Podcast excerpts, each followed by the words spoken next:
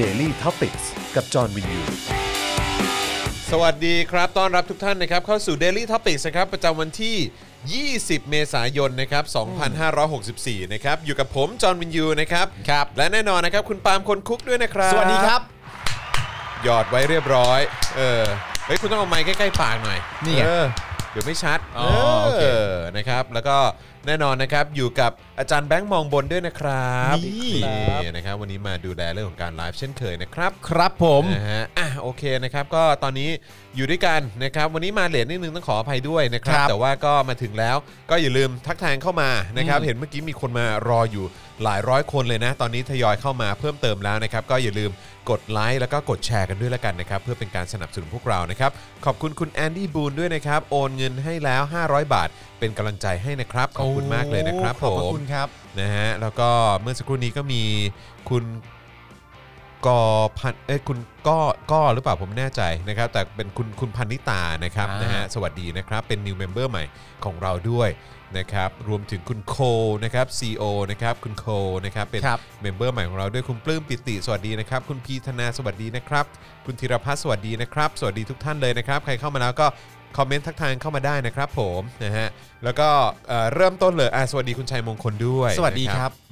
นะฮะ เฮ้ย มีคนบอกผมแหวกมาก เฮ้ยไหน ผมต้องปิด อ๋อ ก่อน อ๋อเหรออ๋อครับผมอากาศมันร้อนนะครับ อากาศมันร้อนตอนบ่าย ใช่ใช่นะ ๆ ครับ เดี๋ยว ผม ติดก่อนติดติด อ่ะโอเค เรียบร้อย นะฮะเอานึกว่าอยากนึกว่าอยากดูแบบว่าปาล์มเซ็กซี่เซ็กซี่ เต้กูติดแล้วมึงดูจอดิ อะไรฮะ มันก็ติดมันก็ติดไปหน่อย โคตรโคตรเรียบร้อยเลย ไปหน่อย เออนะครับอ่ะเอ่อก็ย้ำอีกครั้งนะครับ ใครเข้ามาแล้วก็สนับสนุนพวกเราได้นะครับ ผ่านทางบัญชีกสิกรไทยนะครับ0698 975 539 นั่นเองนะครั ครับ บ นะฮะแล้วก็สแกน QR Code ก็ได้นะครับ เติมพลังชีวิตให้กับพวกเราหน่อยดีกว่านะครับเมื่อเช้านี้ก็เพิ่งอยู่กันไปกับพี่แขกคำปากา ครับ ใน Daily Topics Exclusive นะครับแล้วก็ช่วงบ่ายก็เป็นเอ่อโค้ชแขกนะครับแล้วก็เย็นนี้ก็มาอยู่กับคุณปาล์มนะครับกับ ครับ Daily Topics นั่นเองนะครับนะครับเพราะฉะนั้นใครมาแล้วก็อย่าลืมสนับสนุนเราแบบรายเดือนได้ด้วยนะครับ ผ่านทาง YouTube Membership นะครับกดปุ่มจอยหรือสมัครข้างปุ่ม subscribe ได้เลยนะครับ แล้วก็เข้าไปเลือกแพ็กเกจในการสนับสนุนได้ เหมือนคุณพนิตาเมื่อสักครู่นี้นะครับ ครับ นะฮะแล้วก็อย่าลืมนะครับกดเอ่อกระดิ่งด้วยนะครับจะได้เตือนทุก ๆ ครั้งเขาจะเรียกว่าระฆังหรือว่ากระดิ่งดีวะ เขาเรียกกระดิ่งกันนะ กระดิ่งใช่ไหม กระดิ่ง เออไม่ก็นึกว่าเป็นเหมือนแบบระฆัง กดสั่นกระดิ่ง เออนะเออนะครับก็ กด จะได้ สั่นระฆัง จะได้เตือนทุกครั้งไงว่าเออแบบเนี้ยมีคลิปใหม่หรือว่ามีไล ใช่ ฟ์มาให้คุณได้ติดตามกันแล้วนะครับอืมนะฮะแล้วก็ทาง Facebook ด้วยเช่นเดียวกันนะครับ ก็สามารถสนับสนุนเราได้ด้วยการเป็นซัพพอร์เตอร์กดปุ่ม Become a supporter ได้เลยนะครับ ที่หน้าแรกนะฮะของเพจ Daily Topics นะครับ หรือว่าข้างใต้ไลฟ์นี้เนี่ยก็จะมีปุ่มให้กดเอ่อเป็นซัพพอร์เตอร์ได้ด้วยเหมือนกันนะครับ หรือว่าจะส่งดาวเข้ามาก็ได้นะครับ หรือว่าไปช้อปปิ้งกันที่ Spoke Dark Store ได้ด้วยนะครับ ครับผม นะฮะ คุณแนทบอกว่า พี่จอนพี่จอนเมื่อวานบกรายจุดเปิดห้องใน Twitter เป็นห้องให้คนเข้าไปคุยกับสลิมผ ครั ม บ เข้าไปแป๊บเดียวออกกลัวอดใจไม่ไหวอ๋อเหรอ อ๋อ อยากรู้เหมือนกันนะว่าคุยกับสลิมแล้วเป็นไง เอ่อ ส่วนใหญ่ าสิครับ ผมผมไม่ค่อยเจอแบบ ผมไม่ค่อยเจอสลิมมากล้าคุยเท่าไหร่ไง ใช่ เข้าใจปะ มันไม่ได้แปลว่าคุณไม่เจอสลิมหรอก ครับ คุณเจอสลิมแล้ว เออแต่เขาเขา แต่เขาสลิมเขาไม่อยากจะเสวนากับคุณ ใช่ นั่นเอง ใช่ใช่ใช่ เออ คือ เขา ผมก็ไม่กล้าใช้คำว่าเขาไม่กล้านะ เออ แต่คือที่แน่ๆก็คือเขาก็คงไม่อยากจะ เขาไม่อยาก เขาไม่อยากจะเสวนาด้วย ใช่ เพราะว่าเขาจะเขาจะเขาจะเสวนากับคุณไปทำไมในเมื่อเขาก็รู้อยู่แก่ใจอยู่แล้วว่า ครับ มันไม่ตรงกัน มันไม่ตรง มั กัน น ไม่ตรงกัน เออ พอมันไม่ตรงกันเสร็จเรียบร้อยเนี่ยด้วยความที่ไม่อยากเปิดรับเนี่ย ครับ ก็ไม่ฟังซะดีกว่าไหมเล่า เออ เออ ครับผม อย่างเงี้ยประเทศจะเจริญ ก็ตามสไต ล์ ตามสไตล์ของเขา ครับผมนะฮะก็ เฮ้ยมี คนชมคุณว่าคุณควงปากกาเก่งมากด้วยนะมีคุณชัยมงคลชมว่าพี่จอนควงปากกาเก่งมากดูมาหลายคลิปแล้ว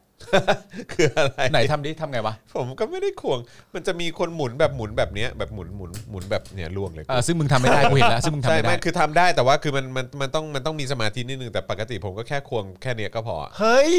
ทำไมมันแค่นี้เองไม่ได้มีอะไร เท่แล้ว ให้กูทำบ้างสิ แค่นี้ก็เทแล้ว อ่ะเออแปลว่ากูทำไม่ได้แล้วกัน เหรอ ไม่ได้ไม่ได้ไม่ได้ไม่เคยทำ มันยากขนาดนั้นเลยเหรอ เออมึงนี่ควงเก่งแต่เด็กเลยนะ ควงเก่ง ควงปากกานะ ควงปากกา ออ เก่ง คว มาตั้งปา แต่เด็กเลยนะ เออครับผม เออ เคยเคยเคยดูเคยดูนี่ป่ะ Golden Eye ไหม คืออะไรไม่เคยดูเลย เจมส์บอนด์ เออ Golden Eye แล้วมันเกี่ยวกับควงปากกาไหม คือตัวร้ายเนี่ยเป็นแฮกเกอร์ อ่า แล้วเวลาแม่งแฮกเนี่ยมันก็จะแฮกด้วยการเอ่อควงปากกาไปด้วยเขาถ้าจำไม่ผิดน่าจะเป็นควงควงมือขวา เออ แล้วก็มือซ้ายก็แฮกไป คือแฮกมือเดียวฮะ เออ แฮกมือเดียวส่วนอีกมือหนึ่งก็แบบว่า มัน อีกมือหนึ่งก็ควงปากกาไปด้วยซึ่งมึงแยกประสาทยังไงเข้าใจปะ ไม่ไม่ คือมึงมึงมึงเก่งเกินไปแล้วอะ หรือว่าไอการ เออ ไอการ โบ ควง ริสโบริสถ้าเกิดจะไม่ผิดชื่อ เออ โบริส ใช่ใช่ เออ ไม่หรือว่าไอการควงปากกามันก็เป็นการเหมือนเอ่อฝึกสมาธิอย่างหนึ่ง คงเป็นการแบบว่าเหมือนโฟกัส ให้ มา ใจมัน ที่ นิ่ง อะไรอย่างเงี้ยเอ เอ ออะไรอย่างเงี้ยเป็นฟิลนั้นซึ่งเราก็ อ่า แบบอะไรของมึงวะ ต้องอย่างงี้ด้วยเหรอ ไม่แล้วมึงรู้ตัวไหมว่าที่ผ่านมาเวลามึงจัดรายการมึงจะสามารถอ่านข่าวไปด้วย วิเคราะห์ข่าวไปด้วยแล้วควงปากกาไปด้วยรู้ตัวปะ ใช่เหรอ จริงจริง ใช่เหรอ ๆ จริง ๆ มึงทำ เหรอ มึงควงปากกาไปด้วยแล้วมึงก็แบบว่าเนี่ยสมมติมึงนั่งจ้องหน้าอย่างเงี้ยนะ 22 พฤษภานะฮะตอนที่มึงเข้ามา มึงก็ควงปากกาไปด้วย จริงเหรอ เออ เออเหรออ๋อครับผม ขาดอีกแค่อย่างเดียวคือ มึงต้องตีกลองไปด้วยแล้วพูดข่าวไปด้วยเนี่ย อันเนี้ยใช่ แล้ว มันเหมือนคนแบบเวลาคุยโทรศัพท์เราต้องแบบ เออ ติดปากกาต้องเขียนอะไรสักอย่าง อ่า เลย ใช่ เหมือนแบบว่าเหมือนเออนะดูโดไปด้วยอะไรอย่างงี้ ไม่แล้วมันจะมีแบบอารมณ์แบบเคยเห็นบ้าพิธีกรอ่ะ เออ พิธีกรที่สัมภาษณ์คนอ่ะ เออ แล้วก็แบบว่าแบบถามแบบอันนี้เป็นยังไงแล้วก็จดไปด้วย เออ จดไปด้เอวยอ จดไปด้วยอะไรต่างๆ เอ กั อนใช่ นะ ใช่ใช่ แล้วพอจดไปสักพักกูก็นั่งดูอยู่เอ๊ะไม่เห็นมึงจะอ่านที่มึงจด เลยจด ใช่ใช่ใช่ จด ใช่ เอาสมาธิ เออ จดเอาสมาธิ แต่แต่แต่เออผมก็รู้สึกว่าเออมันมันมันก็อาจจะไม่รู้เหมือนกันว่า อ่า คือสงสัยมือมันว่างมั้งก็เลยแบบ อ่า เออนั่นนิดนึงนะครับ ปกติถ้ามือว่างทำอะไร มือว่างเหร เอ อ อถ้าปกติเลย ถ้าปะถ้าถ้าชีวิตปกติ ควง ปะจำน ควงอะไรใช่ไหมเกือบไม่ได้ควงปากกา เออ เฮียโปมากเลย โอ้ยตายละ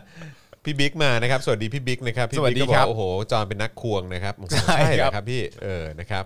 เอิ่มควงปากกาไม่เป็นค่ะโอ้โหจริงเหรอคนควงปากกาไม่เป็นเยอะขนาดนั้นโโห เยอะ นี่มันดูเป็นเรื่องใหญ่มากเลยนะเออ แต่ว่ามัน ครับผ จะมีที่คุณบอกใช่ไหมที่มันอันที่มันแบบมันปึ๊กกลับไปกลับมาได้อะ เออเออ แต่นั้นคุณทำไม่ได้ใช่ไหม ก็ทำได้แต่ว่าคือก็ก็ไม่ได้ไม่ได้แบบโปรขนาดนั้น อ่า เออใช่อ่าฮะ มันมีผมเคยไปเล่นละครเวทีแล้วก็มีน้องนักแสดงผู้หญิงคนหนึ่งอ่ะแล้วเขาทำอันนี้ได้อะแล้วกูก็ปลื้มเขามากเลย หรอ แต่ว่ากูปลื้มในฐานะแบบ เชี่ยเขาควงปากกา คือไร้สาระมาก อุ้ยหมุนปากกาได้ด้วย เชี่ยน้อง เ แล้วคือน้องก็แบบเพลินๆน่ะ เออฮะ นั่งแบบเขียนงานเลยของเขาแล้วเขาก็ เออก ลึกกลึกกลึกไปด้วยกูก็แบบเหมือนแบบ เออ ออกไปทำอะไรข้างนอกมาแล้วก็มาดูบทละครแล้วก็เงยหน้ามองหูเท่ว่ะ คูลเหลือเกิน คูลอะเท่ คูล ว่ะ เหลือเกินเออนะครับคุณมุกบอกว่าจดให้เขารู้ว่าตั้งใจตั้งใจฟังเขา อ๋อเป็นวิธีเป็นวิธี ค เป็น รับ วิ ผ ธี มนะฮะเป็นการ เออ เป็นการให้เกียรติในรูปแบบหนึ่ง ใช่แต่เนี่ย นะฮะ เดี๋ยวกูบอกว่ากูปลื้มใครสักคนเนี่ยเดี๋ยวคนดูรายการก็จะต้องเข้ามาแบบว่าพี่ อ่ะ ปาล์ม ใคร ปลื้ม อะ คน ครั อี บ กแล้ว ใครล่ะครับ พี่ ใคร ปาล์ม ล่ะค ปลื้ รับ มคนอีก อยาก แล้ว รู้เลยครับผม น้องไม้เหรอ ไม่ใช่ น้องไม้ไม่ได้ควงปากกา เขามีแข่งควงปากกาด้วยนะครับทำเป็นเล่นไป เอ เฮ้ย อ เหรอคุณแบ็คคาเป็ดอันนี้เพิ่งรู้ ใช่ นะเนี่ยนะครับคุณจองครับเจอข่าวตื้นตอนพม่าสงสัยครับ หนุ่มเสกคือใครล่ะครับ เจาะข่าวตื้นตอนพม่า หนุ่มเสกคือที่เราพูดถึงนักร้องปะหนุ่มเสกปะ ใช่ ใช่ไหม มั้ง คิดว่านะ หรือไม่ก็อาจจะเป็นมุกไหนวะเดี๋ยวจำไม่ได้ คือโทษทีนะคือจัดรายการเยอะมาก จนแบบ ลืมไปหมดแล้วอ่ะอันไหนคืออันไหนวะเดี๋ยวเดี๋ยวขอขอย้อนกลับไปดูก่อนนะครับ อ่า เออ ได้ครับ นะเอ่อแค่ปากกายังควงเก่งผู้หญิงจะควงเก่งขนาดไหนแน่ เฮ้ แน่ ย คุณดบอยปีเปิ เฮ้ย ล เอาแล้ว เดี๋ยวคุณเล่น tinder ก่อน เออ เดี๋ยวไปโหลด tinder ก่อนเออนะคบ ทินเดอร์มันมีให้ใส่แบบความสามารถไหม ก็ใส่ได้ถ้าอยากบรรยายว่าเออ เออ ผมครูปากกาเก่งนะครับ สวัสดีครับ เออ ผมจอห์นวินยู และผมควงปากกาครับเนี่ยเออบอกเขาไป แล้วผู้หญิงก็จะแบบครู เออ แล้วทำไมอ่ะ อ๋อ แล้วกูจำได้ละ ก็คือว่าอันนี้อันนี้ขอขอนอกเรื่องไปก่อนก่อนเข้าข่าวแล้วกัน ครั นะ บ คุณผู้ชมเพราะว่าก็นี้รอคุณผู้ชมเข้ามาก่อนเดี๋ยวสัก 2 ล้านกว่าเดี๋ยวเดี๋ยวเราค่อยเข้าข่าวแล้วกัน ได้ นะครับอ่ะแล้วก็ระหว่างนี้ถ้าคุณผู้ชมไม่อยากฟังเรื่องไร้สาระนะครับก็สามารถเอ่อโอนเติมพลังให้กับพวกเราก่อนได้ ใช่ครับ ทางบัญชีกสิกรไทยนะครับ0698975539 หรือสแกน QR Code ก็ได้นะครับผม ครับผม นะฮะไม่คือไอ้ที่จะเล่าให้ฟังก็คือขอย้อนกลับไปที่อีโกลเด้นไออะ อืม เจมส์บอลน่ะที่ อ่า บอกว่าเออมันจะต้องควงไปใช่ไหมควงไปควงไปแบบควงควงเก่งมากเลย อืม แล้วเวลาควงก็ต้องมีการหยุดหยุดพักอย่างนี้แล้วก็ อ่าก ก ดอย่างนี้ อ่า อย่างนี้ฮะแล้วไอ้ในภาคนั้นเนี่ยไอ้ในภาคนั้นเนี่ยคิวอ่ะคิวที่เป็นคนดูแลพวก อ่า อุปกรณ์ อ่าอ่า อะไรต่างๆ ในการโจรกรรมหรืออา เอ่ออะไรพวกนี้ใช่ไหมมันก็จะบอกว่าอ่าโอเค ให้ปากกาแล้วมันก็เฮ้ยปากกามันก็บอกว่าเฮ้ยเชื่อดิ อ่า ไอ้คำพูดที่บอกว่า the pen is mightier than the sword เนี่ย อ่า เออมันจะเกิดขึ้นแน่นอน อ่า เออเพราะปากกาเนี่ยมันแบบว่ามีพลานุภาพสุดยอดมาก อ่า ก็คือว่าให้กดแบบกด 2 ครั้งหรืออะไรประมาณเนี้ยถ้ากด อ่า 2 ครั้งแล้วมันจะอาร์มละ แล้วถ้า อ่า เกิดกดอีกทีหนึ่งปุ๊บเนี่ยก็คือว่ามันมันนับถอยหลังเตรียมระเบิดแล้ว อ่า แต่ว่าสามารถกด cancel ได้ด้วยกดแบบ 1 2 3 อะไรอย่างเงี้ย อ่า เออมันก็สอนไปแล้วมันก็อ๋อโอเคโอเคโอเค แล้วพอถึงเวลา อืม คือเจมส์บอลก็โดนจับใช่ไหม อ่า โดนจับตามสไตล์ตัวร้ายก็จับไปแล้วก็แบอ่าบว่าอ่ะแล้วก็โดนค้นตัวอะไรหมด ก็มีมือถือนาฬิกาอะไรต่างๆ แล้วก็มีปากกาวางอยู่ อ่า ปึ๊บ เออแล้วมันก็แบบว่าอ่าโอเค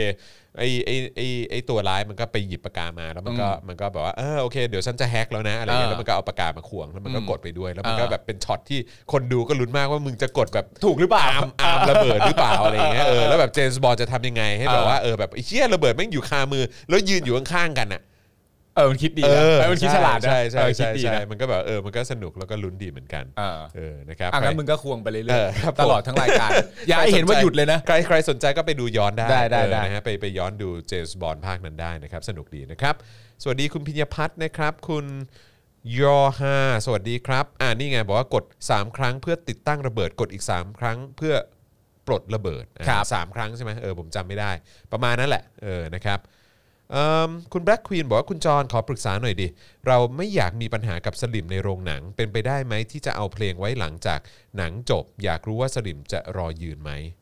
อ๋อ ไม่รู้ว่ะ จริง ๆ เนี่ยเขาเอาไว้ข้างหลังก่อน ก่อนหน้าเนี้ย ก่อน มี ที่เขาไว้ข้างหน้าเนี่ยคือเขาไว้ข้างหลัง คื สุ อ ด เมื่อก่อนเขาไว้หลังสุดใช่ไหม แล้วพอไว้หลังสุดปุ๊บไม่มีใครยืน ไม่มีใคร ไม่มี รอ ใครอยู่ ไม่มีใครรอ ไม่ ไม่มี มีใค ใค ร ร อยู่รอ รอ หนังจบก็เดินออกไปเลย ใช่ใช่ ก็เลยเอามาไว้ข้างหน้า ก็เลยเอามาไว้ข้างหน้า จะได้ยืนซะก่อน ใช่ จะได้ยืนซะก่อน แล้วก็ค่อยหนังจบถ้าคุณอยากเดินออกก็ถือว่าคุณได้ยืนแล้ว ซึ่งก็น่าสนใจนะก็อยากรู้เหมือนกันว่าเอิ่มอยากรู้เหมือนกันว่าใครเป็นคนเคาะอะ เออ ว่าจะต้องย้ายมาไว้ด้านหน้าเนาะ ใช่ เพราะว่าผมมีความรู้สึกอย่างนี้ หรือเกิดขึ้นในยุคแบบรัฐมนต ใช่ รีนายกคนไหนอะไรเงี้ย เพราะเพราะมันฟังดูเสร็จเรียบร้อยเนี่ย อืม การที่การที่พอไปตอนท้ายอ่ะ อืม แล้วไม่มีคนยืนเนี่ย อืม เพราะว่าคนหนังจบปุ๊บ สมมติว่าคนหลาย ๆ คนไม่ได้ไม่ได้รอดู end credit อืม ก็เดินออกเลย ใช่ ก็ไม่มีคนรอยืน ใช่ end credit ยังไม่ดูเลย ก็คงไม่รอดูรอยืนหรอกมั้ง อ่า ไรอย่างเงี้ยแล้วแล้วใครที่เป็นคนมีความรู้สึกว่า เฮ้ย อย่างนี้ไม่ได้ แล้วว่ะ คือต้อง มันไม่ถูกต้อง เอ นะ อคือแบบต้อง ทุกคนต้องยืนสิ ใช่ใช่ เอออะไร คือต้องรู้สึกในใจขนาดไหนว่า เฮ้ย โรงหนังเราเนี่ย ปัญหาใหญ่สุดนะตอนนี้ คือไม่มีคนยืนให้กับเพลงนี้ ต้องแก้ไขมัน เออ เพราะปัญหานี้ เราต้องดู something แล้วแหละ เออปัญหานี้เป็นปัญหาที่เราปล่อยปละละเลย ไม่ได้ เออ ใครเป็นคนมีความ เออ คิด อยา แบ ก บ รู้เหมือนนี้ขึ้ กันอนมา ยากรู้เหมือนกันเออมันก็เป็นข้อข้อมูลที่น่าสนใจนะครับเดี๋ยว เออ เดี๋ยวจะไปลองหาดูเหมือนกัน เออ นะครับแล้วก็ย้ำอีกครั้งนะครับว่าจริง ๆ ก็ศาลก็เคยตัดสินมาแล้วนะครับว่าไม่ต้องยืนก็ได้ ใช่ นะครับ นะฮะอ่าโอเคนะครับ เดี๋ยวเรามาดูหัวข้อข่าวกันหน่อยดีกว่า ดีไหมนะครับแล้วก็ระหว่างนี้ย้ำอีกครั้งนะครับ คุณผู้ชมสามารถสนับสนุนพวกเราได้ผ่านทางบัญชีกสิกรไทยนะครับ0698975539 หรือสแกนเคอร์โคก็ได้นะครับ วันนี้ก็แซบแน่นอนนะครับหัวข้อที่เราจะมาคุยกันนะครับอ่า ก็หัวข้อของเราวันนี้ชื่อต่อของเราวันนี้ก็คือเอกชนวิ่งเต้นแก้พิษโควิดนะครับตู่ถนัดเออ ไม่ใช่ตู่ถนัด ตู่แถวัคซีนไม่ได้ช้าไม่ได้น้อย สั่งแค่พอจำเป็น อ่า เออนะครับก็เดี๋ยวเราจะมีคุยกันในประเด็นเรื่องงบประมาณเอ่อปี 65นะครับก็เข้าครมแล้วนะครับเอ่อยอดที่ตั้งไว้ก็คือ 3.1 ล้านล้านบาทครั ครับ นะฮะแล้วก็มีเรื่องการสำรองไว้เผื่อสู้ศึกนะฮะถ้าเกิดว่ามีโควิดรอบ 4 ซึ่งผมก็มีความรู้สึกว่าก็มีความเป็นไปได้ว่าจะมาแน่เออนะครับเรื่องขอตังค์เนี่ยคาดการณ์ไว้ก่อนเนอะ เออ แต่เรื่องวัคซีนเนี่ยอืมครับผม วัคซีนไม่แน่ใจ วัคซีนก็ไม่รู้แต่กูยังไงก็ล็อกไว้มิถุนา แต่ขอตังค์ขอแน่ ขอตังค์ขอแน่ครับ ขอขึ้นด้วยนะ ขอขึ้น ถ้าเกิจะไม่ ด้วย ผิรู้สึกว่า เออ จะจะเพิ่มขึ้นมาอีกนิดนึงนะครับแล้วก็มีประเด็น CEO 40 บริษัทใหญ่นะครับห่วงไทยฉีดวัคซีนล่าช้านะครับส่วนประยุทธ์ก็ออกมาชี้แจงว่าไม่ได้ช้าสั่งแค่จำเป็น อ่า แล้วก็ขอร้องอ้อนวอน ขอให้ประชาชนเนี่ยเข้าใจกันด้วยอืมนะครับ น่าแปลกนะครับ น่า ที่ แปลกนะครับ พอ CEO จาก 40 บริษัทใหญ่เนี่ยนะครับ ผม แล้วเดี๋ยวเรา ออกมโวยปุ๊บ แล้วเดี๋ยวเรามาดูกันแล้วกันว่าบริษัทใหญ่ที่ว่าเนี่ยอยู่ในเครืออะไรกันบ้างนะครับผมแล้วดูท่าทีของประยุทธ์ซิว่าเอ๊ะ อยู่ดีทำไมมาทรงอ้อนวอน นั่นน่ะสิอืมนะครับเอ่อปปช เปิดทรัพย์สินนายกอบจโคราชนะครับ อ่า ผู้สมรสวีรศักดิ์นะฮะรัฐมนตรีช่วยคมนาคมหลังเป็นรัฐมนตรี 2 ปีหนี้สินหมื่นล้านหายเกลี้ยงเลยนะฮะ เจ๋งมากเลยนะ อืมนะครับ ไม่น่าเชื่อนะว่า 2 ปีจะแบบเคลียร์หนี้ทั้งหมด มี ก ห ว่าห นี้ มื่น สิน ล้าน เป็น ได้ หมื่นล้านก็หายเกลี้ยงเลยว่ะ เก่งนะ โอ้โหไม่ เก่ ธรง รมดาม าก เลยนะครับในแพทย์ยงครับนะฮะย้ำโควิด -19 พัฒนากระจายในอากาศได้ อยู่ในอาคารก็ต้องสวมหน้ากากอนามัย ครับ นะครับนะฮะเอิ่ม 阿l a สกานะครับประกาศฉีดวัคซีนโควิด -19 ฟรี ให้กับผู้เดินทางทุกคนรวมถึงชาวต่างชาติด้วย ที่สนามบินในรัฐนะครับตั้งแต่ 1 มิถุนายนนี้ ครับ นะครับซึ่งก็คล้ายๆกับอะละเอ่อกับมาดีฟ อืม นะครับซึ่งก็เดี๋ยวอาจจะมีการเปิดให้เอ่อนักท่องเที่ยวนะครับที่เดินทางมามาดีฟเนี่ยนะครับก็สามารถฉีดวัคซีนได้ด้วยเหมือนกันนะครับอายการเลื่อนนัดตรวจพยานหลักฐานคดี 5 ประชาชนอีกครั้งนะครับหลังถูกกล่าวหากรณีทุบรถ ควบคุมไมค์เพนกวินนะครับประชาชนติดคุกต่อไปครับ ครับ นะฮะ ผม ซึ่งจริง ๆ แล้วเรามีโอกาสได้สัมภาษณ์กับผู้ที่ได้รับผลกระทบจากเหตุการณ์นี้ด้วยนะครับนะซึ่งเดี๋ยวถ้ามีโอกาสเดี๋ยวเราจะมาเล่าให้ฟังนะครับ ครับ จะมาแชร์บทสัมภาษณ์ให้ฟัง เรายังเก็บไว้อยู่นะครับนะแต่ว่าพอดีหลาย ๆ วันที่ผ่านมาที่พยายามจะเล่าเรื่องนี้ด้วยเนี่ยแต่พอดีเอ่อเวลามันไม่พอ ใช่ นะครับนะฮะคือสัมภาษณ์มาละเอียดมากน่าจะแบบสองสามหน้าได้อะ ใช่ เออนะครับมันก็เลยแบบค่อนข้างยาวนิดหนึ่งนะครับ จริง ๆ เมื่อวานเราก็ยังค้างข่าวตัดงบกลาโหัวมอยู่เลยนะ ฮะ เราก็ยังไม่ได้เล่าเลย ใช่ใช่ใช่ใช่ใช่ อ่า เออซึ่งเดี๋ยววันนี้จะพยายามเก็บให้หมดแล้วกัน อ่า รวมถึงอย่าลืมไอ้ประเด็นนี้ด้วยกสม อ่า คณะกรรมการสิทธิมนุษยชน อ่า ของประเทศไทย อ่า ออกรายงานกัน อ่า อยากจะรู้เหมือนกันว่าเขาเขียนว่าอะไรอืม คือเราเราเราเราเสียเวลาไปช่วงใหญ่ อ่า ๆ กับการขยี้นักรบ อ่าใช่ครับ นักรบนักรบองค์ดำ กับการ อง ข ค์ดำ ยี้นักรบองค์ดำ สอง คาบสมุ ส ท อง ร คาบสมุทร โอ้โห อืมครับผม เสียเวลาเลย เท่มาก เสียเวลาเท่ เป็น มาก ลุ่มบุคคลที่เท่มากครับผม ในอะไรนะ ในเงาในเงามืด เออ จากมีพวกกู เอออะไรปก เฝ้าบัลลังก์ เอออะไร ท่ เป็น ท่ ผู้แบบปกป้องแบบโอ้โห ถ้าเกิดว่าเติมราชบัลลังก์เข้ามานี่ใช่เลย เท่นะเท่ เออ ผมว่าพวกเขาเท่ เมื่อวานผมนั่งผมว่างผมนั่งดูอะไรรู้ป่ะตอนกลา อะไร งคืน อะไร ผมนั่งดูดาบมังกรหยก เอ้ย คือคือเมื่อคืนผม มิน เห็น มินเหรอ เออไม่ใช่ไม่ใช่ผมดูเวอร์ชั่นเจ็ตลีเล่น อ่า เออซึ่งแบบเก่ามาก อ่า เออสมัยเจ็ตลีแบบยังหน้าใสกิ้งเลย อืม เออแล้วแบบว่าไอ้เหี้ยคือนั่งดูอ่ะคืออผมดูเรื่องนี้ตั้งแต่ผมแบบอยู่ประถมใช่ป่ะ อ่า แล้วผมก็มาดูอีกครั้งหนึ่งพอดีมันมีให้ดูได้ใน YouTube อ่า แล้วก็คือคนที่ไปอัพไว้ใน YouTube อ่ะ อืม คืออัพเวอร์ชั่นเดียวกับที่ผมดู อ่า คือหมายความว่าคือเวอร์ชั่นเสียงภาคเสียงเดียวกันอ่ะ เสียงภาคเสียงเดียวกัน อ๋อ เสียงภาคเดียวกันกับที่ผมดูตอนเด็กอ่ะ อ่า คือไม่ใช่มาภาคใหม่นะ ซึ่งเป็นภาคภาคไทย เป็นภาคไทย อ่ ภาคไทยแล้วผมก็นั่งดูแล้วก็เอ้ยเชี่ยแม่งเจ๋งมากเลย แล้วก็แบบว่าเอฟฟงเอฟเฟกอะไรต่างๆ แบบโอ้ยเวิร์กมากเลยอะ อ่า แล้วก็แบบว่านั่งดูแล้วแบบบางมุมบางตอนผมก็มีความรู้สึกว่า คือคือผมเข้าใจนะคือการการที่เราจะมาแบ่งฝักแบ่งฝ่ายว่าอันนี้มันเป็นฝ่ายธรรมะ อันนี้เป็นเป็นฝ่ายอาธรรมอะไรอย่างเงี้ย อ่า หรือว่าเป็นฝั่งดีฝั่งไม่ดีอะไรอย่างเงี้ย อ่า เออมันก็มันเป็นโลกจินตนาการมากเกินไปเพราะ อ่า ทุกอย่างมันเป็นสีเทาไปหมดแล้วแหละ อืม ใช่ไหมคือมันไม่ได้มีคนดีร้อยเปอร์เซ็นต์คนชั่วร้อยเปอร์เซ็นต์หรอก อืม ใช่ไหมซึ่งไอ้ความน่าสนใจของมันก็คือว่ามันมีมันมีการแบ่งฝั่งจริง ๆ แหละ อ่ามั มันจะเรียกว่าเป็นฝั่งพักมาร อ่า กับพักอะไรฝ่ายธรรมะอะไรอย่างเงี้ย อ่า เออซึ่งฝ่ายทฝ่ายพักมารก็จะมีหลักๆ คือพักเดียวแหละ คืออา คือพักจรัส อ่า เออใช่ไหมก็จะเป็นแบบมาจากเปอร์เซียเป็นไอ้พวกแบบ อ่านู่ นู่นนั่นนี่แล้วก็จะมีแบบว่าของฝั่งฝ่ายธรรมะก็จะมีบูตึง อ่า เสาลิ้น อ่า เอองอไบต์ อ่า เอออะไรหัวซานอะไรประมาณเนี้ยเออเต็มไปหมดเลย แก๊ง ซึ่ คนดีแก๊งคนดี ใช่แล้วก็จะแบบว่าเนี่ยก็จะเป็นแก๊งคนดีที่ชอบ อ่า มาแบบว่าเฮ้ยพวกมึงถ้า อ่า เกิดว่าพวกมึงไม่บอกที่ซ่อนของสมบัติอันนี้มาพวก อ่า เราจะลุมกระทืบและฆ่ามึงนะ เออ แต่นี่คือแก๊งคนดี คนดี นะเข้าใจปะซึ่งกูก็นึกถึงนักรบองค์ดำขึ้นมาเลยอะเข้าใจปะเออ หรือพันธมิตรหรืออะไรอย่างเงี้ยเข้าใจปะหรือแบบเออเป็นฟิลเนี้ย อ่า หรือแบบเออกปปสอย่างเงี้ยเข้าใจปะเอออ้าวมึงจับกรวยกูเหรอกระทืบแม่งเลยสัตว์ อ่า อะไรอย่างเงี้ยเออเข้าใจปะ อ๋อแก๊งแก๊งคนดี แก๊งคนดี แต่ อะ เป็นแก๊งคนดีที่ประมาณว่า คือบอกว่ากูอยู่ฝั่งธรรมะนะ ใช่เข้าใจ แต่พร้อมคุกคามทุกคน เอออารมณ์ประมาณว่าพวกเราเป็นแก๊งคนดี เออ ถ้าพวกมึงต้องการเลือกตั้ง เออ กูจะปิด เออใช่ใช่ใช่เราจะไปล้อม เราจะไปล้อม เราจะไปล้อม เราจะไปปิดคูหา เอออะไร เพราะว่าเราคือคนดี เราคือคนดี อ๋อโอเค ะไรย่างงี้ย ถ้าถ้าอย่างไงนก็แปลว่าถูกอะดิ ทำไมอะ เพราะว่าเขาก็ เออ ก็คงคงเอาหนังพวกนี้แหละมาเป็นแบบโรลโมเดลอะ ไม่ อ๋อ ก็อาจจะเป็นไม่ได้นะ แบบ แต่ ว่า คือ เอ่อ ผมนั่ง สอนมา ดูแล้วแบ ตั้งแต่เด็กบไอสัตว์เหมือนมากเลยอะไรอย่างเงี้ยเข้าใจปะเออ เออจริง แล้วมันก็จะมีแบบอย่างไอ้พระเอกเนี่ยคือไอ้เตียบอกกี้ใช่ไหม อ่า เตียบอกกี้ก็คือแบบว่าพ่อเนี่ยก็โดนไอ้ไอ้ฟักเออเอ่อฟักทุยพักพักธรรมะเนี่ย เออ มา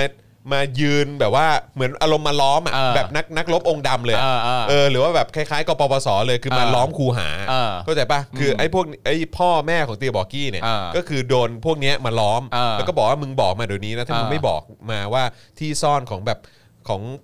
คนที่มึงรักแล้วก็ อ่า แบบว่าไอ้มหาสมบัติอันนี้มันอยู่ไหนเนี่ยไอ้ อ่า ดาบวิเศษอันนี้มันอยู่ไหนเนี่ย ก็เราจะไม่เราเราจะไม่กลับแล้วก็ อ่า คือคุณอาจจะโดนอะไรก็ได้นะบู อ่า ตึ้งมึงปกป้องเหรอมึงอาจจะโดน อ่า เผาด้วยนะ อ่า อะไรอย่างเงี้ยเป็น นี่ ฟิล คน เย ดีนะ ใช่แล้วท้ายสุดก็คือพ่อแม่ของเตียบอกกี้มันก็เลยมันก็เลยฆ่าตัวตาย อ่า เพราะว่าเหมือนแบบไม่อยากให้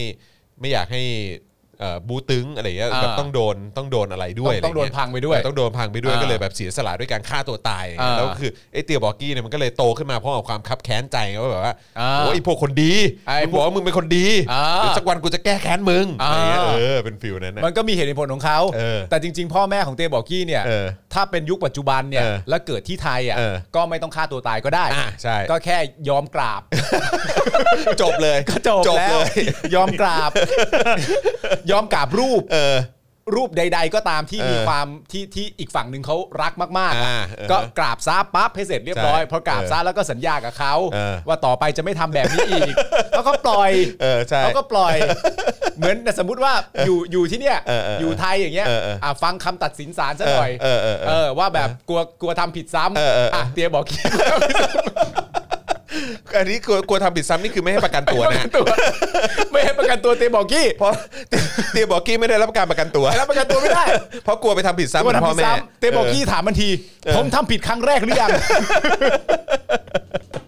พักธรรมะก็บอกว่า เออ ยังไม่ได้ทำ เออ แต่ก็คือกูกลัวมีอะไรเปล่า เออ เออ แล้วก็ออกมา เออ ในขณะที่อีกพักหนึ่ง อันนี้เป็นคนดีจริง เออเออเออ สมมุติว่าสมัยนั้นมันชื่อพักกอปีปีสวยแล้วกัน เป็นจีนเนี่ยกอปีปีสวย เออเออเออ กอปีปีสวยเนี่ย เออ ได้รับการประกันตัว ทั้งหมด มันก็จะมีความแตกต่างกันหน่อย แต่ก็ก็ติดคุกอยู่ 2 คืน คนที่สองคืนแล้วก็ออกมา ใช่ อ่าแล้ว เออแล้วก็ไปท่องเอ่อไปท่องยุทธจักรได้ต่อ ใช่ และพักกูปีปีสวยเนี่ย ก็ไม่จำเป็นต้องตัดผมด้วย ใช่ใช่ เออ ก็ไว้ผมยาวสลวยได้เหมือนเดิม ใช่ เออใช่ แต่ว่าที่พักกูปีปีสวยเนี่ย เออ มันสามารถที่จะออกมาแบบว่าไม่ต้องทำอะไรได้ เออเออเออ เนื่องจากว่ามันมีกองเชียร์ของพักกูปีปีสวย ในสมัยนั้นอ่ะ เออเออ เป็นคุณป้าสองคน ที่ออกมาบอกว่า ที่ออกมาบอกว่าต่อไปเนี่ยพักกูปีปีสวยก็ไม่ต้องทำดีกันอีกต่อไปแล้ว ถ้ายังโดนจับคุกได้ ใช่ เออใช่ใช่ใช่ใช่เออนะก็ปีปีสวยนะ ก็ปีปีสวย เออครับผมนะฮะ สมัยนั้นเลยบุตึงพักก็ปีปีสวย ก็ปีปีสวยจริง ปีปีสวยดีกว่า นะฮะอ่ะโอเคนะครับ เดี๋ยวมาดูเอ่อเอ่อแล้วก็หัวข้อข่าวยังไม่จบนี่หว่าเออนะครับ นี่เราไปไปไหนแล้ววะเนี่ยเออนะครับอืมเดี๋ยวแป๊บหนึ่งนะเอ่อหัวข้อข่าวอันนี้ผมเปิดของเมื่อวานไว้ด้วยแฟบ ของเมื่อวานก็คือหักงบใช่ไหมอ๋อเราเหลือสองปะ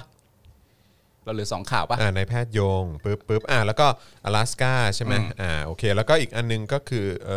ออ้าวครบแล้วครบแล้วนะครับแล้วก็เหลือของเมื่อวาน ใช่ นะครับเหลือของเมื่อวานนี่ก็คือประเด็นเกี่ยวกับเรื่องของกสมนะครับแล้วก็ของของกองทัพที่เสียสละ ครับ เจียดงบประมาณมาตั้ง 11%ใช่ไหม อืม เออนะฮะในการ ในการในการมาช่วยเรื่องโควิดด้วย ใจดีนะ ใช่ครับผม ใจดีนะ กุปุปุสึ กุปุ กู ปุ ปุ๊บ สึ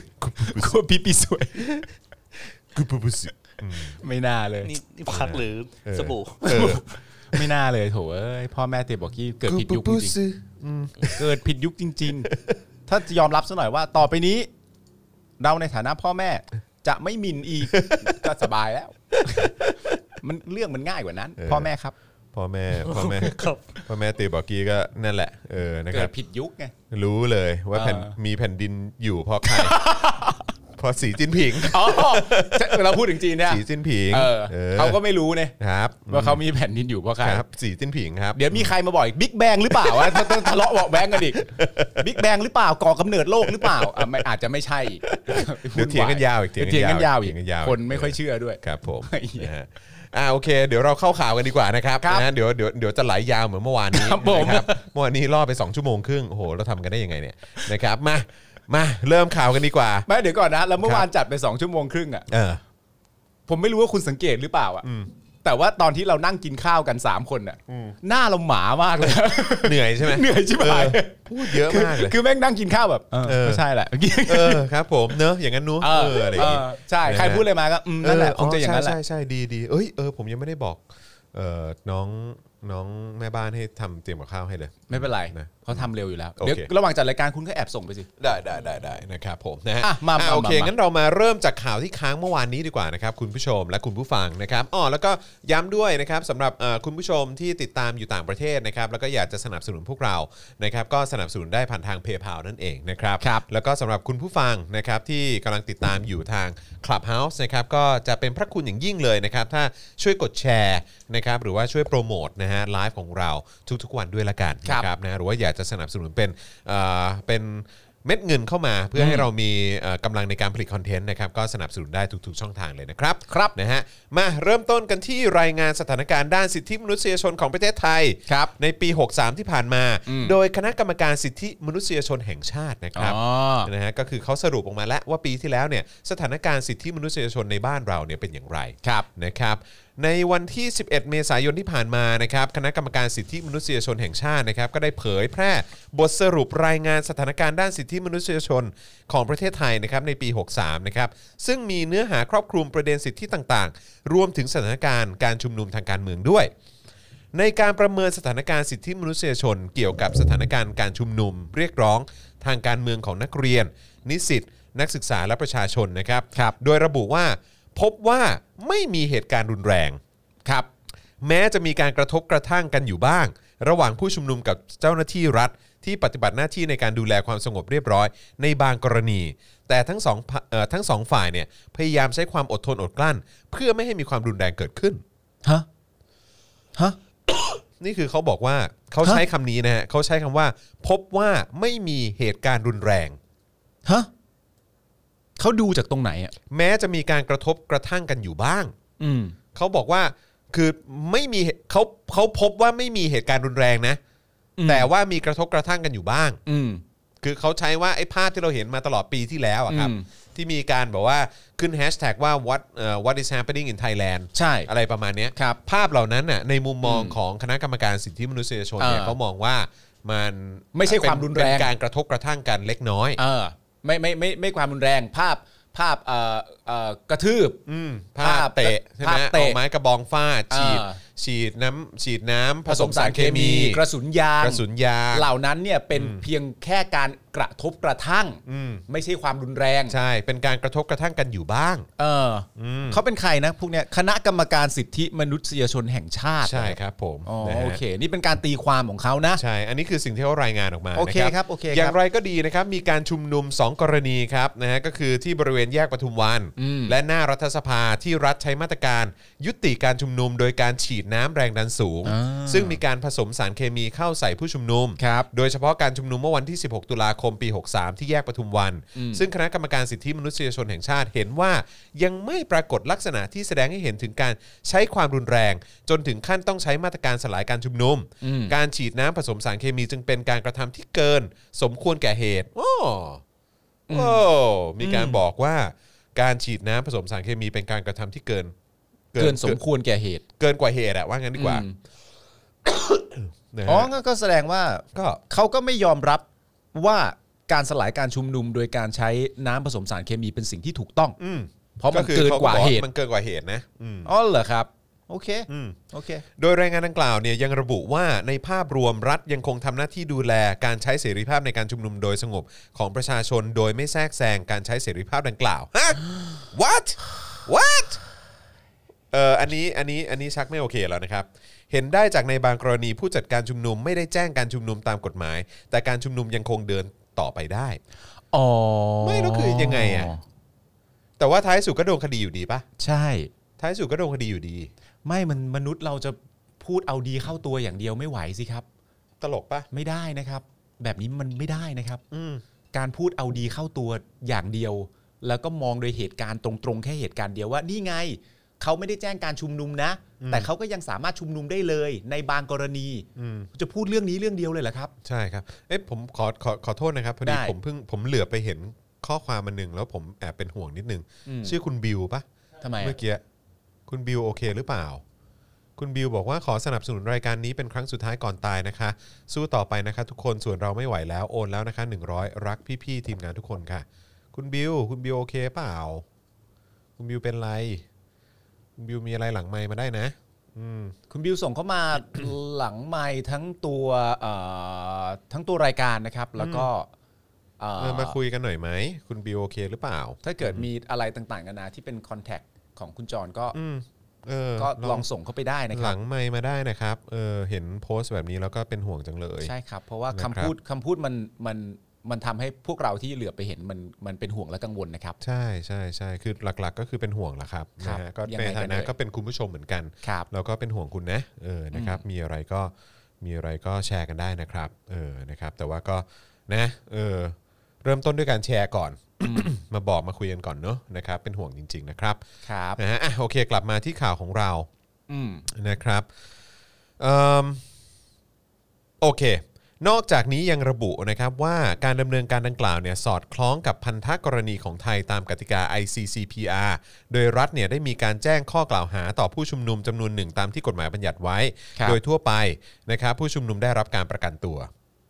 ครับ โดยทั่วไปนะฮะ โดยทั่วไปครับ อืมนะฮะแต่พบปัญหาอุปสรรคการจำกัดการแสดงความคิดเห็น อืม และการเข้าถึงข้อมูลข่าวสารผ่านสื่อออนไลน์นะครับ อืม โดยพบว่าเดือนกรกฎาคม ถึงเดือนธันวาคมปี 63นะครับกระทรวงดิจิทัล เพื่อเศรษฐกิจและสังคมนะครับได้ดำเนินการยื่นคำขอให้ศาลมีคำสั่งระงับ การเผยแพร่ หรือลบข้อมูลคอมพิวเตอร์เป็นจำนวน 50คำสั่งศาลนะฮะ แล้วก็ 1,145 URL นะครับ การกระทำดังกล่าวนะครับ อาจส่งผลกระทบต่อการใช้เสรีภาพในการแสดงความคิดเห็น ครับ หรือการเข้าถึงข้อมูลของประชาชนที่ได้รับการรับรองตามรัฐธรรมนูญด้วย ครับ นอกจากนี้ในรายงานยังระบุว่าการใช้คำพูดที่สร้างความเกลียดชัง หรือ hate speech นะครับ ท่ามกลางสถานการณ์ที่มีความแตกต่างทางความคิดเห็น ปรากฏให้เห็นนะครับเอ่อทางการเมืองที่ผ่านมาหลายครั้งนะครับ ครับ เอ่ออ๋อปรากฏให้เห็นอย่างต่อเนื่อง อาจนำไปสู่การใช้ความรุนแรงลุกลามบานปลายได้ รวมทั้งกรณีการชุมนุมเพื่อแสดงความคิดเห็นทางการเมืองที่ผ่านมาหลายครั้งเนี่ยผู้ชุมนุมนัดรวมตัวที่สถานีรถไฟฟ้า ครับ ส่งผลให้มีการปิดสถานีรถไฟฟ้าชั่วคราว เพื่อความปลอดภัยของประชาชนทุกคน และพบว่ามีการทำลายทรัพย์สินเสียหาย ส่วนของสถานการณ์โควิด -19 เนี่ยคณะกรรมการสิทธิมนุษยชนชี้ว่ามาตรการของรัฐบางมาตรการเป็นการจำกัดสิทธิเสรีภาพบางประการ เช่น การห้ามเดินทางข้ามเขตจังหวัด การห้ามจัดกิจกรรมรวมกลุ่ม หรือการชุมนุมเป็นต้น ครับ แต่มีความจำเป็นและได้สัดส่วน ซึ่งผมไม่เข้าใจว่าแล้วคณะเอ่อกรรมการสิทธิมนุษยเอ่ออะไรสิทธิมนุษยชนเนี่ย แห่งชาติ แห่งชาติเนี่ย อืม ได้พูดถึงพรกฉุกเฉินบ้างไหม ก็ไม่ได้พูด ไม่ได้พูดไง เท่าที่เห็นไม่ได้พูด ไม่เห็นพูดเลย เออ นะครับ โดย อ๋อ โอเค เดี๋ยวเดี๋ยวเดี๋ยวอ่ะนี่ไง อาจจะมี โดย โดยรายงานฉบับนี้เป็นอีกฉบับนะครับที่มีรายละเอียดแสดงความเข้าอกเข้าใจรัฐบาลเป็นอย่างดี อืม และแตกต่างจากองค์กรสิทธิมนุษยชนทั้งสากล และของไทยกลุ่มอื่นๆ นะครับ อ่า คือบอกได้เลยว่า อืม รายงานของคณะกรรมการสิทธิมนุษยเอ่อสิทธิมนุษยชนแห่งชาติเนี่ย ครับ ดูจะเข้าข้าง อืม รัฐบาล อ่าน นะฮะ แล้วก็เข้าอกเข้าใจรัฐบาลเป็นอย่างดี อืม นะครับแต่ว่าดูเหมือนว่าจะไม่ได้พูดถึงอ่านี่ผู้แสดงความเห็นเอ่อว่าคณะกรรมการสิทธิมนุษยชนแห่งชาติเนี่ยชื่นชมที่รัฐจำเป็นต้องใช้มาตรการที่เข้มงวด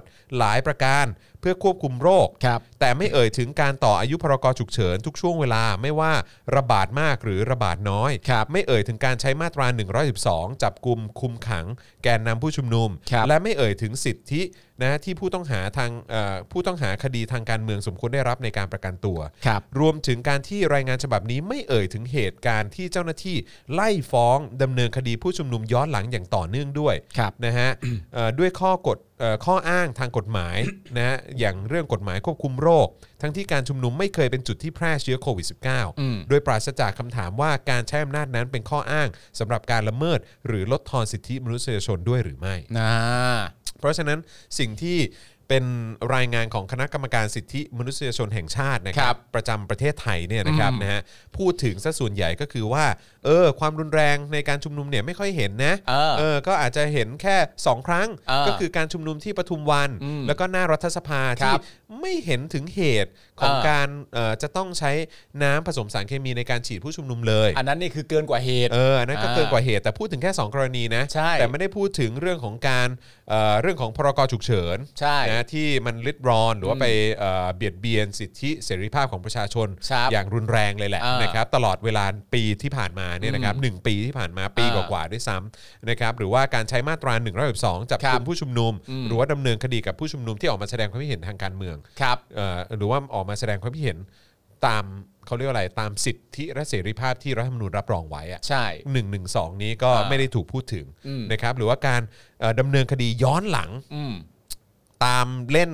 เอ่อผู้ชุมนุมอ่ะ อ่า ย้อนหลังอ่ะคดียิบย่งยิบย่อยเล่นหมดเลย ใช่ นะครับ หลายๆ เป็ คน ดีพรบความสะอาด ผมว่า มั่ง ผมว่าเผลอๆตอนนี้ไม่แน่จะแตะพันคดีได้ได้แล้วมั้ง ใช่ คือเพราะว่ามีทั้งเรื่องของแกนนำก็ด้วย อืม แล้วก็ประชาชนตัวเล็กตัวน้อยก็โดนกันด้วยอ่ะ ใช่ ผมว่าก็หลายร้อยคดีอ่ะ เด็ก เออ เยาวชน ด็กก็โดนเออเด็กก็โดน เด็ก ชน มัธยม ก็ โดนเด็กมหาวิทยาลัยโด ใช่ น แล้วก็เรื่องเกี่ยวกับการไม่ได้รับการประกันตัวด้วย ใช่ ก็เลยเกิดความน่าสงสัยมาก็คือว่า เราอ่านรายงานฉบับนี้ไป โดยที่ผู้เขียนรายงานเขียนไม่ครบถ้วนอะ อืม เขียนไม่ครบถ้วนตามประเด็นที่มันเกิดขึ้นจริงๆอะ ซึ่งผมไม่เชื่อว่าเขาจะสามารถตกหล่นได้ เพราะแบบเหมือนด้วยความเหมือนอารมณ์ว่าเปล่าไม่ได้ตั้งใจเป็นความผิดพลาดอะไรอย่างเงี้ย อืม เออบอกว่ามันตกหล่นไปจริงๆอะไรอย่างเลยผม อ่า ผมไม่เชื่อว่าว่าว่าว่ามันจะด้วยเหตุนั้นน่ะ ครับ ผมคิดว่าเขาตั้งใจฆ่ามันไป ผมผมก็ มากกว่า คิดว่าอย่างนั้นฮะ อืม อันนี้เป็นการเดานะ ครับ ผมเดาว่าเขารู้อยู่แล้วว่าเจตนาแฝงของเขาเนี่ย อืม เขาต้องการจะเขียนรายงานฉบับนี้ขึ้นมา เพื่อต้องการจะเล่าแค่เรื่องอะไรบ้าง อืม ผมว่าเขาตั้งใจ อืม ผมว่าเขาตั้งใจ ใช่ และไอ้ประโยคนี้นี่คือชัดเจนมากว่าโดยรายงานฉบับนี้เป็นอีกฉบับที่มีรายละเอียดแสดงความเข้าอกเข้าใจรัฐบาลเป็นอย่างดี ใช่ ที่สำคัญครับ แตกต่างจากองค์กรสิทธิมนุษยชนทั้งสากล อืม และของไทยกลุ่มอื่น ใช่ ๆอ่ะ ถูกต้อง ก็ก็ฟังดูเอา ก็ฟังดูเอา ก็ฟังดู แล้วนครับ เอา ฟังดู นะฮะ เอาแล้วกันครับอืมนะฮะ อ่า ก็รู้สึกเอิ่มไม่รู้ดิสำหรับผมผมรู้สึกแบบอีมากเลย มันอีอยู่แล้วครับ มันน่าอีเนาะ แล้วผมก็อยากรู้จริง ๆ ว่าเนี่ยรายงานฉบับนี้ที่ออกมาเนี่ย อืม อ่ะสมมติเรานับเรานับแค่พาร์ทว่า วันที่มีการสลายการชุมนุมด้วยการใช้สารเคมีผสมกับน้ำและฉีดเนี่ยอันนั้น อืม รุนแรงกว่าเหตุไปหน่อย อืม เมื่อรายงานออกมาแบบนี้เสร็จเรียบร้อยแล้วเนี่ย แล้วไงต่อ เออ แล้วจะเกิดการพัฒนาหลังจากนี้เนี่ยแล้วไงต่ออ ม รายงานฉบับนี้ที่รายงานว่าเหตุการณ์วันนั้นไม่สมควรไม่เหมาะสมกับเหตุและผลและสถานการณ์เนี่ย แล้วทำอะไรกันต่อ ใช่อือฮึ กูอยากรู้มาก อยากรู้มากเหมือนกัน คืออะไร อยากรู้มากเหมือนกันครับนะฮะแล้วก็ผมก็ไม่แน่ใจว่ามันเกี่ยวข้องกับเอ่อการเปลี่ยนโลโก้ของคณะกรรมการสิทธิมนุษยชนแห่งประเทศไทยด้วยหรือเปล่านะฮะ ครับ อืมนะฮะเพราะว่าผมรู้สึกว่าพอผมเห็นโลโก้ใหม่เนี่ยผมก็รู้สึกหนักอกหนักใจเหมือนกันนะครับ ครับ ในการที่จะมีความเชื่อมั่นแล้วก็เชื่อถืออ ม ในเรื่องของความเป็นกลาง หรือว่าความมืออาชีพนะแล้วก็ความตรงไปตรงมา ครับ แล้วก็การยืยืนอยู่บนพื้นฐานของข้อมูลและข้อเท็จจริง อืม นะครับของคณะกรรมการสิทธิมนุษยชนแห่งชาติชุดนี้ อืม นะครับเออผมก็รู้สึกว่ามันน่าเป็นห่วงนะ ใช่ อืมน่ ผมมีความรู้สึกว่าในความรู้สึกผมนะ รายงานฉบับนี้เนี่ย รายงานประมาณสักเท่าไหร่ดิสามสิบเปอร์เซ็นได้ไหมของเรื่องจริงทั้งหมดอะ อะไรนะ หมายถึงว่ารายงานฉบับเนี้ยให้ข้อมูลอะไรต่างๆกันานาแบบถึง 30% สำหรับผมนะผมว่า เออ 10% ประมาณ 10% ผมว่า นะ 10%ด้วยซ้ำ ของความจริงทั้งหมดที่เกิดขึ้น ใช่ จริง ใช่จริง ๆ ๆ เออ แล้วถ้าสมมติ 10% สมมติว่าตีความอย่างที่คุณ คิดเนี่ย แล้วก็ตีความอย่างที่คนเขานำเสนอมานั่นแปลว่ารายงานรายงานนี้เนี่ย ดูจะเข้าอกเข้าใจรัฐบาลเป็นอย่างดีเนี่ย อืม นั่นแปลว่าถ้าคุณจรตีความว่า 10%นั่นคือมุมมองในทางที่ดี ที่สามารถจะมองสู่รัฐบาลได้เนี่ย อืม ในสถานการณ์ทั้งหมดเหล่านี้เนี่ย มีแค่ 10%เองนะเว้ย อืม อีก 90%ที่เหลือนี่เฮี้ยล้วนนะ เฮีย นึกออกปะ เหี้ยอยู่แล้ว แม่งมีแค่ 10%เท่านั้นเองนะที่จะพอดึงมาได้า แล้วมันแล้วมันหนักหน่วงที่สุดเว้ยในในในยุคสมัยของการในยุคสมัยของความความตกต่ำทางด้านสิทธิมนุษยชนอ่ะ เออ มันคือยุคสมัยนี้จริงๆอ่ะ เอออั อันนี้คือตกต่ำแบบถึงที่สุดอ่ะ เออ แล้วคุณพูดถึงความเฮี้ยแค่สิเนี่ยนะ ใช่ ตลกนะครับ ของคณะกรรมการสิทธิมนุษยชนแห่งชาติอะ แห่งชาติเลยนะ แห่งชาติอ่ะชาติ เออ ไทยเนี่ย ครับ คุณพูดแค่สิบเปอร์เซ็นต์ เออ บางมุมมอง อันนี้ผมใจดีแล้วนะ ผม เออ เชื่อว่าบางคนอาจจะมองว่าเอ้ยอันนี้มันแค่ห้าเปอร์เซ็นต์ด้วยซ้ำ เออ อาจจะไม่ถึงสิบเปอร์เซ็นต์ด้วยซ้ เออ ำเออ หรือว่าเปอร์เซ็นต์เอ่อหรือว่าหลายๆ คนอาจจะตีความก็ได้ว่าแม้กระทั่ง 10%ที่ว่าก็เป็น 10%ที่โกหก ใช่ ก็หนักไปอีก ใช่ เป็น 10%ที่ตอแหลไม่ตรงกับความจริงก็หนักอีก เพราะว่ามันมีเรื่องราวให้พูดเยอะกว่านี้เยอะมากครั เออ ไม่ว่าจะใช้กฎหมายในการคุกคามประชาชน อืม คือใช้กฎหมายเป็นเครื่องมือในการคุกคามแล้วก็ลิดรอน ใช่ เอ่อกลั่นแกล้งประชาชนน่ะ ใช่ โดยเผด็จการน่ะ เออ และเครือข่ายอ่ะ อืม ใช่ไหมกระบวนการยุติธรรมด้วย เออ ใช่ไหมครับที่ที่มีการใช้กฎหมายผิดหลักการอะไรต่างๆ ก็ ใช่ มีด้วยเหมือนกัน ใช่ฮะ ใช่ไหมหรือแม้กระทั่งการใช้กำลังของเจ้าหน้าที่ อืม ที่ถึงตัวประชาชนน่ะ ใช่ มันเต็มไปหมดเลยนะ มันเยอะมากนะครับ ในประเทศที่ในความเป็นจริงกฎหมายเนี่ยควรจะมีหน้าที่ไว้เพื่อปกป้อง อืม และพิทักษ์ประชาชน อืม แต่ว่ากฎหมายในประเทศไทยณตอนนี้กลับถูกนำเอามาใช้เพื่อจัดการ อืม ควบคุมคนที่เห็นต่างจากผู้มีอำนาจ อืม และนี่คือรายงานเขาเหรอ อืมใช่ เฮ้ย เอาจริง นี่รายงานคุณเหรอและนี่ก็เป็นอีกครั้งหนึ่งที่รายงานของไทยเราเอง อืม แตกต่างจากสากลอย่างค่อนข้างจะสิ้นเชิง ใช่ อีกแล้วครับท่าน อีกแล้วครับท่าน โอ้โห อืมถูกต้องครับผม นะฮะก็คุณผู้ชมรู้สึกอย่างไร ก็ลองแชร์เข้ามาได้นะครับผมนะฮะอ่ะแล้วเป็นไงบ้างคุณบิวตอบมายัง มีคุณวิวตอบมาแล้วอันหนึงนะ เมื่อกี้คุณบิวตอบมาว่าประมาณ ว่า ปีหนึ่งเนี่ย คือเขาเพิ่งจบการโรงแรม ครับ แต่ท่องเที่ยว ครับ แล้วปีหนึ่งตก ปีเนี้ยตก อืม ตกงานมาสามครั้งแล้วเขาก็ อ่า เครียด เข้าใจเข้าใจเออนะครับก็ แต่อยากให้คุณบิวแบบ อืม ไม่อยากคือผมเข้าใจนะ เพราะว่าคือวันนี้ก็ได้เจอหลายคนเหมือนกันที่ตกงานเหมือนกัน อืม เออ ก็ได้เจอเหมือนกัน เออ แต่ว่าก็แค่แบบว่า คือไม่อยากให้ คือ คือสถานการณ์มันก็มันมันก็น่าท้อจริงๆแหละ เออ ใช่ แต่ว่า ครั แต่ บ แต่แต่ในความรู้สึกผมนะ คืออย่างอย่างเมื่อเช้าเนี้ยที่ผมคุยกับพี่แขกอะผมรู้สึกว่า เมื่อเช้าเป็นการคุยกับพี่แขกที่ที่แปลกดีนะ คือตอนเปิดเริ่มต้นขึ้นมาคือเป็นการคุยกับพี่แขกในเรื่องของสถานการณ์เศรษฐกิจณปัจจุบัน อ่า ตั้งแต่ช่วงที่ผ่านมาตั้งแต่แบบว่ายึดอำนาจมาแล้ว แล้วก็มาหนักตอนโควิด อ่า เป็นพิเศษใช่ไหม อืม แล้วก็คือตอนนี้ก็คือคนจนจนลง ครับ ใช่ไหมฮะแล้วก็คนชนชั้นกลางก็จนลงจนกลายเป็นคนจนไปแล้ว อ่า แล้วชนชั้นกลางที่เหลืออยู่ก็เหลือน้อยลงทุกที อืม แต่ว่าไอ้ข้อมูลล่าสุดเนี่ยก็คือว่าคนรวยอ่ะ อืม ก็จนลงเหมือนกัน คนรวยก็จนเป็นนะ แต่ว่าเอ่อไอ้สัดส่วนตัวเลขของปริมาณการจนลงเนี่ยก็คือว่าคนคนรวยเนี่ยได้รับผลกระทบใกล้เคียงกับคนจนเลยอะ เออ คือของคนจนเนี่ยจนลงไปอีก 12%เ เออ แต่คนรวยเนี่ยจนลงไปประมาณ 16% เออ 16%ของคนรวยนะ อืม เพราะฉะนั้นมันก็เลยแบบว่าเหมือนแบบแกลบมันก็เลยเริ่มเข้ามาใกล้ชิดกันนิดนึง อ่า ก็คือเพราะเพราะพอดีคือจะบอกจะบอกว่าใกล้ใกล้ชิดมากอาจอาจจะไม่ได้แต่คือบอกว่าเพราะเพราะคนจนมันก็จนลงใช่ไหม อ่า คนรวยมันก็ก็ก็จนลงด้วยเหมือนกัน อ่า ก็คือมันก็ขยับตามกันลงมา อ่ามันมันไม่ใช่ว่าคนจนอยู่ที่เดิม ใช่ แล้วคนรวยเนี่ยจนจนตามลงมา มัน อ่า ก็คือจนลงไปทั้งแถบ ใช่ใช่ อ่า จนลงไปทั้งแถบเพราะฉะนั้นก็คือตอนนี้มันแย่กันหมดแหละ อ่า เออแต่ว่าถ้าเราดูตามประวัติศาสตร์ และไอ้สิ่งที่มันเกิดขึ้น อืม ในสังคมของโลก อ่า ของการความเป็นโลกาภิวัตน์ความเปลี่ยนแปลงของสังคม แล้วการเข้ามาของเทคโนโลยี การเข้ามาของการเออของอินเทอร์เน็ต และการ อืม สื่อสารความเร็วสูงอะไรต่างๆเห อืม ล่านี้มันมันทำให้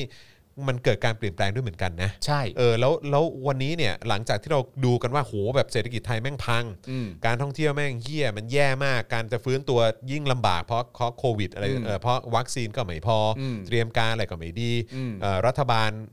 รัฐบาลไม่มีความสามารถอะ อืม ไม่มีประสิทธิภาพในการบริหารงาน อืม อะไรต่างๆ เหล่านี้แล้วไปจนถึงเรื่องของการส่งออกปัญหา อืม ต่างๆ ก็พวกนี้ด้วย อืม หนี้สินในครัวเรือน อืม ก็เพิ่มขึ้นสูงที่สุด อืม เป็นประวัติการ อืม ก็ด้วยเหมือนกัน แต่ว่าตอนช่วงท้ายเนี่ยมันก็น่าสนใจตรงที่ว่ามันมี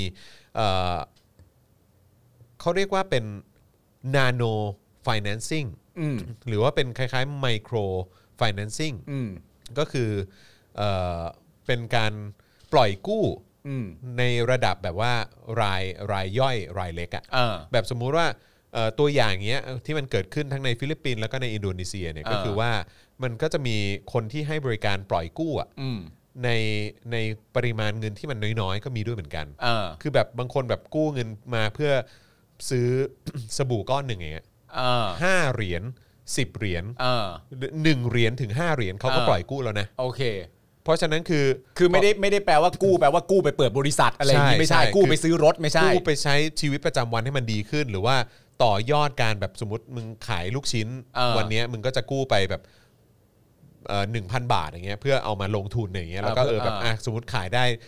1,200 บาทก็เอา 1,000 บาทไปคืน แล้วก็แล้วก็วันรุ่งขึ้นก็กู้เพิ่มเป็น 1,500 บาท เอออ ไรเงี้ยเพื่อที่จะขายได้มากขึ้น แล้วก็ เออ ได้กำไรมากขึ้นอะไรเงี้ย อืม อย่างนั้นก็ได้ไง เออ เออซึ่งตอนนี้มันมีนวัตกรรมอะไรใหม่ ๆ ที่มันที่มันถูกคิดขึ้นมา เออ เพื่อ เอามาช่วยในส เอา ถาน มา การณ์เหล่า ช่วย นี้ ใน เออ เรื่องของประชาชนหรือหรือคนที่มีรายได้น้อย หรือคนยากจน อืม มากยิ่งขึ้นด้วยการผสมผสานกันระหว่างความรู้ทาง เออ ด้านเศรษฐศาสตร์ เออ ใช่ไหมหรือว่าทางด้านการตลาดการลงทุนหรืออะไรต่าง อืม ๆ มาผสมกับเทคโนโลยี เออ ด้วย เออ แล้วก็ความเร็วในการสื่อสารทางอินเทอร์เน็ตทางออนไลน์อะไรต่างๆด้วยอะไรอย่างเงี้ย อืม มันก็เลยทำให้ทำให้ มันมีทางอยู่ มันมีทางนะ อ่า เออซึ่งซึ่งสำหรับผมเองอ่ะผม อืม รู้สึกว่าไอ้สิ่งเหล่านี้มันเป็นเรื่องที่เราหลีกหนีไม่ได้ อ่า คือความเปลี่ยนแปลงอ่ะ อืม เราไม่สามารถจะเปลี่ยนหรือว่าเราไม่สามารถจะหลีกหนีมันได้ อืม ยังไงมันก็จะตาม ตามมาเจอเราอยู่ดีแหละ ใช่ เพราะฉะนั้นคือไม่ช้าก็เร็ว อืม ผมเชื่อว่าไอ้พวกเทคโนโลยีหรือว่านวัตกรรมอะไรต่างๆ เหล่านี้มัน อืม มันก็จะเข้ามาในประเทศไทยโดยที่โดยที่เราก็คงไม่สามารถจะเอ้ยเราคงไม่สามารถจะหนีหนีมันพ้นได้เหมือนแบบ เออ เหมือนที่ Grab เข้ามา อืม เหมือนที่เทคโนโลยีบัตรเครดิตอะไร เออ ต่างๆ เข้ามาอย่างเงี้ย อืม เดี๋ยวท้ายที่สุดสิ่งเหล่านี้มันก็จะเข้ามาเหมือนกันแหละเพราะฉะนั้นผมก็เลยแบบอยากจะให้แบบแบบสู้ก่อนอะ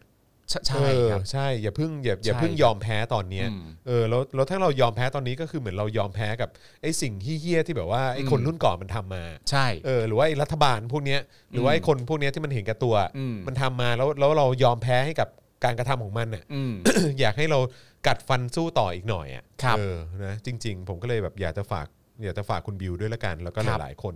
ที่กำลังท้อใจอยู่ตอนเนี้ยนะครับ ครับมันจะมีมันจะมีทางของมันนะครับ ใช่ มันก็แล้วมันก็จะมีเวของมันที่มันจะเกิดขึ้นเหมือนที่คุณจรพูดไปแล้ว ก็คือว่าในสถานการณ์ที่ที่ที่มันแย่ลงเนี่ย ครับ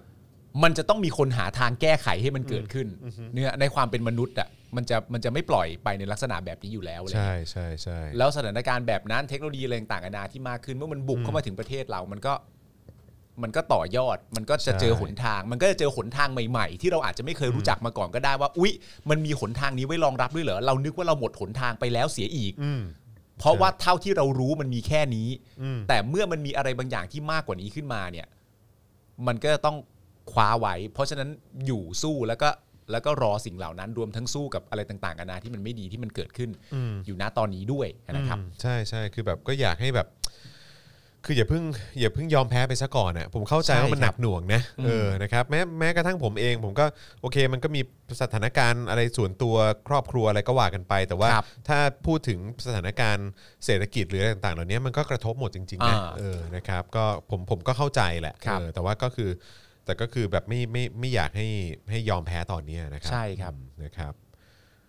ในฐานะที่เป็นสถานการณ์นี้นะครับ ในในฐานะที่ที่ผมเป็นเพื่อนคุณจรนะฮะ อืม ก็ก็เพื่อเป็นการพูดให้กำลังใจนะครับ ก็คือว่าในในช่วง ในช่วงปีที่ผ่านมาเนี่ย ครับ ในสถานการณ์การเมืองโควิด อะไรต่างๆนานา แล้วก็สถานการณ์ชีวิตอะไรต่างๆนานาโดยรวมของคุณจรเนี่ย อืม คุณจรก็แทบพังเหมือนกันนะครับ ใช่ ก็ต้องยอมรับกันเลยว่าชีวิตของเพื่อนผมคนเนี้ยก็ก็แทบจะพังลงไปเลยเหมือนกันนะครับ พังแบบอื้อหือ พังมากๆอะ ผม นะครับ ก็ไม่นึกว่าผมจะเดินมาถึงจุดนี้เหมือนกัน ใช่ นะครับ ใช่อันนี้เป็นประโยคที่คุณจรพูดบ่อยมากว่าก็ไม่คิดจริง ๆ ว่าจะเดินมาถึงจุดนี้จริง ๆ ในชีวิตนะครับผม ใช่ใช่ใช่ ซึ่งผมก็อยู่ข้างคุณจรตลอดเวลานะครับผมแล้วก็คอยดูคอยอะไรต่างๆกันานานั่นนู่นนี่อะไรเงี้ยก็ช่วยเหลือเกื้อกูลกันไปอะไรเงี้ยแต่ถ้าเกิดว่าคุณจรไปยอมแพ้ อืม ในวันนั้นเนี่ย อืม นะครับ ณตอนนี้เราทั้งหมดก็ไม่ได้อยู่ร่วมด้วยช่วยกันสู้พร้อมๆกันณ ใช่ ตอนนี้อีก เรา ช่น คงไม่ได้เจอกัน เราคงไม่ได้เจอกัน เราคงไม่ได้เจอะ รับ กันใช่ อ่า ใช่ใช่นะครับก็เลยแบบ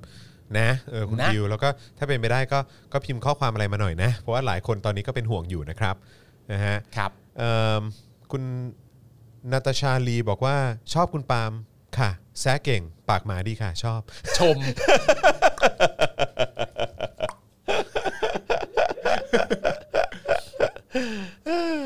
นะครับ อ่ะโอเคนะครับ ก็รู้สึกอย่างไรกับคณะกรรมการสิทธิมนุษยชนนะครับกับรายงานของเขา ครับ และเงินเดือนที่เราจ่ายให้เขาไป ครับ นะครับก็มาแชร์กันได้นะครับ ครับ อื ผม นะครับอ่ะต่อกันหน่อยดีกว่านะครับ มาดูถึงเอ่ออะไรนะ ที่เขาบอกว่าเขาอุตส่าห์เจียดเงินมาให้อ่ะอืมเจียดเงินมาให้ตั้ง 11%เนี่ย อ๋อกะลาหอมๆมาเหร ก อก ลาหอม กะลากะลาหอก งทั ม พเออกลาหอม กะลาหอมว่ะ กลาหอมเออกลาหอม หน่วยงานอะไรเนี่ยอ๋อหน่วยงานกะลาหอม กะลาหอมครับ อยู่ นะฮะ สบายไม่ต้อง ชอ ออบ กหรอก เหลือเกิน อยู่ ชอบ สบาย เหลือเกิน เออ อบคอนเทียนเหรอ ใช่ชอบเหลือเกินนะฮะกับการอยู่ในกะลาเนี่ยนะครับ เออจะเอาละ ชบ หน่วยงานกะลาหอม ใช่ใช่ อยู่สบายไม่อยากออกมาเลย อยากอยู่ตรงเนี้ยแหละ เออ นะฮะก็เออคือจริง ๆ แล้วมันน่าจะเชื่อมโยงกับทางกลุ่มแคร์นะครับ ครับ นะคือทางกลุ่มแคร์เนี่ยเขาเปรียบเทียบว่าเฮ้ยเออถ้าเกิดว่ากลาโหมเนี่ยนะครับยอมหันงบมาเพื่อมาดูแลเรื่องของวัคซีนโควิดเนี่ยนะครับจะได้เท่าไหร่ นะครับนะฮะ ครับ ก็มีตัวเลขที่น่าสนใจเกี่ยวกับงบประมาณของกระทรวงกลาโหมนะครับที่ ครับ เมื่อหากนำมาแบ่งเพียงบางส่วนบางเสี้ยวนะครับมาช่วยเรื่องของการจัดหาวัคซีนโควิด -19 จะทำให้เกิดประโยชน์อย่างมหาศาลเลยนะครับ โดยกลุ่มแคร์นะครับคือผู้ที่ออกมาชี้ชวนผ่าน Facebook ว่าหัน 10%งบ กลาโหมมาโถมให้วัคซีนดีไหมนะครับเนื่องจากหากนับจากการระบาดของโควิด -19 ตั้งแต่แรกๆนะครับเมื่อปี 63นะครับวันแรกที่เราพบผู้ติดเชื้อรายแรกในประเทศนะครับวันที่ 12 มกราคม 63 พบว่าขณะนั้นเนี่ยนะครับงบประมาณกลาโหมประจำปีงบประมาณปี 63เนี่ยนะครับจำนวนทั้งสิ้น 231,000 ล้านบาทเนี่ยนะครับเพิ่มจากปี 62 กว่า 4 สี่เอ่อเท่าไหร่อ่ะสี่พันล้านบาทอ่านะครับเพิ่มเพิ่มขึ้นจากปี 62 4,000 ล้านบาท และในปีงบประมาณ 64 นะครับ ก็เป็นเงิน 2 2 3 0 0 0 เอ่อล้านบาทนะครับลดลงจากปี 63 ไปเพียง 8,000 ล้านบาท หรือเพียง 3.57%ของงบปี 63 เท่านั้น ครับ ไม่เพียงเท่านั้นนะครับแม้การระบาดของโควิด -19 จะเกิดขึ้นระลอกแล้วระลอกเล่านะครับแต่หากไปดูการตั้งงบในปี 65 ครับ กลับพบว่ากระทรวงกลาโหมเตรียมเสนองบประมาณจำนวนที่ไม่ต่างกันกับปี 64 นะครับที่ได้จัดสรรมาจำนวน 223,000 ล้านบาท โดยพบว่าเกือบ 50%เป็นการใช้จ่ายงบประจำอย่างเช่นเงินเดือน สิทธิตามกฎหมายและสวัสดิการครับ 50%ของงบกลาโหมคุณ ครับ ก็คือเงินเดือนของทหาร ไอ้พวกสิทธิตามกฎหมายต่างๆ ที่ควรจะได้นะครับ อาจจะมีแบบเบี้ยการประชุมอะไรต่างๆก็ว่ากันไป รวมไปถึงสวัสดิการ อ่า ก็คือเบิกได้ถ้าป่งถ้าป่วยอะไรก็ไปรักษาได้เต็มที่เลย พร้อมอ่ะ พร้อมเลย อ่า นะครับ และที่เหลืออีก 50%เนี่ยก็คืองบประมาณสำหรับภารกิจพื้นฐานการฝึกและการจัดซื้อจัดหาอาวุธยุทโธปกรณ์ อ๋อ เออใช่ไหมฮะดังนั้น โอเค นะครับจากข้อมูลที่พูดไปตอนต้นทั้งหมดนะครับจะเห็นได้ว่าเหล่าทหารหารทั้งหลายเนี่ยนะครับจะอยู่ได้อย่างสุขสบาย ครับ นะฮะด้วยภาษีของประชาชน แถมยังมีเงินไว้ซื้ออาวุธยุทโธปกรณ์อีกจำนวนมากด้วย โอ้สบายจังเว้ย เพราะฉะนั้นก็คือ 50%เนี่ยก็ ครับ คือเอาไว้จ่ายเงินเดือน อ่า ใช่ไหมจ่ายไอ้เบี้ยอะไรต่างๆ ก็ว่ากันไปรวมถึง เออ สวัสดิการป่วย อ่า เปื่อยเอ่อป่วยเปื่อยอะไรต่างๆเนี่ยได้หมดเลย เบิก ครับ ได้เต็มที่นอนโรงพยาบาลนอนโรงพยาบาล ค่าผ่าตัดค่าคีโมค่าอะไรต่างๆ ได้หมดเลย อ่า ใช่ไหมฮะ ด้วยภาษีเรานะ อันนี้คือ 50%นะ โอเค แล้วอีก 50%เนี่ยก็ ครั คือบ เป็นแบบเออเป็นค่าใช้จ่ายในการฝึกอะไรต่างๆ และ อ่า การจัดซื้อยุทโธปกรณ์ ใช่ ผมว่าก็มีอ่ะอ่ะผมผมปัดให้กลมๆเลย ผมว่าจัดซื้อจัดหายุทโธปกรณ์เผลอๆ แม่งอาจจะ 40 40 กว่าเปอร์เซ็นต์ด้วยซ้ำ ก็ก็อาจจะเป็นไปได้ แล้วอีก 10%อาจจะเป็นแบบภารกิจ เออ พื้นฐานการฝึกอะไรต่างๆ ก็ว่ากันไป ใช่ แต่ว่าคุณก็ต้องเข้าใจด้วยว่าทหารจะไม่มีอาวุธยุโทโธปกรณ์ได้ยังไง เออ เราต้องพร้อมรบอยู่ตลอดสิ จะเอาที่ไหนไปยิงประชาชน ใช่ อะไรวะ จะเอาที่ไหน ใช่ ไปยิงประชาชนวะ เออ นะ จะเอาที่ไหนไปยิงคนในประเทศตัว เอ เอง อ วะ จะเอาที่ไหน ถ้าไม่ได้ ปยิง จัดซื้ออะไรอย่างนี้ ใช่ ถ้ามันต้องใช้ขึ้นมาจริงๆ เนี่ย อย่าง เออ กระสุนเนี่ยใช้หลายแสนนัดนะฮะ เออ เออ เอาไว้ยิง เออ ประชาชนน่ะ เอออ ม แล้ว ใช่ไหม คนตายอย่างมีหลักฐานว่าตายจริง ๆ ด้วยนะ จากวิถีกระสุนของกองของท ใช่ หารก็มีออกมา เออ แล้วครับผม แต่ส่วนว่าไอจะไปรบกับอริราชศัตรูอะไรต่างกันานาอันนี้ข้ามๆไปเลยนะฮะ อ่า นี้ ครับ ไม่ ผม เกี่ยวเลยนะ อันนี้ไม่เกี่ยวครับ อันนี้ไม่เกี่ยวยุทโธ หรือปว่า กรณ์ที่ว่าไม่เกี่ยวเลย ใน นะ เรื่องของการมีประสิทธิภาพในการจัดการอะไรนะเอ่อการลักลอบเข้าเมืองแบบผิดกฎหมายของ อะไร แร อง ย่างนั้ งาน น ผิดกฎหมายอะไรต่างๆ เนี่ย เอ เออ อ นะครับไอ้พวกนี้เนอะ ไม่ได้เรื่องไม่ได้เรื่อง ไม่ได้เรื่อง ไม่ได้เรื่อง ไม่เป็น เล ไร ย นะครับ ไม่ได้เรื่องเลย แต่นะอาวุธมันต้องมี เอาไว้ยิงประชาชน เออมันทหารกับอาวุธมันต้องมาคู่กันสิวะ ใช่ถูกต้องนะครับ างบเอางบจำแนงจงบมาเป็นลักษณะแบบนี้ ใช่ครับ โอ ผ เค มนะฮะในทางกลับกันนะครับระยะเวลาผ่านมาปีกว่าๆนะครับกลับพบว่าไทยเนี่ยเป็นประเทศที่ประชาชนได้รับวัคซีนโควิด -19 ในระดับที่ต่ำมากนะครับหากเทียบกันในระดับโลก แม้แม้เศรษฐกิจจะตกต่ำนะครับประชาชนจะเดือดร้อนแสนสาหัสอย่างไรนะครับเรากลับพบว่างบประมาณประจำปีของกระทรวงกลาโหม หรือพูดง่าย ๆ ก็คืองบทหารนั่นแหละ กลับไม่ได้ลดลงจากสภาพปัญหาเลยนะฮะคือปัญหาที่เกิดขึ้นหรืออะไรต่างๆ ไม่ได้มี ผลกระทบอะไรกับงบประมาณของทหารเลย เออ นะครับ คือตอนเนี้ยคือ หรือ เ ถ้าลดลงไปก็แค่ไม่กี่เปอร์เซ็นต์ จึงเดียว จึงเดียว คือมันมีเหตุการณ์แปลกประหลาดที่เกิดขึ้น ครับ นั่นก็คือเหตุการณ์โควิดเนี่ยแหละ ครับ นะครับผมเราไม่เคยรู้จักโควิดกันมาก่อน มัน ครับ เกิดขึ้น มันมันย่อมน่าจะส่งผลกับเรื่องเม็ดเงินที่กระจายไปในภาคส่วนต่างๆ ของประเทศไทย แน่ๆ เราเดาว่าอย่างนั้น อืม แต่กลับค้นพบว่ากลาโหม จึงเดียว จึงเดียวครับ จึงเดียว ผม จริง จึงเดียวจริงๆครับ จึงเดียวจึงเดียวอย่างแรงเลยแหละ จึงเดียวเลยฮะ เออนะครับนะฮะก็ก็ถือว่าเป็นเป็นยอดที่พอเห็นปุ๊บแล้วก็อื้อตกใจเหมือนกันเว้ยเออนะครับคือลดลงไปแค่ 2-3%เองเหรอเอ เอ อ อ นะครับนะฮะเอิ่มโดยกลุ่มแคร์เนี่ยก็เลยประมาณตัวเลขเล่นๆนะครับว่าเฮ้ยถ้าเกิดจะขอเจียดงบประมาณกลาโหมของทหารมาสัก 10%สัก 2 ปีงบประมาณได้ไหม อ่า เพื่อนำมาจัดหาอาวุธป้องกันเชื้อโรคให้กับประชาชน อ่า จะได้อาวุธวัคซีนป้องกันสงครามเชื้อโรคได้มากน้อยเพียงใด อันนี้เราไม่ได้พูดถึงอาวุธยุทโธปกรณ์แล้วนะ อ่าอันนี้คือ เป็นอาวุธเพื่อต่อสู้กับเชื้อโรค ใช่เอาไว้ เออ เอาไว้สู้กับกับไอ้โควิด -19 เนี่ยแหละ เออ ผลก็คือพบว่า 10%นะครับของปีงบประมาณ 63นะครับจะมีจำนวนอยู่ที่ประมาณ 23,000 ล้านบาท อืม นะฮะและ 10%ของปีงบประมาณ 64เนี่ยนะครับจะมีงบประมาณอยู่ที่ 22,000 ล้านบาท อืม นะฮะตั้งตั้ง 20,000 กว่าล้านเนี่ย ใช่ รวมทั้ง 2 ปีงบประมาณนะครับเราจะมีงบทั้งสิ้น 45,520 ล้านบาท โอ้ย ใช่ไหมฮะ เยอะนะเว้ย ใช่ หากเอาย่องบประมาณนี้เนี่ยไปลองคำนวณเป็นจำนวนวัคซีนนะครับ ครับ โดยคิดจากราคาประมาณสูงสุดเลยก็ได้ อืม นะครับของวัคซีนแต่ละยี่ห้อนะคือ เออ ซื้อในราคาแพงสุดนะ เออ จะพบว่าเราจะได้วัคซีนจำนวนมากดังต่อไปนี้ ครับ นะครับอย่างถ้าเกิดว่าเราไปซื้อซิโนแวค อ่า ก็จะได้ถึง 88 ล้านโดส อ่า ก็คือฉีดประชาชนได้ประมาณ 44 ล้านคน อ่า ใช่ไหมฮะคิดเป็น 64%ของ อ่า ประชากรทั้งหมด อันนี้คือซีโนแวคนะ อ่าใช่ นอันแพงสุดนะ อ่าใช่ โอเค อ่าโอเค งั้นดูในจอเลยแล้วกัน อ่า ถ้าเกิดว่าเป็นโมเดอร์นาทาง อ่า ขวามือนะครับ ครับ ก็จะได้ประมาณ 39 ล้านโดส อ่า ฉีดได้ 19 ล้านคน ครับ คิดเป็น 29%ของจำนวนประชากร อ่า ถ้าเกิดว่าอ่ะไปซื้อของไฟเซอร์แล้วกัน ไฟเซอร์ก็จะได้ 74 ล้านโดส อ่า ฉีดได้ 37 ล้านคน อ่า คิดเป็น 56%ของจำนวนประชากร ครับ ถ้าเป็น a s t r a z e ซ e c a อืม นะฮะก็จะได้ 300 364 ครับ ล้านโดส อืม ฉีดได้ 182 ล้านคน อ่า หรือมากกว่าประชากรไทยถึง 2.75 เท่า อันนี้เกินไปเลย เกินไปเลย ฉีดเกินไปเลย ใช่ หรือว่าถ้าซื้อจอร์นสันจอร์นสัน ครับ นะครับ ซึ่งฉีดแค่เข็มเดียวเนาะ อ่าน นะครับจำนวนเอ่อที่ได้เนี่ยก็จะได้ 144 ล้านโดส อ่า ฉีดได้ 144 ล้านคน หรือว่ามากกว่าประชากรไทยถึง 2.18 เท่า อ๋อ เพราะฉะนั้นถ้าเจียดงบของกลาโหมมา อ่า 10% 2 ปีงบประมาณ อืม นะครับเราจะได้เงินเยอะมาก อืม นะครับในการที่จะมาต่อสู้ อ่า นะฮะป้องกัน อ่า นะฮะชายแดนของเรา อ่า นะฮะปกป้องประเทศชาติของเรา อ่า นะฮะเอ่อจากโควิด -19 ใช่ นะครับได้มากมายขนาดนี้เลย เออ เออ ย้ำอีกครั้งหนึ่ง ถ้า ก็คือ ถ้ากลาโหมเสียสละบ้าง ใช่ ย้ำอีกครั้งหนึ่งก็คือว่างบประมาณที่ว่าเนี่ยคืองบประมาณ 10%ของ 2 ปีงบประมาณ แล้วอันนี้คือคิดราคาว่าซื้อวัคซีนในราคาที่แพงสุดนะ ของแต่ละยี่ห้อ ของ นะ แต่ละยี่ห้อนะ อ่า แต่ผมเชื่อว่าถ้าเกิดว่าเราไปซื้อจริงอ่ะเราได้ถูกกว่านี้อยู่แล้วแหละ อ่าอ่าเว้ยอันนั้นไม่เป็นไร อ่าอันนั้นอันนั้นอันนั้นไม่เป็นไร ไม่เป็นไร แต่อันนี้ แต่ เป็นตัวเลขที่เอามาโชว์ให้ดู เอามาโชว์ให้ดูว่า ใช่ มันจะได้ขนาดนี้เชียวนะ ใช่ และบางยี่ห้อบางอันเนี่ยมากกว่าจำนวนประชาประประชากรอีกด้วยซ้ำไปนะ ใช่ นั่นแปลว่าถ้ากลาโหม มีน้ำใจอันงดงาม เสียสละบ้าง มีใจจิตใจที่เป็นเมตตากรุณาปราณีต่อคนในชาติ เพราะอย่างที่คุณจรรายงานไปแล้วว่า จากเหตุการณ์ที่มันเกิดขึ้นเนี่ยงบประมาณที่ส่งตรงมาถึงของกลาโหมเนี่ย มันจึงเดียวจริง ๆ มันลดไปจึงเดียวจริง ๆ แต่เราก็ไม่รู้ไงว่า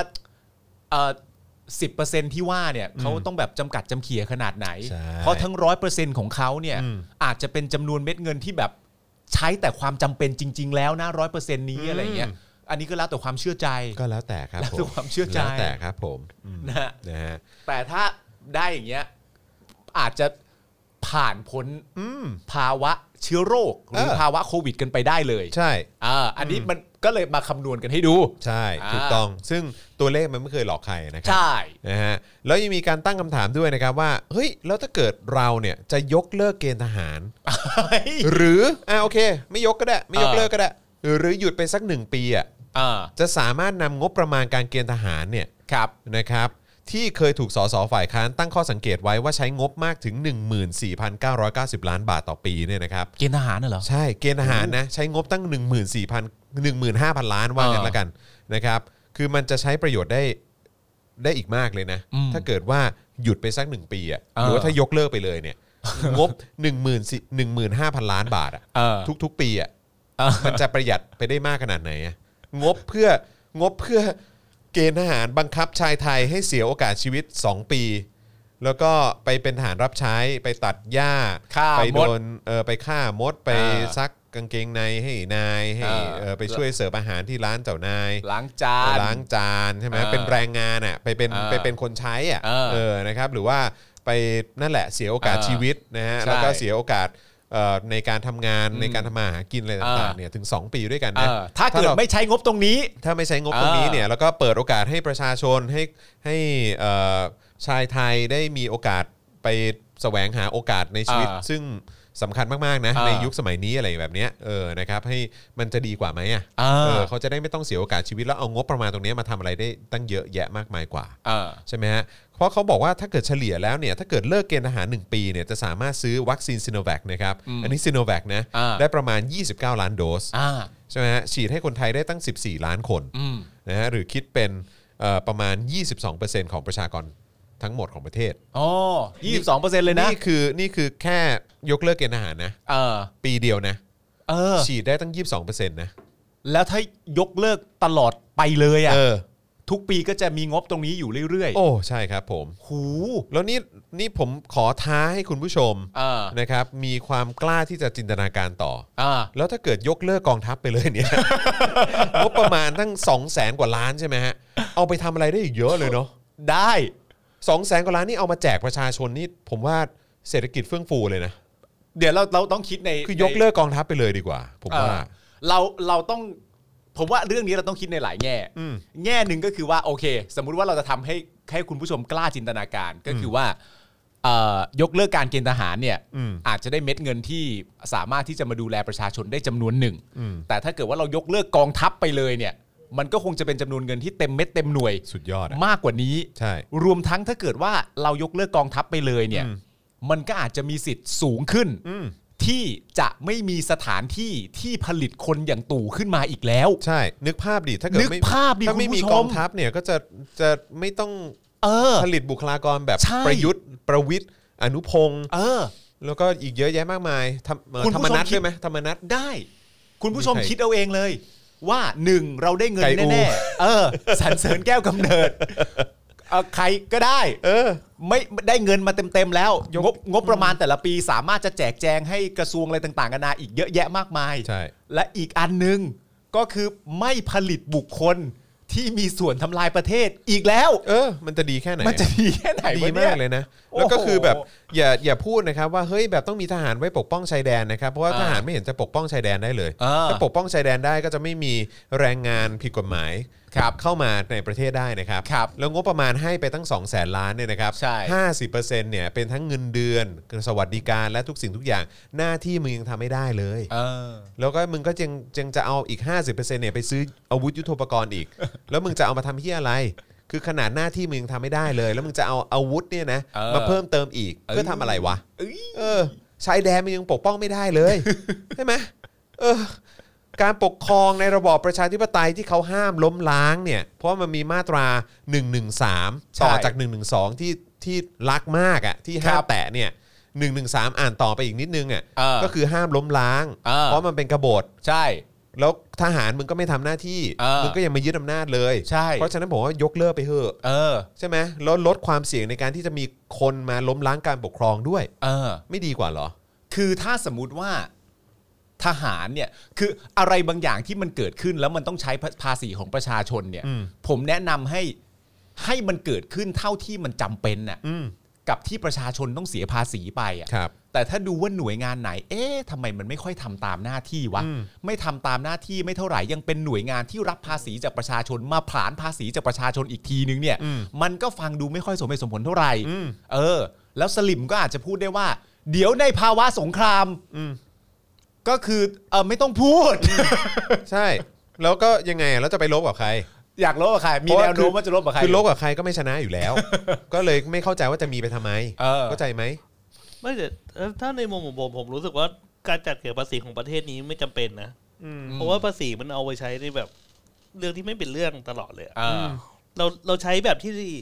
คนไทยเราถนัดไหม เออคือ คือเอ่อองค์กรไหนหน่วยงานไหนแบบ มีความจำเป็นต้องใช้เงินอ่ะ เออ บริจาค อืม บริจาคคนเดียว เออ คนดีเหรอใช่ไหม ไม่ไม่คือ ไม่ คือ แล้ว คนไทยถนัดบริจาคไง อ๋อ ใช่ เห็น แล้ว อย่างนี้แล้วแบบ พอถึงเวลาปุ๊บพอพอใกล้เวลาปุ๊บก็เฮ้ยตายแล้วสมมติเอ่อฮุนเซนอยู่ดีๆเกิดบ้าคลั่งขึ้นมาจะเข้ามายึดประเทศไทยอย่างเงี้ยครับ อ่า พวกเราบริจาคกันเร็วเราต้องซื้อรถถังอะไรอย่างเงี้ยเออ อ่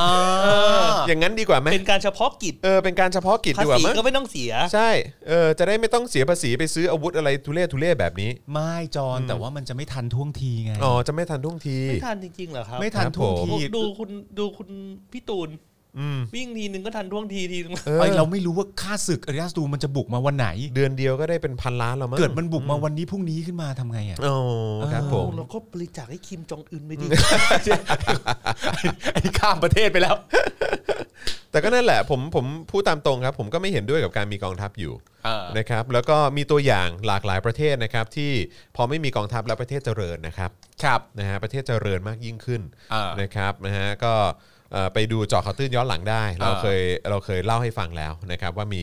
เอ่อประเทศอะไรนะครับ อ่า แล้วก็ตัวอย่างว่าเขาประสบความสำเร็จ เออ เอ่อแล้วประเทศเขาเจริญมากขึ้นขนาดไหน ทั้งในเรื่องของเศรษฐกิจก็ดีขึ้น เออ การศึกษาดีขึ้น คุณภาพประชากรก็ดีขึ้น เออ จากการไม่มีกองทัพนี่แหละครับ เออ เอาปรสิตออกไปจากวงจรซะ เออ นะครับนะฮะแล้วร่างกายของเราจะแข็งแรง เฮ้ย เราทำแบบเกมโชว์ขึ้นมาไหม ฮะ ทำเกมโชว์แล้วแบบว่าโปรโมทไปเลยว่าวันนี้จะเป็นเกมโชว์ที่แบบว่า แล้วเป็นเกมโชว์ที่ง่ายมาก ฮะ คุณกับผมเป็นพิธีกร เออ เราเอาธนาธรมา เออ หนึ่งฝั่ง เออ อีกฝั่งหนึ่งฝั่งทหารเอาใครดี โอเค ที่สามารถที่จะดูมีความรู้สามารถจะพอมาฉะกันได้ประมาณไหน ก็ ดี ต้องเอาที่หนึ่งของรุ่นมาดิ อ่ะที่หนึ่งของรุ่น ประยุทธ์ก็ได้ อ่ะประยุทธ์จันทร์โอชามา ประยุทธ์ก็ได้ และขัวข้อหนึ่งเนี่ยให้พูดมาทีละข้ออให้ประยุทธ์พูดว่ามีทหารดียังไง เออ และธนาธรพูดว่าไม่มีทหารน่ะจะดียังไง อ่ะ หรือทหารไม่ดียังไง เออ และใครหมดก่อนแพ้ เออ เออ ถ่ายทอดให้คนทั่วโลก เออ ทั้งประเทศไทยได้ดู เออ ให้ประยุทธ์มันพูดไปทีละข้อ แต่แต่ตอแหลไม่ได้นะ เออเออเออ เราจะมีแบบว่าผมคุณอาจารย์แบงค์ทีม มี งานสป เป็ ง น ดักทุกคน เป็นแฟกเช็คเกอร์ เป็นแฟกเช็คเกอร์ เออ เราจะดึงคนจากไทยรัฐมา ครับ ดึงคนจาก Voice TV ไทย PBS อะไรต่างๆกันานาเป็นแฟกเช็คเกอร์ อ่ะ ว่าใครพูดตอนแหลว่า แต่ก่อนทหารเคยทำอย่างนี้ไง เราจะกดปุ่มตอนแหลปิ๊บปิ๊บ อันนี้ไม่จริง อันนี้ไม่จริงนะครับ อันนี้ไม่จริง อันนี้ไม่จริงครับยุดยุด เออ เอ้ยยุดเอ้ย เออ เอา ครับ ข้อ ผม ต่อไป แปะ ยุดเอ้ยก็แบบเออในสมัยตอนนั้นเพราะเรามีเรือนดำน้ำแอร์ กดทิ้งไปให้หมด กดทิ้งไปให้หมด เออจริง สมมติว่าธนาธรพูด สมมติว่าธนาธรพูดแล้วโจมตีทหาร ทั้งที่ไม่ใช่เรื่องจริง เช่น ธนาธรบอกว่าทหารชอบรัฐประหาร เราก็จะกดแต่เออมันเรื่องจริงกูก็กดไม่ได้ กูก็กดไม่ได้เออะอเออ กูต้องปล่อยธนาธรพูดไป เออเออเออเออเออเออ ถ่ายทอด จริ แม่งไป จริ ให้คนทั้งประเทศได้รู้กั ไม่ น แต่ผมว่าจะมีคนหนึ่งกด ใคร เจ๊ปอง เจ๊ปอง รายการแฟนบันธุ์แท้นี่มันจะ นะ ปิด เห็นไหมดู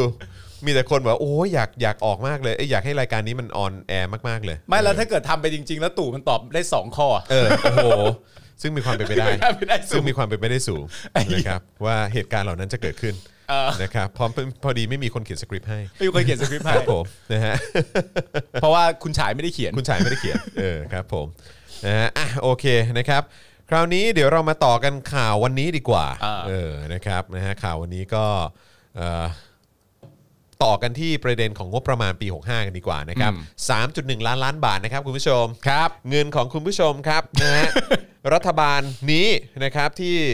เอ่อนำโดยประยุทธ์นะฮะ อ่า ที่เข้ามาโดยการยึดอำนาจนะครับ อ่า แล้วก็เขียนเอ่อเอ่อมีการเขียนกติกาการเลือกตั้งขึ้นมาใหม่ เขียน อืม รัฐธรรมนูญขึ้นมาใหม่ แล้วก็มาสืบทอดอำนาจตัวเองนะ ยัง ครั มี บ จิ้มสวด้วยนะ เออจิ้มสว210 คนมาเลือกตัวเองด้วยนะครับ ครับ นะฮะก็เอ่อในปีงบประมาณ 65 ก็มีการเคาะออกมาแล้วว่าจะของบ 3.1 ล้านล้านบาทนะครับ โอ้ จะเอาเงินของประชาชนไปใช้ 3.1 ล้านล้านบาทนะครับ อ่าน นะฮะวันนี้ก็มีรายงานนะครับว่าสำนักงบนะครับเสนอร่างพรบงบประมาณนะฮะปี 65 วงเงิน 3.1 ล้านล้านบาท ให้กับคอรมอนะครับพิจารณาเพื่อจัดทำรายละเอียดงบประมาณนะครับแล้วก็เสนอสภาพิจารณาในวาระ 1 และ 2 ในวันที่ 27 พฤษภาคมนี้นะครับหลังจากได้จัดทำกรอบงบประมาณรายจ่ายปี 65 วงเงิน 3.1 ล้านล้านบาท ลดลงจากปีที่แล้วนะครับ1.85 แสนล้านบาท หรือลดลงร้อยละ 5.6 จัดทำงบประมาณแบบขาดดุล7แสนล้านบาท ประมาณการจัดเก็บรายได้ 2.4 ล้านล้านบาทครับ อ่า อื้อหือนะฮะบนสมมุติฐานว่าเศรษฐกิจจะขยายตัว 4-5%นะ หู ซึ่งได้ข่าวว่าเขาบอกมาแล้วไม่มีทาง อ้าวก็แต่มันเป็นสมมติฐานไง ไม่มีทางอยู่แล้วบอกว่าว มันมันเป็นสม ะ ม มึง ติ บ้าไปแล้ว มึงคิดว่าเศรษฐกิจจะขยายตัว 5%ไอ้เหี้ยมึงแดกอะไรมา โดนตัวไหนมา มึงบอกว่าเศรษฐกิจจะขยายตัว 5%ทุยไอ้เหี้ยมึงดูพ่อมึงก่อน พ่อมึงอ่ะ ยังฉีดวัคซีนได้ไม่ถึง 1%เลยไอ้สัตว์เออ กลับมาเดิม เออ แฮชแท็กพ่อมงโกง เออเนี่ยเนี่ยแล้วมึงรอไปสิ มิถุนาแล้วจะเริ่มฉีดแบบจริงจังเนี่ย เผลอๆปีหน้ายังฉีดไม่ครบเลยมั้ง คือคิดดูตอนนี้ยังฉีดยังไม่ได้หนึ่งเปอร์เซ็นเลยมึงไปโดนตัวไหนเฮียมึงไปโดนตัวไหน กูอยากรู้จริงๆนะว่าคำว่าสมมติฐานเนี่ยถามกลับทันที ฐานมึงอยู่ตรงไหน ใช่ อะไรคือฐานมึง ว่ามึงจะได้สี่สี่ถึงห้าเปอร์เซ็นต์น่ะได้สักสองเปอร์เซ็นต์มึงจะได้หรือเปล่ากูถามจริง บนสมมติฐานว่าเศรษฐกิจจะขยายตัวร้อยละ4ถึง5เปอร์เซ็นต์ คือคือคือมันจะโตได้ยังไงฮะคุณผู้ชม มันจะโตได้อย่างไร มันจะโตได้ยังไงฮะ ครับ ฉีดวัคซีนนะฮะคือวัคซีนที่มีอยู่อะ ใช่ครับ วัคซีน คุณจอน ที่มีอยู่อะ ครับ ยังไม่ได้หนึ่งเปอร์เซ็นเลย ครับ แล้วนี่คือยังไม่พูดถึงปริมาณวัคซีนที่ยังขาดอยู่อีกเยอะที่ตู่บอกว่ากำลังเจรจาอยู่นะ เออ ซึ่งประเทศอื่นเขาเจรจาและซื้อขายจนส่ง และแบบฉีดไปแบบว่าประชากรกลุ่มเสี่ยงอะไร อ่า ต่างๆ นี่เขาก็แทบจะครอบคลุมแล้ว อ่า อิสราเอล ไม่ต้องใส่แมสแล้ว อ่า ออสเตรเลียนิวซีแลนด์ไม่ต้องห่วง อันนี้ อ่า ก็คือเที่ยวซึ่งกันและกันได้แล้ว อ่า เดินทางได้แล้ว อ่า ชิวๆแล้ว ซึ่งเราคิดภาพไม่ออกเลยนะ อเมริกานี่ก็น่าจะครอบคลุม 70%ทั้งหมดของเขาที่หรือว่า 100%ของกลุ่มเสี่ยงเนี่ย อ่า เอ่อภายใน 20 กว่ากว่าๆเมษายนนี่แหละ อ่า อเมริกานะ อ่า ที่มีประชากรเยอะกว่าเรากี่เท่าก็ไม่รู้อะ 20 กว่ากว่าเมษานี่ตีความได้เลยว่าอีก 27 ไม่ มั้ง กี่วันนะครั ใช่ บ อีกไม่กี่วันน่ะ เออ คือเขาจะครบแล้วนะฮะ ส่วนของไทยเรา เออ ยังไม่ถึง 1%นะฮะ เออแต่เรื่องนั้นข้ามไปสิ เออ มาดูที่สมมติฐาน ครับผม แต่เขาบอกว่า โอ้ไม่ต้องห่วงสมมติฐานเรา ครับ นะ ผม เศรษฐกิจไทยน่าจะขยายตัว 4-5% คุณผู้ชมเมื่อกี้พิมพ์เข้ามาว่า จังหวะนี้แหละที่ต้องกดปุ่มตอแหล ใช่ แม่งไม่ใช่เรื่องจริง ตล แน่ กตลกนะฮะสำหรับการจัดสรรงบประมาณเพื่อรองรับการฉีดวัคซีนทั่วประเทศจำนวน 63 ล้านโดสนะครับจะใช้เงินงบกลาง 6 ถึง 7,000 ล้านบาทนะฮะคาดว่างบที่ตั้งไว้เพียงพอไม่ต้องจัดสรรเพิ่ม ๆโอเค ซึ่งขณะนี้ได้เปิดทางให้โรงพยาบาลเอกชนจัดซื้อวัคซีนมาช่วยฉีดให้กับประชาชนอีกทางหนึ่งแล้ว เอ้าทำแล้วเหรออ๋อ เริ่มทำแล้วเหรอ อ๋อ ก็คือทีแรกก็บอกว่าไม่ไม่ไม่ต้องนะ ปี เออ ปีที่แล้วบอกไม่ต้องไม่ต้อง อันเนี้ยแหละ เออ แอสตราเซเนกาเดี๋ยว เออ เอาเข้ามาผลิตเอง สบาย ถ่ายทอดมาแล้ว เพราะเอสเอ่อเพราะ SCG อ่า ติดต่อให้ ใช่ เออแล้วก็ให้สยามเบลไซน์เนี่ยมา เป็นผู้ผลิต เออแล้วก็ อ่ามิ มิถุนาเดี๋ยวว่ากัน ใช่ อ่าแทงตัวเต็งนี่แหละชัว ปึ๊ ร์ บ สุดใช่ไหม อ่า เพราะอันอื่นนี่เราไม่ชัวร์ไง ใช่ เออเราไป ใช่ ลงทุนกับเขาไม่ได้ เดี๋ยวแบบ อ่า โดนโกงขึ้นมามันมั่วขึ้นมา มันไม่โอเค ก็เดี๋ยวเดี๋ยวเจ๊งเสีย อ่า เสียงบประมาณไปเปล่าๆ อ่า แทงแอสตราเซเนกาเนี่ยแหละ อ่า เออนะครับอ่ะแล้วก็หลังจากนั้นก็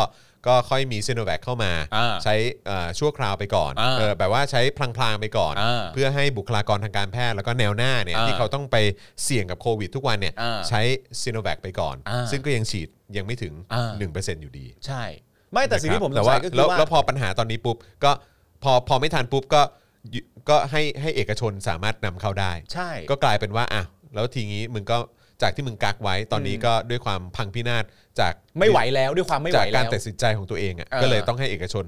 ใช่ มาจัดการเรื่องนี้ด้วย แต่ผมก็ยังสงสัยอยู่ว่าแล้วมันจะเป็นไปได้ไง ในเมื่อมีคนเคยบอกเราว่า ต่อให้เอกชนจะไปซื้อเองเขาก็ไม่ขายอ่ะ เออ จำได้ไหม ก็ก็งงเหมือนกัน เขาเคยพูดนะว่า จำ ต่อให้ เออ เอ ใช่ กชนไปซื้อ ใช่ เขาก็จะไม่ขาย เพราะ ใช่ เขาจะขายให้กับ รัฐเท่านั้น รัฐเท่านั้น อ่าใช่ เอกชนไปซื้อมันไม่ใช่ว่าทำได้หรือทำไม่ได้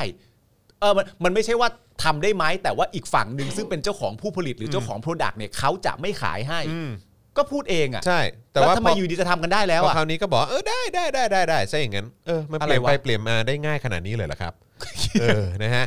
นอกจากนี้นะครับผออสำนักงบประมาณยังกล่าวว่าปีที่แล้วเนี่ยรัฐให้แต่ละหน่วยงานปรับลดรายจ่ายมาเป็นงบกลาง เพื่อแก้โควิดรวมกันประมาณ 20,000 ล้านบาทโอ้โห อ่า ไอสัตว์ตลกมากเลยนะ คือแบบว่าหน่วยงานในประเทศนี้แม่งมีเยอะแยะมากมายที่เป็นของรัฐอะ ใช่ แล้วก็ใช้งบประมาณปีหนึ่งก็ประมาณ 3 ล้านล้านบาทใช่ไหม อืม แต่ว่าไอ้ที่สามารถลดงบประมาณลงมา เพื่อที่จะเอามาแก้โควิด อืม รวมกันทั้งหมดนะ เออ จากหน่วยงานภาครัฐทั้งหมดที่รัฐบาลขอให้ขอให้ลดงบลงมาใช่ไหม เออ ได้แค่ 20,000 ล้านอะ เออ เท่ปะล่ะ จาก 3 ล้านล้านบาทอะ เออ เออสามารถปรับลดลงมาให้ เหลือเท่าไหร่นะ เจียดมาให้ได้ 20,000 ล้านบาท จากเท่าไหร่นะ จาก 3 ล้านล้านบาทนะครับ โอ้ เออครับผม เออ โดยปีนี้นะครับถ้าเกิดแต่ละหน่วยงานเนี่ยปรับลดงบจริงเนี่ยนะครับอาจจะได้ประมาณ 10,000 ล้านบาท เนื่องจากงบประมาณปี 65 น้อยกว่าปี 64 ซึ่งหากจะให้แต่ละหน่วยงานปรับลดงบมากกว่านี้ ก็จะเหลือแต่กระดูกแล้ว โอ้ไม่ไหวแล้วแหละ เหอต่กระดูกแล้ว เหลือแต่กระดูกแล้วว่า ทำไมกูเห็นอ้วนท้วนสมบูรณ์ทุกคนเลยวะ เออ ครับผม ทำไมมึงดูกินอิ่มนอนหลับกันจังอ่ะ แล้วกองทัพนี่คืออะไรฮะ เออ กองทัพนี่ 50%ก็จ่ายเงินเดือนและสวัสดิการแล้วไง เออ คือมึงหักมาอีก 50%แบบไม่ต้องซื้ออาวุธได้ไหมอะ อืม เออ ไม่ได้เหรอ เพิ่งรู้นะเนี่ยว่าเงินทั้งหมดนี่ถ้าเกิด เออ หักมากกว่านี้ก็จะเข้ากระดูกแล้วอ่ะ นี่แล้วเขาบอกว่าตอนนี้เนี่ย โอ้ ปรับลดจนถึงรายจ่ายที่มีความจำเป็นจริง ๆ แล้ว โอ้ก็นี่ไงสุดแล้วไง อืม มันสุดแล้วไง คือถ้าให้ประชาชนเข้าไปดูนะ เข้าไปจิ้มให้ได้นะ อืม ผมว่าน่าจะตัดได้มากกว่านี้ สนุกสนานนะครั ส บ นุกสนานนะ สุดนะครับนะครับ ใช่ แบบเข้าไปถามเลยว่า เหมือนอารมณ์แบบ ผมกำลังจะเปิดประตูเข้าไปในบ้านคุณแล้วนะ คุณแน่ใจกันแล้วใช่ไหมถามทหารนะ คุณแน่ใจกันแล้วใช่ไหมว่า ข้างในนั้นมีแต่สิ่งที่จำเป็น อืม แน่ใจครับงั้นผมขอดู อ่ะซุ้มนี่จำ เป็นไหม ซุ้มซุ้มซุ้มซุ้มขายน้ำอ่ะฮะ เออ เออครับผมนะฮะ ครับผม ซุ้มซุ้มอ่ะซุ้มอ่ะ ซุ้มซุ้ม ซุ้มใหญ่ๆที่ชอบ เออ ทำกันอ่ะเออใช่ไหม พวกซุ้มขายพวกถ้าใน เออ เมือง ซุ้ม นอก ซุ้มน้ำซุ้มน้ำ ซุ้มน้ำ ซุ้ม ใช่ น้ำ ซุ้มน้ำขนาดใหญ่ เออซุ้มน้ำ ใช่ไข่มุก ซุ้มน้ำขนาดใหญ่ ซุ้ม เออ น้ำ ซุ้ม ขนา น้ำขนาด มุก ใหญ่ อะไรอย่างเงี้ย เออ เออ ซุ้มซุ้มน้ำซุ้มน้ำอ่ะติดรูปติดอะไร ใช่ อืมครับผม ใช่ซุ้มถ้าทหารถ้าทหารก็จะมีอีกซุ้มหนึ่ง ซุ้มอะไรฮะ ทิ้งถนัดมาก ฮะ ซุ้มยิง ซุ้มยิงครับผมซุ้มยิงอืมครับผม ก็แล้วแต่คืออย่างที่บอกไปไงมันเรื่องมึงเรื่องเนี่ยเขาชอบตีความเป็นแบบนานาจิตตังอะเวลาจะตีความว่าอะไรจำเป็นหรือไม่จำเป็นอะ เออ บางทีมันก็แบบอาจจะไม่สามารถตีความด้วยเม็ดเงินได้ อืม มันต้องตีความด้านจิตใจด้วย อ่าฟีลลิ่ง หรอ มันต้องทำด้านจิตใจด้วย เพราะว่าซุ้มบางซุ้มเนี่ยที่ขายน้ำเนี่ย ครับ ถ้าบังเอิญว่ามันเป็นซุ้มขายน้ำแล้วเป็นน้ำที่อร่อย อืม จนน้ำนั้นเนี่ยได้รับการการันตีว่ากินเข้าไปแล้วจะเกิดสำนึก อะไรอย่างเงี้ยเกิด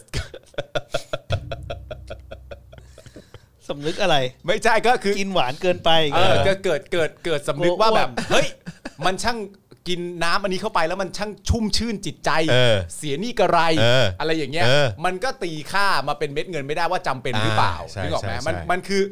คุณภาพของน้ำ บางทีแค่ขับรถผ่านซุ้มน้ำเนี่ย เออ มันก็ชื่นใจแล้วนะ อ่าชื่นใจ เออ ดี ใช่ไหม คือเรา นึกถึง heritage อะ นี่ไง ในน้ำมีปลาในนามีข้าว ใช่ ไง เนี่ยสมมติคุณ ใช่ ขั ปะ บคุณขับรถไป ถ้าถ้าประเทศไทยไม่อุดมสมบูรณ์เนี่ย เออ ก็ไม่มีซุ้มน้ำเนี่ย ให้เรา ใช่ ได้ดื่มด่ำกันหรอก ใช่ ใช่ไหม แล้วเกิดเรากระหายขึ้นมา นึกออกปะมันจะมีเอางี้ซุ้มน้ำแต่ละซุ้มเนี่ยมีความหมายไม่เท่ากัน อ่าใช่ครับ แต่ซุ้มน้ำบางซุ้มน้ำเนี่ย เออ ดื่มเข้าไปเนี่ย เออ คือคนดีนะ อ่าใช่ โอ้โห คือคนดีเลยนะ ชัดเจนเลย ปึ๊บเข้าไปแล้วแบบ อ่ะนันนูนนี่ เออ แล้วถ้าเกิดว่าประเทศไทยไม่มีซุ้มน้ำ โอ้โห ที่ดื่มเข้าไปแล้วจะกลายเป็นคนดี เอ เนี่ย อ มันไม่เลวกันทั้งประเทศหร เอ อก อนั่นอืม ไม่ได้ ไม่ได้ นะ ใช่ไหมก็เลยต้องคงไว้ ต้องคง ต้องคงไว้ครับ ต้องง ผม ไว้ เออ ซุ้มน้ำ ซุ้มน้ นะฮะ ำน้ำดีวะ อ้าวส่วนคำถามที่ว่าจะมีการกู้เพิ่มเติม อ่า นี่คือนอกจากจะขอเงินแล้วเนี่ย เออ นะฮะก็ดูเหมือนว่าจะกู้เพิ่มหรือเปล่า อ่าน นะครับนะอ่ะส่วนคำถามที่ว่าจะมีการกู้เงินเพิ่มเติมจากพรกเงินกู้ 1 ล้านล้านบาท ครับ หรือไม่นั้นพออสำนักงบประมาณกล่าวว่า แต่เดิมแล้วเนี่ยตามวินัยการเงินการคลังกำหนดไว้ ว่าหนี้สาธารณะจะต้องไม่เกิน 60%ของ GDP ซึ่งในภาวะปกติสามารถใช้เกณฑ์นี้ได้ ส่วนในช่วงที่โควิด -19 แพร่ระบาดอยู่นั้นเนี่ยจะมีการกู้เพิ่มอาจจะต้องมีการขยับเพดานวินัยทางการเงินการคลังด้วย ครับ ซึ่งถ้าเป็นเมื่อเช้านี้ อืม ที่คุยกับพี่แขก อ่ามี มีการประมาณการว่านะครับเอ่อนี่เอ่อนี่นี่นี่แบบตอนนี้ 60%ใช่ไหม อ่า ไม่แน่เนี่ยอาจจะเด้งขึ้นไปถึง 90%ก็ได้นะ เฮ้ย ใครจะไปรู้ มันจะทะลุร้อยกันเลยมั้ง เออนะฮะส่วนกระทรวงกลาโหมนะครับผอสำนักงบประมาณยังกล่าวว่า อ่า แม้จะได้รับงบประมาณสูง แต่ยอมรับว่าวงเงิน1นึ่งแสนล้านบาทเป็นเงินเดือนบุคลากร อืม เราเอาเงินภาษีประชาชน1นึ่งแสนล้านบาทไปจ่ายให้กับทหารนะครับ บุคลากรไง บุคลากรเนี่ย เออ ทหารในพลอะไรต่างๆ เราจ่ายให้กับคนเหล่านี้หนึ่งแสนล้านบาทนะปีปีหนึ่งเนี่ย อย่าไปคิดเล็กคิดน้อยสิครับ โอ้โหเฮีย เท่ากับ เท่ากับเราจ่ายให้รั้วของชาตินะ จ่ายให้รั้วของชาตินะ สำคัญนะฮะรั้วของชาติ รั้วของชาติหรือพญาติอะ รั้วของชาติ หรือพยาธิสังคมใช่ไหม เออใช่ รั้วของชาติหรือพญาติสังคมก็ไม่รู้นะฮะโอ้โหแม่งอ้ย เงินเท่าไหร่นะหนึ่งแสนเท่าไหร่นะ หนึ่งแสนล้านบาทนะครับ เอาไปจ่ายให้กับทหาร เอาไป หร จ่ายเป็นเงินเดือน เช็ค ของ ดู กองทัพนะฮะหนึ่งแสนล้านบาทไอสัตว์ ไอ้เหี้ยทุกวันนี้ภาษีของพวกเราประชาชนคนไทยหนึ่งแสนล้านบาท ครับผม กำลังถูกจ่ายเป็นเงินเดือนบุคลากรให้กับทหารเหรือวะเนี่ย แล้วก็บอกว่าอีกหนึ่ง ไอ้เหี้ย อีกหนึ่งแสนล้านบาทเนี่ยใช้ในการบำรุงทดแทน เออ และช่วยปัญหาโควิด จากการปรับลดลงเหมือนกับทุกส่วนราชการอืมเขาก็บอกว่า1นึ่งแสนล้านบาทเนี่ยจ่ายเงินเดือนให้กับทหารใช่ไหมแล้วก็อีกหนึ่งแสนล้านบาทเนี่ยก็ใช้แบบบำรุงทดแทนไอ้พวกอาวุธยุทโธปกรณ์อุปกรณ์อะไรที่ตัวเองมีอยู่อะไรอย่างเงี้ยก็ต้องใช้งบอีกตั้ง1นึ่งแสนล้านเลยนะ เออ ก็ แม่งเสียดายเงินใช่ไหม ปลื้มใจไหมล่ะ ผมเข้าใจแล้วแหละ ว่าไอ้คำว่าการลงทุนที่ไม่คุ้มค่ามันเป็นยังไง ภาวะเสี่ยง โคตรไม่คุ้มเลยอะ เออ เนอะไม่คุ้มเลยเนอะ มันเหมือน ใช่ครับ คุณเส้นทางชีวิตมันคือตัวแดกภาษีจริงๆครับ ใช่ครับ แล้วในสังคมไทยเนี่ยมีตัวแดกภาษีหลายตัวด้วยฮะ ใช่ครับ ครับผมนะฮะนายพลก่อรั้วกินครับ เออนั่นน่ะดิแล้วเป็นประเทศที่มีนายพลเยอะที่สุดในโลก ใช่ แล้วก็เงินเดือนสูงด้วย อืม แต่ละตัวเนี่ย ใช่ ทำเฮียอะไรบ้างก็ไม่รู้ รวยๆทั้งนั้น ลบก็ไม่ได้ไปลบ เอออ อืมนะฮะเอาลบเคยชนะใครบ้างเอางี้ นี่แก๊งเขาแก๊งเศรษฐีนะครับ ครับ ผม ขา สั่งเกง ศรษฐีโอ้สั่งเกง สั่งเกงครับ ผม ก็คนมีเงินน่ะ มีเงิน คนมีเงินอะ แต่ไม่ใช่เงินตัวเองนะ รวยอะ เออแต่ใช้เป็นเงินตัวเองเลยสัตว์อืม มันเหมือนเราแบบจ่ายเงินไปแบบ เฮ้ย จอห์น อืม เราสร้างทีมบอลดีกว่า อืม แล้วเราจะลงทุนเอาเงินทั้งหมดเนี่ย อืม ไปซื้อนักกีฬามา อืม นักกีฬาทั้งหมดนี้เป็นนักกอล์ฟทั้งหมด เพื่ออะไร ไอ้สัตว์ เนี่ยลงทุนไอ้เหี้ยพลาดเลย โอ้จุกเลย พลาดเลย จุกเลยครับผมอืมนะฮะอยากได้ทหารไง เออ เออนะฮะอยากได้ทหารดี อ ๆ ยามากได้ ปกป้อง ดีๆ ประเทศเสือกได้นักการเมือง เออแย่เลยแย่เลย เจ็บเลยโธ่ กูอยากรู้นี่กูแบบว่ากูจ่ายเงินเดือนมาให้มึงเป็นทหารนะ ใช่ ไม่ไม่ไม่กูจะมาเป็นนายก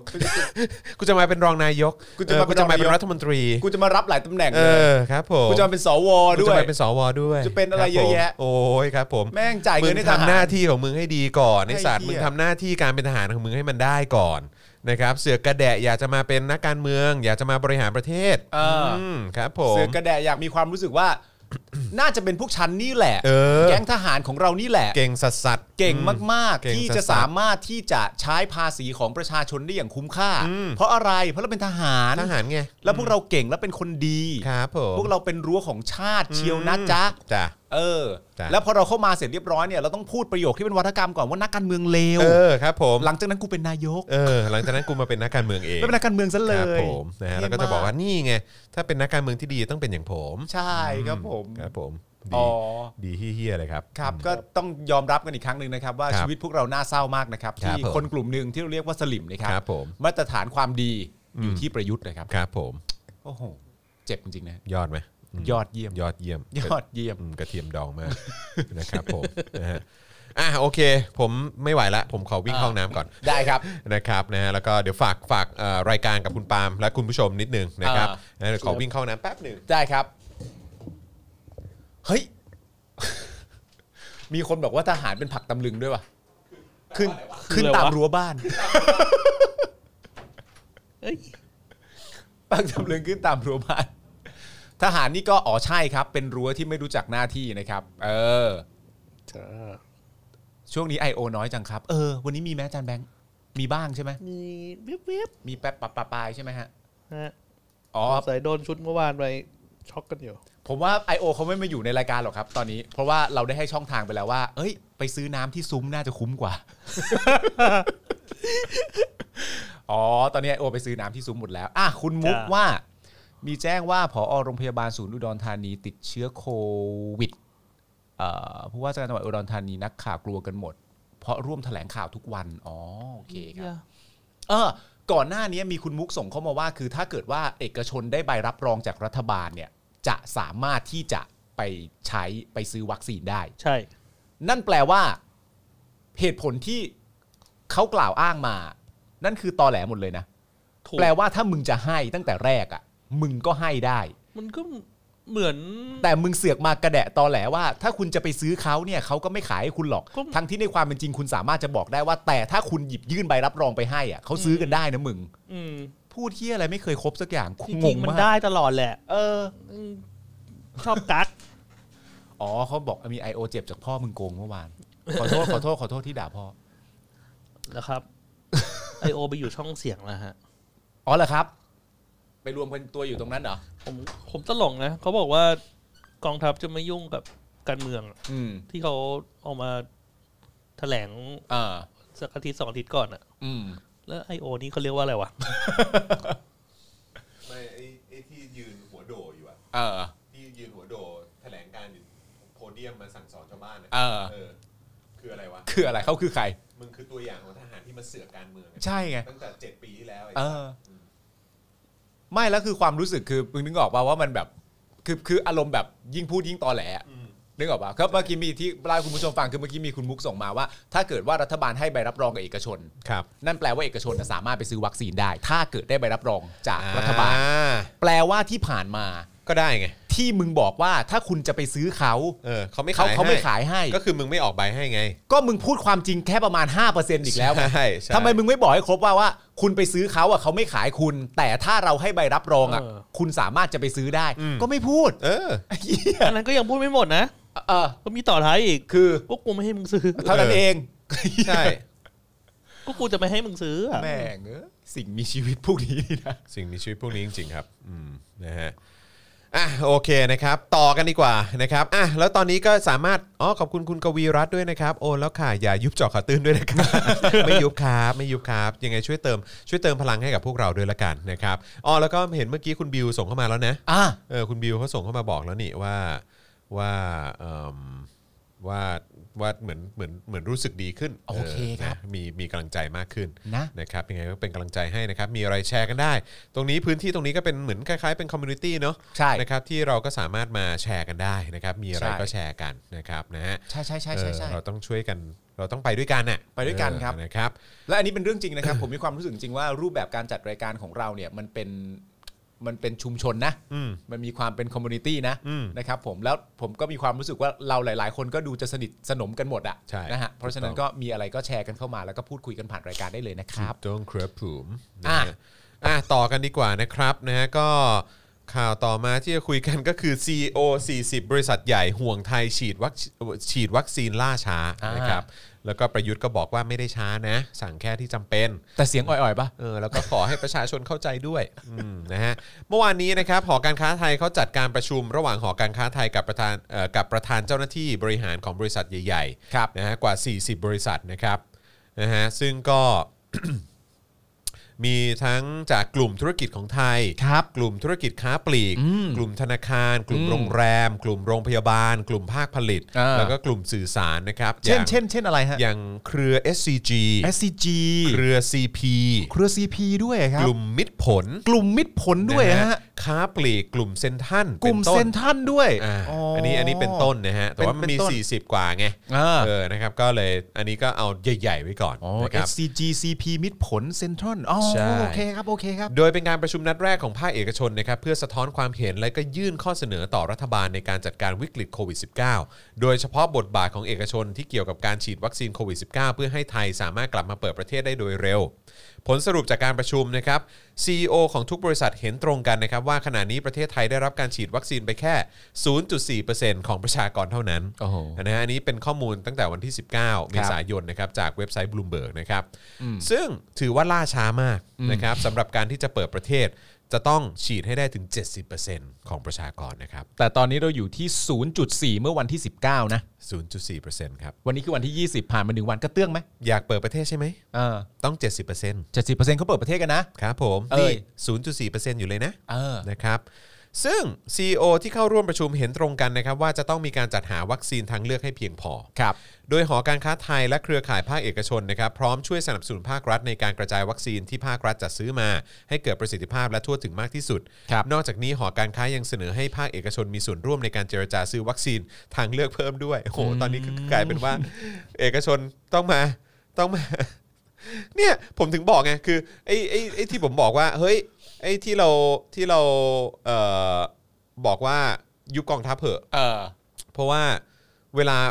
ประเทศเนี้ยเวลามีปัญหาอะไรอ่ะ เออ ส่วนใหญ่อ่ะแล้ว เออ โดยเฉพาะในยุคสมัยของประยุทธ์เนี่ยนะ อืม เออหลังยึดอำนาจมาเนี่ย เออ ประเทศเนี้ยเวลามีปัญหาอะไรอ่ะ เออ คือช่วยเหลือตัวเอง เออ ช่วยเหลือตัวเองอ่ะ เออ เป็นวิธีการที่ที่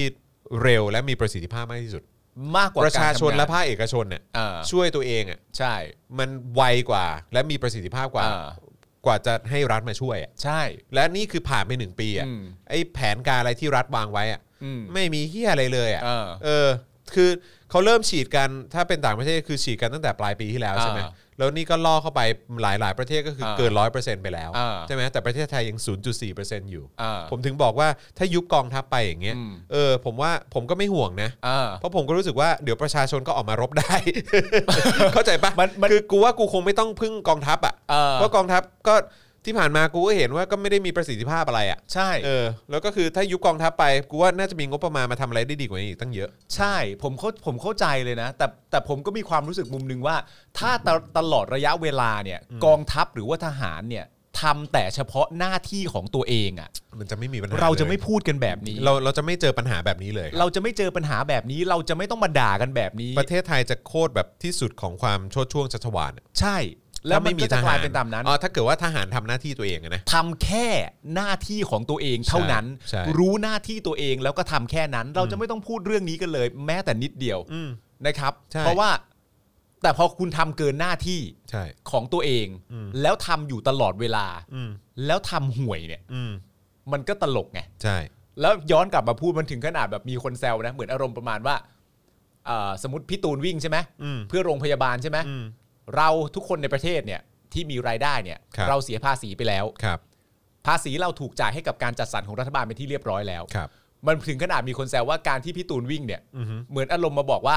เสียภาษีอีกรอบได้ไหมอ่ะ ครับ เข้าใจป่ะ อืม คือกูกูเสียไปแล้วไงเหี้ย ใช่ กูเสียไปแล้ว ถ้าส่วนนั้นมันถูกใช้อย่างถูกต้อง ก็ไม่ต้องไม่ต้องทำเรื่องพวกนี้กันไง ใช่กูก็จะมีคือมึงก็จะมีเงินส่วนอื่นไปพัฒนาพาร์ทอื่นน่ะ ใช่ เออ แต่นี่คือมึงห่วยไง เออ เออ แล้วถ้าคือมันมันเป็นเรื่องที่น่าตลกมากว่า เฮ้ย คนไทยด้วยการช่วยกันหน่อยได้ไหม อืม ก็ต้องเรียนตามตรงว่าช่วยไปแล้ว อืม เราได้ช่วยผ่านการจ่ายภาษีกันไปเป็นที่เรียบร้อยแล้ว ช่วยไปแล้ว อืม ไม่ต้องมาถามหาน้ำใจ อืม ไม่ต้องมาถามหาอะไรต่างๆนานาช่วยไปแล้ว ใช่ถู นะ ก ค ต้ รั อง บ แล้วนี่ก็คือกลายเป็นว่าก็ต้องให้เอกชนหาทางไปเอาวัคซีนมาเพิ่มอ่ะ เออ ช่วยแบ่งเบาภาระรัฐบาล ใช่ แบ่งเบาภาระรัฐบาลไอ้สัตว์ ใช่ คือถ้าเกิดมึงทำไม่ได้มึงก็ไม่ควรอยู่ เออ เออนะฮะ มันไม่ใช่พื้นที่ของมึงตั้งแต่แรกแล้วด้วย ใช่ถูกต้อง เออ ทั้งนี้นะครับหอการค้าและก็เครือข่ายนะครับเสนอให้แบ่งงานออกเป็น 4 ทีมนะครับเพื่อสนับสนุนการฉีดวัคซีนนะครับได้กับได้แก่ทีม สนับสนุนการกระจายและฉีดวัคซีน ทีมการสื่อสารเพื่อให้ประชาชนเข้าใจและมาฉีดวัคซีนในสถานที่ที่พร้อม ทีมเทคโนโลยีและระบบ เพื่อให้เกิดประสิทธิภาพในการลงทะเบียนนะครับ ครับ นำทีมโดย IBM อืม เข้ามาสำรวจและปรับปรุงกระบวนการ ครับ นะและทีมที่ 4 นะครับ คือทีมจัดหาวัคซีนเพิ่มเติม ซึ่งร่วมกับภาครัฐ และเครือข่ายโรงพยาบาลเอกชน โดยจะไปสำรวจความต้องการของการฉีดวัคซีนทางเลือกเพิ่มเติมนะครับ เพื่อเป็นการแบ่งเบาภาระของรัฐบาล ครับ และทำให้เศรษฐกิจฟื้นตัวได้เร็วมากขึ้นนำโดยสมาคมโรงพยาบาลเอกชน ซึ่งประเมินว่ายังต้องการวัคซีนทางเลือกเพิ่มเติมอีก 30 ล้านโดส ครับ เพื่อให้ครอบคลุม 70%ของประชากรทั้งประเทศ อืม โดยพลเอกประยุทธ์ก็ได้โพสต์ข้อความผ่านทาง Facebook เกี่ยวกับเรื่องนี้นะครับ บอกว่า ผมขอบคุณทุกท่านเป็นอย่างมาก ที่มีความตั้งใจที่ดี และพร้อมร่วมมือกันอย่างบูรณาการเพื่อช่วยประเทศ ผมรอที่จะได้รับฟังผลการประชุม ความคิดเห็นและคำแนะนำจากท่านครับ Hashtag รวมไทยสร้างชาติ นอกจากนี้นะครับวันนี้เนี่ยพลเอกประยุทธ์ยังได้เผยถึงสาเหตุที่สั่งวัคซีนน้อย โดยกล่าวว่า เพราะเราเนี่ยคุมโควิด -19 ได้ดีมาก จึงเอามาแค่พอจำเป็น ไม่อยากให้ประชาชนเสี่ยง ไม่ใช่เพราะเราจองช้าหรือน้อยเกินไป ทุกอย่างพัฒนาตามสถานการณ์ รัฐมนตรีและสสที่ไปเป็นต้นเหตุของคลัสเตอร์ทองหล่อเนี่ย อืม คือนับรวมในการควบคุมที่มีประสิทธิภาพของมึงปะเฮียตู่ เพราะเราคุมโควิด -19 ได้ดีมา ได้ ก ดีมาก ใช้คำว่าควบคุมโควิด -19 ได้ดีมากนะ ได้ดีมาก ได้ดีมากนะ อืม นี่คือดีมากนะ จอห์น อืม คนคนเนี้ย ครับ มีคนเชียร์ มีครับผม ให้ตายเถอะเพื่อน ครับผม คนคนเนี้ย มีคนเชียร์ครับ ที่กำลังพูดกับเราแบบเนี้ย ครับ โดยไม่มีพื้นฐานอยู่บนความจริงเลยเนี่ย อืม คนคนเนี้ยมีคนเชียร์ว่ะ มีครับผม ไอ้เชี่ย ครับผม เฮ้ย อืม ได้เหรอวะได้เหรอวะเนี่ย คนคนนี้มีคนเชียร์ เนี่ยแล้วก็คุณใบหยกบอกว่า ครอบครัวคนรู้จักเพิ่งใช้เส้นสายสวมสิทธิ์วัคซีนโควิดมาค่ะ โรงพยาบาลพื้นที่ที่มีคนงานพม่าเยอะๆ ฉีดกันแล้วเรียบร้อย อยากให้เรื่องนี้เป็นข่าว ไม่มีคนพูดถึงเลยอ่าครับผมนะฮะเอ่อมีอาจารย์อะไรนะฮะอ๋อก็คงประเภทเดียวกันแหละค่ะ ประเภทที่เห็นแก่ตัวค่ะเออคุณดูดีบอกมา ถึงได้เชียร์กันอย่างนี้ ใช่ ใช่ไหม ใช่ใช่นะครับเฮ้ยจริงๆ โอ้โห เลย ถ้าคุมได้ดี อือฮึ แล้วพลกรจะมีทำไมวะ เราควบคุมโควิดได้ดี ณตอนนี้เราก็เลยฉีดไปแล้ว 0.4เปอร์เซ็นต์เนี่ยนะ คุมได้ดี ดีมากครับ เราควบคุมได้ดีฉีดไปแล้ว ดีอยู่ล้านหลัง 0.4 วะ เปอร์เซ็นต์ เพราะว่าเหมือนประเทศอื่นเขาระบาดกันไปแล้ว แล้วประเทศเราเพิ่งระบาดอะ อืม อืม ล้าหลังหรือเปล่า มัน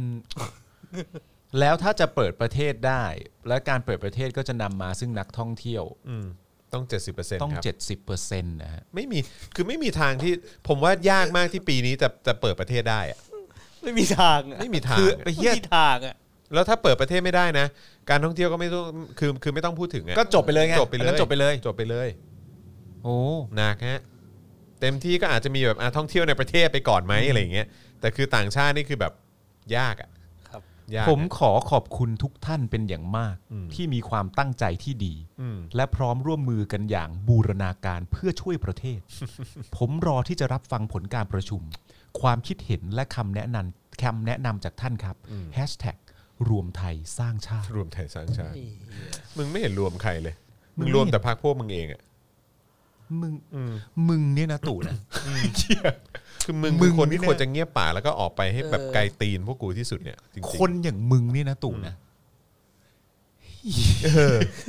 จริง ๆ เลย จริง ๆ นะ ใช่แล้ว ค ก็ นอย่างมึงเนี่ยนะตู่นะ แล้วก็ย้อนกลับมาที่คุณปาล์มพูดใช่ครับ คนคนนี้มีคนเชียร์ครับ มีคนสนับสนุน ใช่ คนคนนี้นะครับ คุณผู้ชมคุณจรอาจารย์แบงค์ครับ ครับ ครับ หนึ่งมีคนเชียร์ ครับ สองมีคนปกป้อง อืม สามมีบอส อืม อืม ใช่ครับ เนี่ยแหละครับ ประเทศไทย แล้วประยุทธ์เนี่ยทำให้ผมกลายเป็นคนแบบ เกี่ยวกราด ไม่มีสัมมาคารวะนะเพราะว่าที่ด่าอยู่ทุกวันเนี้ย อืม พ่อเพื่อน อ๋อเป็นพ่อเพื่อนเหรอ เออ เป็นคือตู่เนี่ยเหรอ ไอ้ตู่เนี่ยแหละ ตู่เป็นพ่อเพื่อน จริงเหรอ พ่อใคร จริง คือคือแฝ คื ด อ เหรอ แฝดนั่นแหละ แฝดเป็นเพื่อนคุณเหรอ ผมเคย แฝดเป็นเพื่อนคุณเหรอ สสมัยหนึ่งสมัยประมาณ shit ประมาณมต้น ผมเรียนดนตรีคลาสเดียวกัน อาจารย์เดียวกัน กับคนเนี้ยเหรอ แล้วไง แต่ ต่อ วันนี้ เออ ก็ไม่ก็ไม่แล้วไงเพิ่งมารู้อีกทีว่าไอ้เฮียเนี่ยพ่อมัน อ้าวเฮีย เพิ่งมารู้ตอนโตเนี่ย แล้วคุณจำแบบพฤติกรรมลักษณะนิสัยเขาได้ไหม ใคร ของลูกเขาอะ อ๋อรู้เขาตอนนั้นเขาก็ปก ก็ไม่ได้มีปัญหา ไม่ได้มีอะไร อะไร ครับ อ๋อ ตอนนั้น โอเคโอเค ดูน่าจะยังเด็กกันอยู่แหละ อ่า ก็ปกติอยู่ อืม อืม นี่นี่คือในสมัยเมื่อสักประมาณกี่ปีที่แล้วประมาณสิบกว่าปี สักยี่สิบ ยี่สิบ ยี่ ปี สิบปี อ๋อ โอเค โอเค โอเค เด็กมาก ยี่ มั สิบ ธยม ปีที่แล้ว มต้นมต้น อืม ตอนนั้นประยุทธ์ยังน่าจะยังเดินตามใครอยู่อะ เออ เดี๋ยวเดี๋ยวเดี๋ยวแล้วทำไมพวกเราเพิ่งมารู้เรื่องนี้วันนี้วะ เออ เฮ้ยผม อาจารย์แบงค์ยังไง ผม วะเนี่ย แว๊บผมแวบแวบมาเรื่อยๆอยู่แล้ว เออ เพราะคุณไม่สนใจกันเอง เอาเหรอ ไม่รู้ เอ้ยไม่รู้เลยนะมึงรู้อะไม่รู้กูไม่รู้เลย ผมผมไม่รู้ ผมไม่รู้ อาจารย์แบงค์ เออ คุณนี่คือคนกำความลับเลยนะ เออ จริง ๆ อืม สมัยมต้นเหรอเคยเรียนคลาสดนตรีด้วยกันเหรอ ใช่ใช่ใช่ใช่ อ๋อแล้วในความรู้สึกที่ความไม่มีสัมมาคารวะของที่อาจารย์แบงค์พูดก็คือว่าคุณกำลังด่าพ่อคนรู้จักอยู่ทุกวี่ทุกวัน ใช่ด่าพ่อเพื่อนอยู่ทุกวันครับเอางี้ดีกว่า เออ แล้ว อ้าว คุณใช้คำว่าเพื่อนเลยเหรอ ก็คือ เออถ้าถ้าคิดว่าแบบอ่าเป็นเพื่อนร่วม อ่า เพื่อนร่วมห้อง คลาส อ่าโอเค เพื่อนร่วมชั้น อ่า อ่า โอเค โอเค โอเค เข้าใจ เฮ้ย สุดยอด อ่าว่ะ คน จอน คนใกล้ตัวว่ะ กูเจอนาตาชาแล้ว เจอนาตาชาเจอนาตาชาแล้วครับ เออ เอ้ย เอาละเว้ย เออ เอาละเว้ย ดีครับ ดี โอ้ย ถ้าตอนนั้นเนี่ยมีคนเชียร์ว่าทำไมตอนนั้นไม่จีบ โอ้โห โอ้ยถ้าจีบตอนนี้กูเป็นแฟนลูกนายกนะเว้ย โอ้โห แล้วก็จอมอยู่กับปาล์มก็คงจะแบบ ไอ้เหี้ยสนุกสนาน เออ กูคงไม่ได้นั่งอยู่ เออ ข้างหลังกล้องตอน ครับ เนี้ย ผม คนชื่อแบงค์นะฮะ เออเนี่ย คนชื่อแบงค์ ตลอดทั้งรายการ ผมก็ไม่เข้าใจนะฮะ ผมก็ไม่เข้าใจ เออ เราสืบทราบมาเสร็จเรียบร้อย คนชื่อแบงค์อ่ะ ที่เป็นทำงานด้านแบบ ตอนนี้ทำงานทำงานเก่งด้วย เออ เออ เป็นเจ้าของห้องซ้อมอะไรงี้ย เขาคิดเยอะ เราไปทำองค์ซ้อมเหรอออกมาทำดนตรีด้วยกัน เออทำทำดนตรี เขา ด้วยกั คิ น ดได้ยังไงวะ โอ้คิดภาพไม่ออกเลยนะ นึกภาพไม่ออก ทุกวันนี้กูกูต้องเป็นสลิม เออใช่ ทุกวันนี้อาจารย์แบงค์คงเป็นสลิมไปแล้ว ถ้าสถานการณ์มันเปลี่ยนไปเนี่ย เออ เราต้องนั่งด่าอาจารย์แบงค์ของเราเหร อวะไอ้เหี้ยทำใจไม่ได้นะ ทำ เว้ ใจ ย ไม่ได้เหมือนกัน แม่งคนกินข้าวด้วยกันทุกวัน เฮ้ย มันด่ากันได้ยังไง เออ นั่นแหละดิ แม่งเออนี่มีคนบอกอาจารย์แบงค์อาจจะได้เป็นรมตไปแล้วก็ได้ กระทรวงกระทรวงอะไรวะ กระทรวงดนตรี กระทรวงดน ตรี เรื่องดนตรี กระทรวงศิ อไน ลปะและวัฒนธรรม เป็น ไอ้เหี้ยคุณผู้ชมพิมพ์มา ถ้าเกิดขึ้นในวันนั้น เออ คงไม่มีอาจารย์แบงค์ในวัน เนี่ นี้ ยถูกต้องถูกต้องเออ ไอ้เหี้ย โลกคู่ขนาด โลกคู่ขนาดหนึ่งแท้จริง เออนะครับ อาจจะได้เป็นผบทบเลยแหละฮะ เออ ม พนะท่านแบงค์ พนักท่านแบงค์ ไอ้เหี้ยเกือบได้เป็นลูกเขย บ้า เกือบได้เป็นลูกเขยประยุทธ์ บ้า เศร้าชิบหายไอ้เหี้ยอาจารย์แบงค์โอ้โห เออว่ะ โอ้ยอาจารย์แบงค์ต้องตีกลองเพลงอะไรวะเนี่ย อ่ะะ โอ้ถ้าเป็นอย่างนั้นจริงๆนี่อาจารย์แบงค์ไม่ต้องมองบนเลยนะ ฮะ คือมองต่ำเลยฮะ เดี๋ยวยาวกันไปครับ เอายาวไป เอ้ยผมมีคนบอกว่าดีใจที่ผมกลับใจได้นี่ผมผมไม่เคยนะ ไม่เคยไม่เคย ผมไม่เคยนะผมไม่เคย ไม่เคยไม่เคย ไม่ได้ไปทางนั้น ผมคือเพิ่งมารู้ตอนโตว่าว่าเขาว่าเขาเป็นพ่อลูกกัน เออ เออ ไม่ได้รู้ตอนนั้นนะไม่ได้รู้ เฮ้ยแล้วมันคือความรู้สึกมันต้องยังไงวะ ว่า หมายถึงว่าในความรู้สึกพวกเราเนี่ยมันมันแปลกมากเลยนะเว้ย อืม ในงานในการที่อยู่ดีเราแบบว่า คือแค่อาจารย์แบงค์อ่ะ ครับ บอกให้เราฟังว่า ครับ ผมเคยเรียนดนตรี อืม อยู่ห้องเดียวกับลูกประยุทธ์เนี่ย คือความรู้สึกมันแบบสนุกมากเลยอะ ทำไมเป็นเรื่องใหญ่เรื่องโตได้ขนาด นั่น นี้ น่ะสิอืมอ่ะโอเค มาต่อกันเอ่ออีกสักหน่อยดีกว่านะครับ ยังเหลืออีกสักผมเตรียมไว้อีกสักข่าวสองข่าวแล้วกันเนาะ อ่า นะครับมาที่ปปชไหมเปิดทรัพย์สินนายกอบจโคราช ครับ คู่สมรสของวีรศักดิ์รัฐมนตรีช่วยคมนาคมนะครับ อ่า ว่าหลังเป็นรัฐมนตรีมา 2 ปีเนี่ยนะครับหนี้สินที่มีกว่าหมื่นล้านเนี่ยหายเกลี้ยงเลยนะครับ ครับ เมื่อไม่นานมานี้นะครับอ่ะแล้วก็ระหว่างนี้คุณผู้ชมสนับสนุนพวกเราได้นะครับ ผ่านทางบัญชีกสิกรไทยนะครับ 0698975539 หรือสแกน QR Code ก็ได้นะครับ วันนี้ถ้าสัก 45%จะเป็นพระคุณอย่างยิ่ง วันนี้เราเหลืออีกกี่ข่าว นะเหลืออีก 2 ข่าว ผมเห็น 45 ถ้า 45 จะสุดยอดมาก แล้วถ้าเกิด 50 นี่จะอื้อหือเป็นพระคุณอย่างยิ่ง คุณผู้ชม ครับผม ถ้าคุณผู้ชมโอนเข้ามาเนี่ย ครับ คุณผู้ชมจะได้โอนให้กับเพื่อนลูกประยุทธ์เชียวนะครับ เขาจะไม่โอนไว้อย่างเงี้ยแหละเขาจะไม่โอนเนี่ยแหละ เออ นะฮะ ถือว่า เขาชักเงินคืน เออเดี๋ยวเขาจะแบบว่าขอทวงเงินคืน ถือว่าโอนให้กับการเปิดเผยครั้งแรก ซึ่ง กับ เป็น ข้อ เรื่ง มูลนี้ กับข้อมูลนี้ ข้อ เป็น มูล เรื่องที่ นี้ ยิ่งใหญ่มาก ใช่ใช่ใช่นะครั อ่ะ บ นะฮะอ่ะโอเคนะครับก็เมื่อไม่นานมานี้นะครับปปชได้เปิดเผยรายการแสดงบัญชีทรัพย์สิน และก็หนี้สินของผู้ดำรงตำแหน่งในองค์กรปกครองส่วนท้องถิ่นนะครับ ครับ โดยพบว่าในส่วนของนางยลดาหวังสุภกิจโกศลนะครับนายกองค์การบริหารส่วนจังหวัดนครราชสีมา ซึ่งเป็นคู่สมรสของนายวิรศักดิ์หวังสุภกิจโกศล ครับ นะครับรัฐมนตรีช่วยว่าการกระทรวงคมนาคม โดยแจ้งว่ามีทรัพย์สินทั้งสิ้น 461 ล้านบาท ทรัพย์สินนะ เอ่อคร่าวๆนะฮะ อืม จริงๆมีเศษด้วยนะครับ ครับ แบ่งเป็นของตนประมาณ 212 ล้านบาท ของคู่สมรส 248 ล้านบาท ครับ ซึ่งทรัพย์สินส่วนใหญ่เป็นเงินให้กู้ยืมของตนประมาณ 175 ล้านบาท ครับ ของคู่สมรสประมาณ 226 ล้านบาท อืม ที่ดินของตนประมาณ 9 ล้านบาท ครับ และของคู่สมรสประมาณ 18 ล้านบาท ส่วนหนี้สินเนี่ยแจ้งว่ามีจำนวน 35 ล้านบาท โดยเป็นหนี้สินของนางโยลดาเพียงคนเดียว ส่วนนายวิรศักดิ์ไม่มีหนี้สินนะครับ อืม นะฮะโอ้โหเขามีเขามีเขามีทรัพย์สินกว่า 400 ล้านเลยเหรอสุด ใช่ ยอดเลยเนาะนะฮะ สุดยอดเลยนะ ยอดเลยเนาะอืม ก็ นะฮะ ก็นี่ก็เรียกได้อย่างเต็มปากเต็มคำก็คือว่าคนรวยเลยแหละ คนรวย คนรวย ะคบนี่หลายคนนี่อยากรู้อยากรู้ที่ดูในไลฟ์เราอยู่ตอนเนี้ย เออ มีเงินมีเงินมีทรัพย์สินเนี่ยทรัพย์สิน ทรัพย์สินทั้งหมด ทรัพย์สินทั้งหมดใช่ไหม เออ ทั้งหมดแล้วกัน เออ ถึงเท่าไหร่เดีย สิบ ล้านไหมเอาเอาล้านหนึ่งไหม เออเออล้าน แต่ หนึ่ง ล้านหนึ่งอาจจะ ล้านหนึ่งอาจจะมีกันได้ เออล้านหนึ่งมีก็ได้อ่ะ เออ ผมว่าสิบล้านแล้วกัน อ่าหนึ่งศูนย์สิบล้านอ่ะ สิบล้านใน เออ ในเนี้ยครับรวมรวมที่ดินด้วยนะ เออ รวมรวมที่ดินด้วยอะไรเงี้ย เออ เออเออแบบทรัพย์สินนะเนาะ ทรัพย์สินทั้งหมดอะ ทรัพย์สินทั้งหมดมันก็แบบแบบเงินสดด้วย เออ ในธนาคาร โฉ โฉ น น ดดที่ที่ดินก็ว่า ดิ ไป นอะไรต่างๆ เหล่านี้ เออ มีแบบถึงถึง 10 ล้านไหมฮะ เออ ถ้ามีนี่อยากจะรู้ว่ามีสักกี่คนที่ดูรายการเราอยู่ ใช่ แต่ว่าแต่ว่าคนเนี้ยมีเท่าไหร่นะ461 461 ล้าน ใช่เอาแต่ว่าเขารวมกันนะเขารวมกัน เขารวมกันเขารวมกัน นะครับ เขารวมกัน อะไรนะฮะ อ่ะคนดีอาบอกว่าไม่มีที่ดินครับมีแต่หนี้สิน อ๋อ ครับผมนะฮะคืออยากรู้ไง เออนะครับ2,000 ถึงสิ้นเดือนจ้า โอ้โห คุณเดจิน่าบอกมา โอ้โหโอ้โห เออ ครับผมเออพูดเรื่องการเงินแล้วมันเศร้าเลยค่ะ เออนะครับ รวมทั้ง คุณอรไทย เออ รวมทั้งตำบลไหมค เอ รับ อรวมทั้งตำบลไหมผมมี 50 ในบัญชี โอ้ยตายละ 1,000 เออเนี่ย เนี่ยอยากรู้ผมผมลบ 0.5 ล้าน โอ้โห ติดลบเลยฮะตอนนี้ เออ เออ เออหนี่นับไหมคะ เออ อยากอยากได้แบบเหมือนแบบ เออหนี่นี่แยกเป็นอีกก้อนเนี่ย เออ เออใช่ไหม หนี้เป็นอีกก้อนหนึ่ง เพราะคนนี้เขามีเขาเขาก็มีหนี้เป็นหมื่นล้านใช่ไหม ใช่ แล้วเขาก็ตอนนี้เขาไม่มีหนี้แล้วไง เออ แต่ว่าตอนนี้เขามีทรัพย์สินอยู่รวมกันแล้วก็เกือบ 500 ล้านบาท ครับ นะครับ อย่างไรก็เอ่ออย่างไรก็ตามนะครับเอ่อเป็นที่น่าสังเกตนะครับ เพราะว่าเมื่อครั้งปปช เปิดเผยทรัพย์สิน แล้วก็หนี้สินของสมาชิกสภาผู้แทนราษฎร ในการรับตำแหน่งเมื่อวันที่ 25 พฤษภาคม 62เนี่ยนะครับ เมื่อ 2 ปีที่แล้วนะครับ นายวิรศักดิ์หวังสุภกิจโกศล สสบัญชีรายชื่อของพรรคภูมิใจไทย ซึ่งขณะนั้นดำรงตำแหน่งรัฐมนตรีช่วยว่าการกระทรวงพาณิชย์นะครับ แจ้งว่ามีทรัพย์สินประมาณ 99 ล้านบาท ครับ ส่วนใหญ่เป็นที่ดินประมาณ 27 ล้านบาท อืมเฉพาะ นะครับ ที่ดิน 27 ล้านบาทนะ ใช่ นอกจากนี้เนี่ยนายวิรศักดิ์ยังแจ้งว่ามีหนี้สิน 11,138 ล้านบาท หนี่นะเนี่ย นี่นะครับ เป็น อ่า หนี้สินของนายวิรศักดิ์คนเดียวเนี่ยนะครับประมาณ 9,600 ล้านบาท อ่า ของนางยลดาภรรยาเนี่ยอีก 1,500 ล้านบาท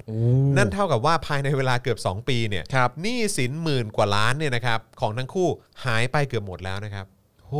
เหลือหนี้ประมาณ 35 ล้านบาทมั้งถ้าดู สองปีเหรอ สองปีครับ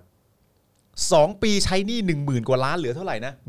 11,000 ล้านบาท เออจนตอนนี้เหลือมาสัก ตอน ห้า นี้ สิบสอง เหลือ ล้านเหรอ 35 ล้านบาท สามสิบห้าล้านเหรอ เออ ใน 2 ปีอะนะ ใช่ครับผม แล้วก็คือ โอ้ คือหนี้ของนายวิรศักดิ์เนี่ยที่เคยแจ้งไว้ว่าเป็นหนี้อยู่ 9,000 ล้านล้านบาทเนี่ยนะครับ9,000 ล้านบาทเนี่ยนะครั คือตอนเนี้ยถ้าตัวนายวิรศักดิ์เองเนี่ยคือไม่มีหนี้สินแล้วนะ จบเลย คือจบคือคือไม่มีหนี้สินเลย เออนั่นคือ ใช่ไหมฮะ 35 นี่คือภรรยา 35เนี่ยคือเป็นของของ นางยลดา นางยลดาคนเดียว ของของนายวิรศักดิ์9,000 กว่า 9,636 ล้านนี่คือจบแล้ว อืมใช่ครับผม ใน 2 ปีเหรอ ใน 2 ปีครับ หูเก่งว่ะ มาเป็นนายกไหมนะฮะ ดูมีวิสัยทัศน์ดี แก้แก้หนี้ดีกว่าเออ เออ แก้หนี้เก่ง ตอนนี้ เออ เราหนี้เท่าไหร่แล้ววะ โอ้โห เก้าเก้าล้านล้านเอง เออ สุดยอด มีคนถามมานะเขาเขาออกรายการไม่ปลดหนี้ป่ะ เออนั่นน่ะดินะฮะเก่งกว่าวอร์เรนเบฟเฟ่กนะเออ หู หามาทั้งชีวิตมีตังเก็บแค่ 1 0 0 0 0แบาท บ้านไม่มีอยู่ตกงานต่างหากเอออีกไม่กี่ปีตายแล้วเพราะแก่แล้วจ้า คุณพระไทยมาศบอกมาอ๋อครับผม เราทำแบบนี้ได้ไหมเพื่อน อืม เราใช้วิธีแกล้งหลอก อืม ว่าเป็นรายการ แต่ว่าเป็นคอนเทนต์อื่น อืม ๆ เป็นรายการที่ในภาวะที่มันเศรษฐกิจมันตกยากขนาดนี้เนี่ ค ย รับ เราอยากไปสัมภาษณ์เขาสัมภาษณ์คุณวีรศักดิ์ สัมภาษณ์เลย ทำอย่างไร มีวิธีเช่นไร ในการ แต่ว่า ปลดหนี้ แต่ว่าเราเราเรานำเสนอออกไปเป็นในแง่ของโพสิทีฟ อืม และเดี๋ยวให้คุณผู้ชมในรายการเราอ่ะเขาไปตีความกันเอง อ่า ว่าแก่นจริงๆ เราต้องการจะเล่าเรื่องอะไร อ่า แต่สัมภาษณ์เขาแบบว่า อยากรู้วิธีอะครับ อืม เพราะว่าหัวข้อขึ้นมาเนี่ย อืม ปลดหนี้หนึ่งหมื่นกว่าอ่ะสมมติตัวเขาเดียว ปลดหนี้หมื่นล้าน ใน 2 ปี ในเวลา 2 ปี เอาลง YouTube คนต้องเข้ามาดู ตึมอะ และให้เขาแบบไล่เรียงมาให้เราฟังว่า ทำไงวะ แต่ละทุกๆวันใน 2 ปีเนี่ย อืม เขาต้องทำตัวอย่างไรบ้าง อืม จับจ่ายใช้สอยหยิบนู่นยืมนี่จับนี่ไถนู่นอะไรต่างกันานายังไง ถึงได้ขนาดนี้นะ ถึงได้ขนาดนี้ แต่ย้ำกับเขาเสมอว่านี่เป็นรายการเพื่อต้องการให้กำลังใจคนที่กำลังตกทุกข์ได้ยากนะตอนนี้ เป็นความรู้ เป็นความรู้เป็นวิทยาทานแก่คุณผู้ชม ใช่ เขาก็จะได้บอกเรา อ่าถูก โดยเอามึงไปสัมภาษณ์ เขาก็ไล่ออกมาก่อนตั้งแต่แรก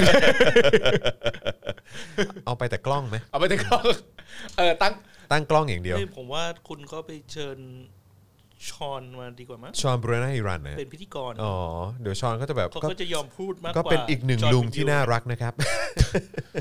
ก็เป็นอีกหนึ่งลุงที่น่ารัก จริง ๆ เราก็เชิญชอนมาได้ แต่ชอนอาจจะไม่ว่างต้มต้มไข่อยู่ ต้มไข่อะไรวะ ต้มมึงไม่ได้ดูเหรอ่ะ ไม่ได้ดู เอามี มีอะไรอีกันทำอะไรอีก กูก็ดูผ่านๆเอาของสามอย่างไปต้ม แล้วมันจะได้ผลลัพธ์ที่แตกต่างกันก็ไม่รู้ แล้ว กูก็ เพื่ออะไรอ่ะ ไม่รู้กูก็ไม่ได้ตั้งใจฟังแต่กูมีความรู้สึกว่ากูเนี่ยกำลังโดนต้มอยู่ ตอนที่ฟังแล้ว แล้วแล้วแล้วเขาสรุปว่าอะไร ไม่รู้ ไม่ ไม่ รู้ รู้ ด้วย จริงเดี๋ยวเดี๋ยวเดี๋ยวให้ไทนี่ส่งมาให้ What the fuck เอ้ยหรือคุณผู้ชมดูยังไอไอไอเอาของสามอย่างไปต้มของเขาอ่ะ เขาต้องการจะสอนเราว่าอะไรนะผมลืมไปแล้ว คืออะไรวะ ต้มต้มๆแล้วแบบอะไรก็ไม่รู้อะสักอย่างหนึ่งอะ คือกูก็คิดหนักเลยนะ คือให้ชอนบรูน่าฮิรันมาสอนเนี่ย เข้าใจปะ ใช่เข้าใจ แต่ว่าเราแต่ว่ามันจะมีใครที่เหมาะสมอีกกับการไปสัมภาษณ์เชิงโพสิทีฟให้กำลังใจ แล้วน่าจะทำให้คุณเดือศักดิ์เนี่ยหลงเชื่อได้ อ่าโอเค ยอมคุยด้วย ยอมคุยด้วย ยอมคุยด้วย เพราะว่ามันมันจะต้องแบบแฮทแฮทแฮทแฮท เออ แฮทหน่อย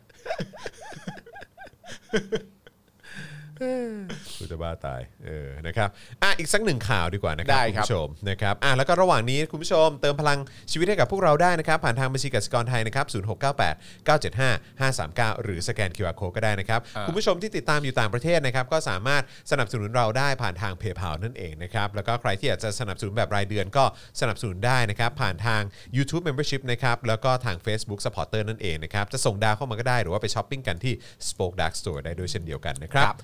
ข่าวสุดท้ายที่เราจะนำเสนอกันในวันนี้นะครับก็เป็นประเด็นอายการเลื่อนนัดตรวจพยานหลักฐานคดี 5 ประชาชนอีกครั้งนะครับหลังถูกกล่าวหากรณีทุบรถ ควบคุมไมค์แล้วก็เพนกวินนะครับประชาชนทั้ง 5 ก็ต้องติดคุกต่อไปนะครับจากกรณีที่มีประชาชน 5 รายนะครับถูกแจ้งข้อกล่าวหาในฐานความผิด ร่วมกันทำให้เสียทรัพย์ ร่วมกันขัดขวางเจ้าพนักงาน โดยใช้กำลังประทุษร้ายนะครับร่วมกันทำให้ผู้ถูกคุมขังหลุดพ้นจากการถูกคุมขัง โดยใช้กำลังประทุษร้าย จากเหตุการณ์ที่มีการติดตามรถตำรวจสอนอประชาชื่น และเกิดเหตุชุลมุนทุบรถเจ้าหน้าที่ ที่อายัดตัวแกนนำราษฎรนะครับได้แก่ไมค์พานุพงศ์เพนกวินพาริศและรุ้งปนัสยานะครับโดยใช้กำลังล็อกคอพาริศและพานุพงศ์ขึ้นรถผู้ต้องขัง ออกไปจากเรือนจำพิเอ่อพิเศษ กรุงเทพในเวลาประมาณ3ามทุ่ม หลังจากพวกเขาเพิ่งถูกปล่อยตัวจากเรือนจำไม่ถึงชั่วโมงนะครับเมื่อวันที่ 30 ตุลาคมปี 63 นะครับ ครับ ผู้เห็นเหตุการณ์ระบุว่าในช่วงรถติดไฟแดงไมค์และเพนกวินที่เปิดกระจกรถตะโกนขอความช่วยเหลือว่าช่วยด้วย และขอเออและกล่าวว่าถูกทำร้ายบนรถนะครับมวลชนบางส่วนที่ขี่รถตามรถตำรวจไปเนี่ยก็เลยใช้หมวกกันน็อกทุบกระจกเพื่อช่วยทั้งสองคนนะที่อยู่ข้างในกับเจ้าหน้าที่อีกสองคน ครับ อย่างไรก็ตามจากเหตุการณ์นั้นเนี่ยนะครับนำมาสู่การออกหมายจับผู้ถูกกล่าวหา 5 รายด้วยกันในวันที่ 1 ธันวาคม 63 นะครับ ครับ และควบคุมตัวในวันที่ 24 กุมภาพันธ์ 64 ที่ผ่านมา โดยพันตำรวจตรีทำเนียบขลังทำเนียมนะครับ ครับ สวสส ผมไม่แน่ใจย่อมาจากอะไรนะครับ แต่ว่าเป็นเป็นเป็นเป็นเป็นสารวัตรหรือเปล่าผมไม่แน่ใจของทางสนประชาชื่นนะครับ สารวัตรสืบสวนเลย สารวัตรสืบสวนเนาะเออนะครับของทางสอนอประชาชื่นนะครับเป็นผู้แจ้งความกล่าวหาว่าทั้ง 5 รายเนี่ยร่วมกันทุบรถผู้ต้องขัง และพยายามชิงตัวแกนนำราษฎรที่อยู่ในรถผู้ต้องขังระหว่างถูกนำตัวไปสอนอประชาชื่น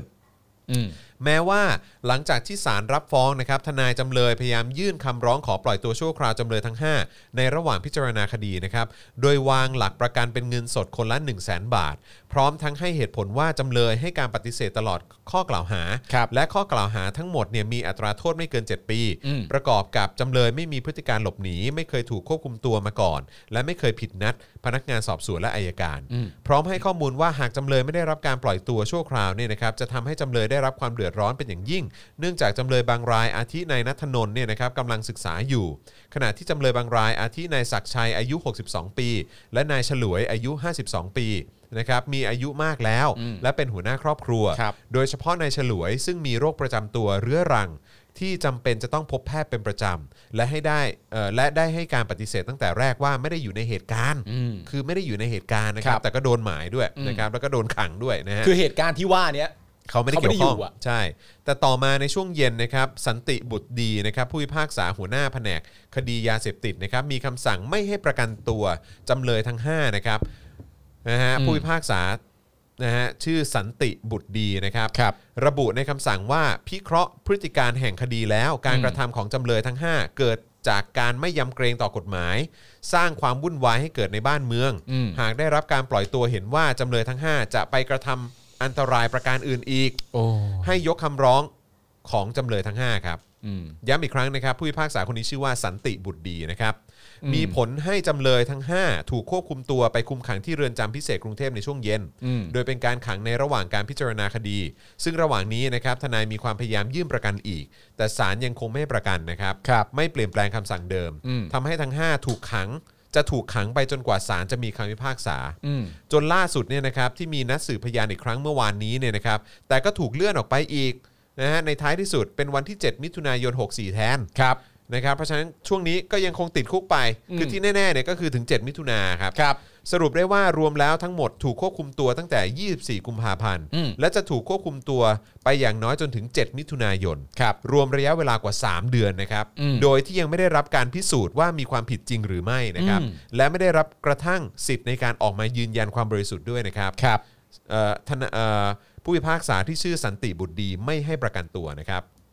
นะฮะ นี่เป็นผู้พิพากษาใช่ไหม ผู้พิพากษา หัวหน้าแผนกคดียาเสพติดอ่ะ สันติบุตรดีเขาบอกว่าเขาเขามีคำสั่งไม่ให้ประกันตัว เขาชื่ออะไรนะ สันติบุตรดีครับ ชื่อเอาชื่อเฉยๆก่อน สันติ นามสกุลอ่ะ บุตรดี อ่าโอเค บุตรดี นะ คือนามสกุลนะ รับบุตรดีนามสกุล แต่ว่าตัวชื่อของผู้พิพากษาคนนี้ชื่อสันติ เขาเขาเขาเขาชื่อสันติครับ นามสกุลว่าบุตรดี บุตรดี ใช่ไหมสันติบุตรดีนะโอ ใช่ เค ครับผมนะฮะ สันติบุตรดีเป็นผู้พิพากษาที่บอกว่า พิเคราะห์พฤติการแห่งคดีแล้วการกระทำของจำเลยทั้ง 5 เกิดจากการไม่ยำเกรงต่อกฎหมาย คนพูดนี่ก็คือสันติบุตรดีใช่ไหม ใช่ โอ เป็น เค ผู้พิพากษานะครับ ผู้พิพากษา ซึ่งอย่าลืมนะครับว่าการที่ไม่ให้ประกันตัวเนี่ยนะครับก็คือ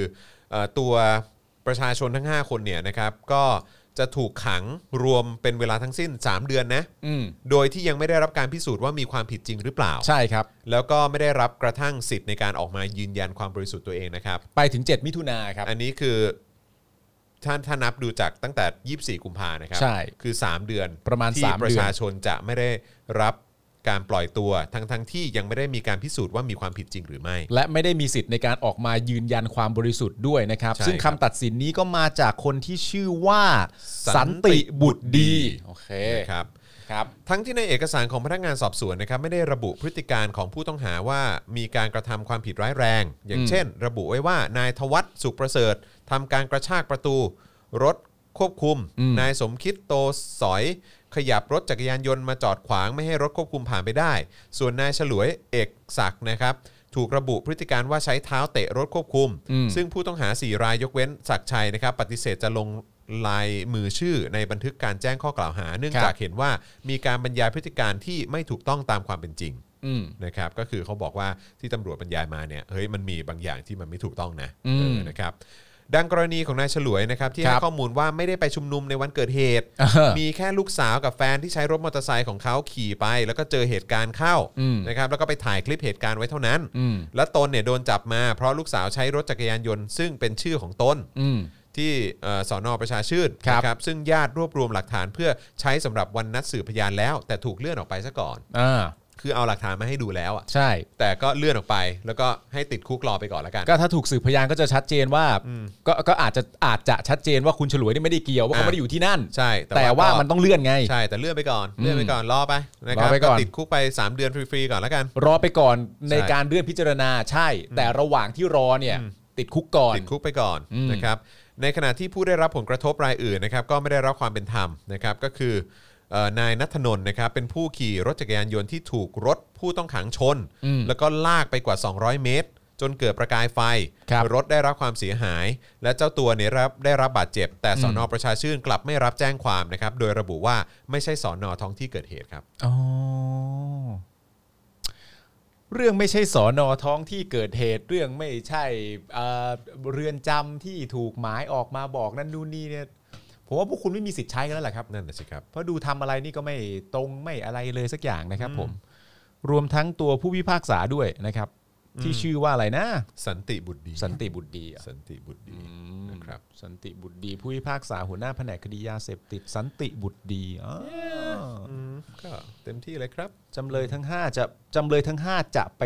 กระทำอันตรายประการอื่นอีกด้วยนะ อืมใช่บอกว่าเขาจะไปทำอีกเนอะ หากได้รับการปล่อยตัวเห็นว่าจำเลยทั้ง 5 จะไปทำกระทำอันตรายอื่นอีกอ๋ออ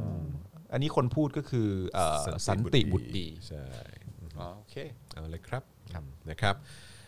อ่ะเอ่อคุณผู้ชมรู้สึกอย่างไรบ้าง แชร์เข้ามาได้นะครับอืมนะฮะฟ้องกลับตำรวจอายการผู้พิพากษา ก็อย่างที่บอกแหละครับ เดี๋ยววันเวลามันก็ต้องมาถึงนะครับ วันที่ ครั ค บ นเหล่านี้ก็ต้องโดนเช็คบินนะครับ โดนแน่แหละครับ นะครับ ผม เมื่อไหร่เท่านั้นเอง ตำรวจเอ่อคนในกระบวนการยุติธรรมอะไรต่างๆ ก็ต้องโดนกันทั้งหมดนะครับ ทหาร เตรียมตัว อะร ได้ งี้ย เลยนะครับอืมนะฮะ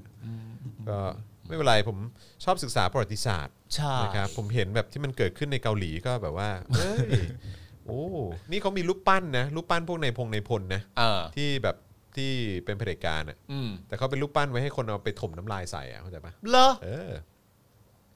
พวกในพลเผด็จการน่ะเหรอ ครับผม อ๋อ กูนี่รอเลย แสดงว่าสำหรับประเทศบางประเทศเนี่ย ผู้นำที่เป็นเผด็จการเนี่ย อืม เขา ส ไม่ ม ได้เขาไม่ได้รับการชื่นชมนะ ไม่ไม่ไม่ แต่ ใช่ ประเทศนี้ก็ตลกดี ไม่ใช่ได้รับการชื่นชม แล้วยังเห็นสมควรด้วยว่าคนเหล่านี้ควรจะถูกถมน้ำลายรถใส่ ถูกต้อง อืมโอเค ใช่อือฮึ โอเค นะครับ รอได้ครับผม รอได้ รอได้ครับ รอได้ นะฮะ มีเวลา เฮ้ย แต่ผมดีใจมากเลยตอนนี้ 50%แล้ว เฮ้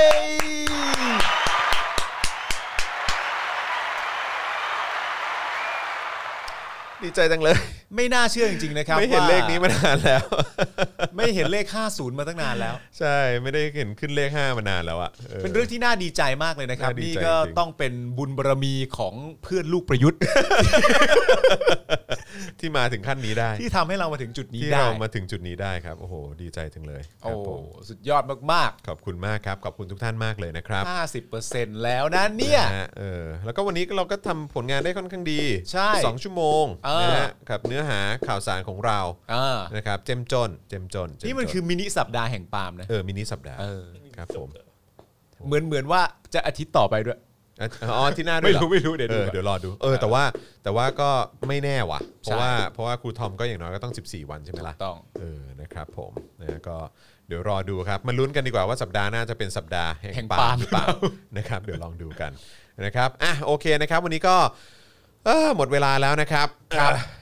สองชั่วโมงพอดีนะครับที่เราพูดคุยกันมา แล้วก็นี่ก็จะทุ่มครึ่งแล้วนะครับถ้าเกิดว่าลากไป 2 ชั่วโมงครึ่งแบบเมื่อวานนี่ ก็จะ คุณปาล์มเอ่ออาจารย์แบงค์และผมนี่อาจจะ ก็กินข้าวแบบไม่พูดคุย ใช่ครับผม ครับผม นะฮะก็ยังดีว่ามีมองหน้ากันบ้าง ใช่ ยังดีนะว่ามีมองหน้ากันบ้างเออ ดีไม่อารมณ์แบบว่าเฮ้ยปาล์มหยิบมันให้กูหน่อยดิมึงก็หยิบเองดิ คือไม่มีอะไรไม่ไม่อยากทำอะไรแล้ว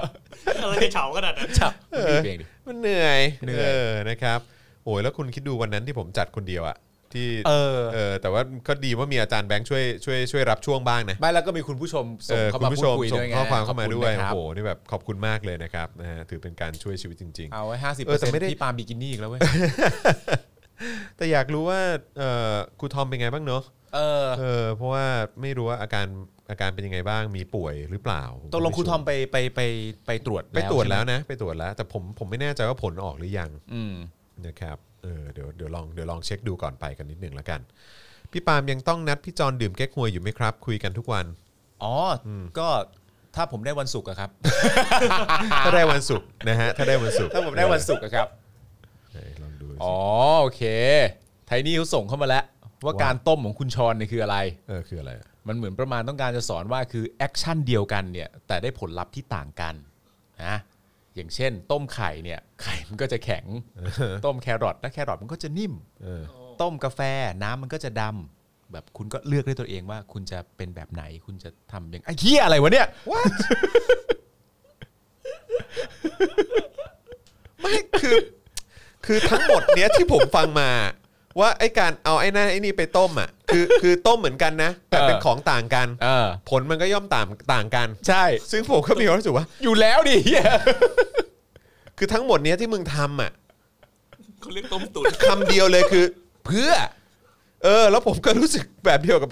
กับอาจารย์แบงค์คือเออต้มตุ๋นในสัตว์ อ๋อ ที่สำคัญไปมากกว่านั้น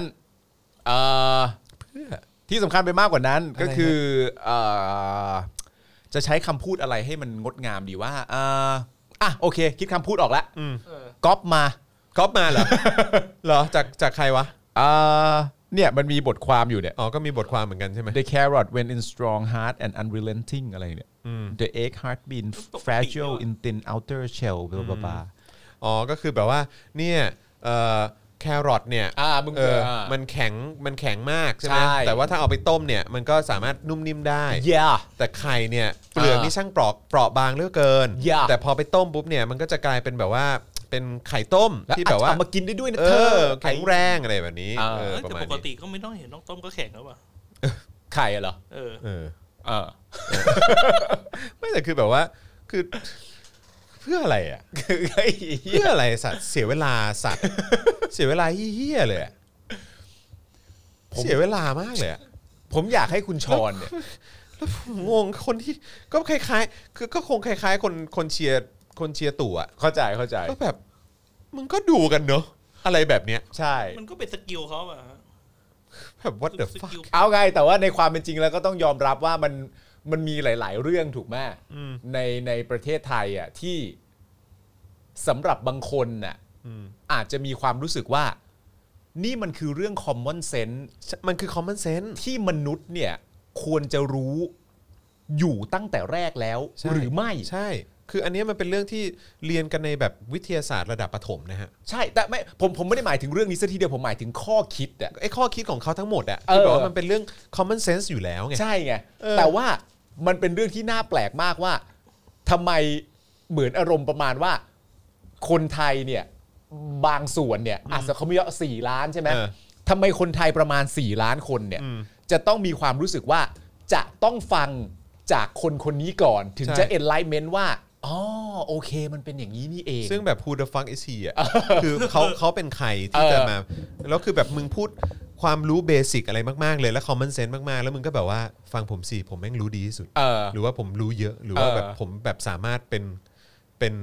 life coach ได้ เออ ซึ่งแบบว่ามึงเป็นใคร ใช่ มันมีประเด็นนี้ อันนี้คือเราแบ แล้ว บ คือแล้วคือโทษโทษนะฮะ คือ เออ แบบว่าคือแบบสมมติสมมติผมบอกว่าดูท้องฟ้าสิครับ อืม ท้องฟ้าเนี่ย ตอนนี้สีฟ้าใช่ไหม อืม แต่ตอนกลางคืนน่ะมันสีดำนะครับ จริงปะวะเนี่ย ใช่แล้วก็เฮ้ยเชี่ยเอ้ย อ๋อไม่ เป็น ไม่ ไลฟ์โค้ชมึงเขาพูดถึงสัจจะและความเป็นจริงของชีวิต ไม่มึงต้อง เพราะกลางวันเนี่ยมันเป็นสีฟ้า ใช่ และกลางคืนมันมืดด เออ ำโอ้ my god ฉันต้องไปกด follow แล้ว เพราะเนี่ยเป็นศาสดาของฉันได้ ใช่ ไม่แต่ว่าคุณต้องใส่คำที่สวยงามเข้าไปไง คุณต้องแบบไปเล่นมุกประมาณว่าแบบว่าเอ่อถึงแม้ว่าจะท้องฟ้าเดียวกัน อ่า ถึงแม้ว่าจะเป็นที่ที่เดิม แต่เมื่อระยะเวลามันเปลี่ยนไป สิ่งที่เกิดขึ้นณปัจจุบันมันก็ตามเปลี่ยนไปด้วย ใช่ เพราะฉะนั้นอย่าละหลวมกับเวลาที่คุณมีเฮียอะไรก็ เอ แล้ว ออะไรอย่ง เรา งี้ย ไปเออ ซึ่งแบบ คือมึงก็คือประดิษฐ์คำกับเรื่องที่มันแบบ เบสิกมาก ๆ และเป็นเรื่อง common sense มาก ๆ ก็คือประเด็นที่มันแบบว่าดูอู้ฟู่เวอร์วังอลังการอะไรอย่างเงี้ย เออ คือแบบว่าไม่ได้มีเฮียอะไรเลย ไม่แต่ แต่ คื คือ อที่แม่งปวดหัวกว่าก็คือมีคนถึง 4 ล้านคนที่แบบว่า โอ้ my god ฉันจะต้องไปกดติดตามเขาซะแล้ว ไม่คือผมว่ามีความรู้สึกแบบนี้นะว่า มันเป็นเรื่องที่น่าแปลก อันนี้ข่าวเราหมดแล้วใช่ปะ หมดแล้ว อันนี้เราคุยเล่นแล้วนะ ครับผม คือผมมีความรู้สึกว่ามันแปลกมากนะตอนนั้นเพราะผมยังไม่ได้มาจัดรายการตอนที่คุณทำคลิปถึงคุณชอนนะ เออ แล้วผมมีความรู้ ซึ่ง สึก ทุกวันนี้ผมก็ยังพูดคำเดิมนะครับ เออว่า นะฮะ ตัดตัดกล้องมาฮะ เออ ครับ fuck you ชอน ครับผม เวลาผ่านไปกูยัง fuck you เหมือนเดิมอ่ะ โอเคปะ อ่ะนั่นแหละ คือทีนี้เนี่ยคือสำหรับผมเนี่ยคือไลฟ์โค้ชเนี่ย ครับ มันเป็นเรื่องอีกเรื่องหนึ่งที่น่าตลกมากในแง่ของการที่ว่า สมมุติว่าเราดูใช่ไหมว่าใครเป็นไลฟ์โค้ชบ้างอย่างเงี้ยนึกออกไหมสมมันเหมือนประมาณว่า เฮ้ยจอนขอคำปรึกษามึงหน่อยสิเรื่องเกี่ยวกับอาขอคำปรึกษามึงหน่อยเกี่ยวกับเรื่องความรู้ อืม ในประเทศรัสเซีย อืม สมมติแต่มึงไม่รู้อ่ะ เออ แต่กูขอมึงอ่ะ ครับ แล้วมึงฝืนให้กูอ่ะ เออ ทั้งทั้งที่มึงก็ไม่รู้อ่ะ มั่วว่างั้น มึงมั่วให้กู มั่ว อะ ว่างั้นดีกว่า เพราะว่ามันเหมือนประมาณว่า สมมติคือเรามีไลฟ์ครูเงาะอย่างเงี้ยฮะ อืม ครูเงาะนี่ก็เป็นไลฟ์โค้ช ครับ ซึ่งในมุมหนึงอ่ะผมมีความรู้สึกว่าครูเงาะเนี่ยเขาเป็นครูสอนการแสดงถูกต้องไหม อ่ะครับผม เป็นครูสอนการแสดงที่สำหรับหลาย ๆ คนเนี่ยก็เป็นคนที่อ่าทำทำให้ภาพยนตร์หลาย ๆ เรื่องเนี่ยโด่งดังและประสบความสำเร็จ อืม ก็เป็นอีกหนึ่งคนที่อยู่เบื้องหลังเหล่านั้น เพราะฉะนั้นถ้าเราตั้งคำถามว่าครูเงาะที่เป็นไลฟ์โค้ชอยู่ณตอนนี้เนี่ยเขาเป็นใคร อืม มันก็ยังพอสามารถที่จะมีประเด็นในการจะพูดได้ว่า เขาเรียนรู้เรื่องจิตใจมนุษย์ อ่าอ่าโอค เพราะว่ามันจะต้องตีความบทละคร อืม แล้วไม่สามารถจะตีความจาก outside in ได้ อ่ะ มันต้องตีความจาก inside out คือพูดถึงตัวละครตัวนี้ออกไป ครับ และความรู้สึกจากคนคนนี้ โดยไม่ตัดสินแทนเขาว่า ถ้าเป็นกูแล้วก็ โน ไม่ใช่ อืมอืมอืม มันยังมีแบบว่าแบ็กมาได้ว่า โอเค ครูเงาะเนี่ย เป็นคนที่ศึกษาเรื่องราวเหล่านี้มา ครับ นะ อืม และครูเงาะเป็นมนุษย์ที่ประสบความสำเร็จในด้านการประกอบอาชีพของเขาที่ไม่ได้เกี่ยวข้องกับไลฟ์โค้ช ครับ ประมาณนี้ก่อนนะครับ ชอนชอนดังเพราะอะไรชอนเป็นไลฟ์โค้ช อืม แบ็กกิ้งแทร็กของชอนที่ประสบความสำเร็จก่อนหน้านี้คืออะไร ก็คือการเป็นไลฟ์โค้ชมึงจะเป็นไลฟ์โค้ชเพราะมึงเป็นไลฟ์โค้ชได้ยังไงอะ อืม นึกออกปะ ใช่ แทร็กกลับไปอ่ะ what the fuck อ่ะ มึงมันคนเฮ้ย What? ผู้ผู้ชายคนนี้เขาดังเพราะอะไรวะเขาดังเพราะเป็นไลฟ์โค้ชไงแล้วเขามีอะไรที่เป็นผลงานให้คุณเห็นว่าเขาเป็นไลฟ์โค้ชได้ ไม่มีก็ไลฟ์โค้ชเลยไงไม่ได้ ไม่ได้ไงมันไม่ได้ ไม่ได้ what ไม่ คืออได้ยู่ดีๆมาจากไหน มาจากไหนอะไรยังไง แล้วอยู่ดีก็มาเคลม ไม่ได้ไอ้เหี้ย ไม่ได้จริง พูดแล้วมันตลกอ่ะเขาเป็นไลฟ์โค้ชแล้วเขาประสบความสำเร็จเรื่องอะไร ก็ประสบความสำเร็จเรื่องเป็นไลฟ์โค้ชไงฮะ ใช่แล้วมัน แปลว่าอะไรวะ แล้วแล้วผมก็ไม่โอผมไม่ผมไม่โอเคกับการที่มีแบบว่า คนดังนั่นนู่นนี่ไปเทิดทูน บูชาว่าแบบ ว่าโอ้โหคนนี้เก่งเหลือเกินซึ่งผมว่าเก่งอะไรวะ เออ ไอ้เหี้ย เออเนี่ยมีคนพิมพ์เข้ามาเนี่ย คือมันคือข้ามขั้นอ่ะ เออ นึกออกปะ ใช่แล้วคือแบบโอ้โหคนนี้แม่งเก่งสุดยอดมากเลย เก่งยังไงวะ เออมันมันคือคนไม่ได้ทำอันนั้นอ่ะ อันเดียวกันเลยนะ เหมือนเราไปถามตู่อ่ะ อืม ซึ่งเป็นทหารอ่ะ อืม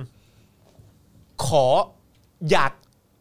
ถ้าคุณอยากเรียนรู้เรื่องการบริหารประเทศอ่ะ อืม คุณจะถามตู่เหรอ่ะ อืม มันก็ไม่ถูกดิ ใช่ มันก็ไม่ถูกที่ถูกคนถูกเวลาดิ ใช่ มันก็ไม่ใช่แน่ๆอยู่แล้วอ่ะ เออ มันมันมันต้องถูกคนดิ ถ้าเกิด นึ ไป ออ ถาม ปะ บารักโอบามาอย่างเงี้ย อ่ะโอเคอ่ะกูฟัง ทักษิณอย่างเงี้ย อากูฟัง เออใช่ไหม เออจะถามคนเรื่องการประกอบธุรกิจ อืม การประกอบธุรกิจนะ นะธุรกิจนะ ถามทักษิณได้ไหม เออ ได้ดิ เออโอเค ถามธนาธรได้ไหม ถาม ก็ต้อง ธนินได้ไหมเออ ถามธนินได้ไหม ได้ ได้ เออ ถามคนที่เป็นแง่ของครูบาอาจารย์ ถามปิยบุตรได้ไหมก็ต้องถามได้ก็นั่นครู ใช่ นึกออกไหม อืม ถามเรื่องการบริหารบ้านเมือง เรื่องการทำธุรกิจ เรื่องเกี่ยวกับครู ถามประยุทธ์ได้ไหมถามทำไมอ่ะ เออ มันจะให้อะไรมึง ใช่ อ่ะเกียมันไม่ ใช่ มี ใช่แล้วคือถ้าบอกอ๋อก็ประยุทธ์มีประสบการณ์ตั้ง 7 ปีไง โธ่ ซึ่งก็ไม่ได้บอกว่าไม่ได้ไม่ได้การันตีว่าประยุทธ์บริหารประเทศแล้วประสบความสำเร็จนะ ฮะ คืออันนี้มันมีอีกขั้นหนึ่งนะ คือมันมันไม่ใช่ว่าแค่ว่าคนเนี้ยประกอบอาชีพนี้หรือมีประสบการณ์ทางด้านนี้ อ่า แล้วไปฟังเขาได้นะ อ่า คือมันต้องดูด้วยว่าเขาประสบความสำเร็จหรือเปล่า หรือคุณอยากจะฟังเขาในแง่มุมไหน ใช่ อ่ะถ้าไปฟังประยุทธ์ว่าเฮ้ยการบริหารประเทศให้แม่งเจ๊งเนี่ย อ่า ทำไงวะ อ่า ไม่แน่อาจจะถามได้นะ การบริหารประเทศยังไงให้ไม่ประสบความสำเร็จ เอออั นเนี้ยถูกตัว อ่ะ สามารถทำได้ ใช่ แต่การการเอ่อการเป็นที่หนึ่งของรุ่นต้องทำยังไงบ้าง อ่าถามได้ เพราะมันเป็น เออเออ เออการรัฐประหารมีขั้นตอนหนึ่งสองสามสี่ ต้องทำยังไง กะ จะยึดอำนาจต้องทำอย่างไร ณตอนนี้ผมมีความฝันอยากริดรอนสิทธิเสรีภาพของประชาชนจากระบอบประชาธิปไตยถามใคร ถามตู่ถูกแล้ว ถามตู่ได้เลย นึกออกไหม ใช่ แต่การปกครองประเทศในรูปแบบประชาธิปไตยถามตู่ได้ไหมไม่ได้ถามไม่ได้ ใช่คือแบบ ถามไม่ได้ คือแม่งไม่โอเคอ่ะไม่โอเคแล้วผมก็ไม่เข้าใจแล้ว มึงก็ยังทำคลิปเนาะ เออ แต่ว่าก็ก็ก็คงแม่งก็คงต้องทำคลิปต่อไปแหละ เพราะว่าก็ เออ มีคนตามอยู่เป็นล้านอ่ะ ใช่ ก็คือณเวลานี้ก็คงต้องต้องถามมากกว่า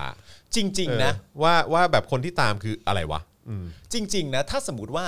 สมมติว่าผมได้เจอชอนน่ะ อืม ผมไม่มีความตะขิดตะขวงใจเลยแม้แต่นิดเดียวนะ อืม ที่จะถามชอนต่อหน้าชอนง่าย ๆ ว่า ชอน ผมอยากทราบมากเลยอะน้อง ว่าทำไมน้องอ่ะ ถึงมีความรู้สึกว่าน้องเป็นไลฟ์โค้ชได้ อืม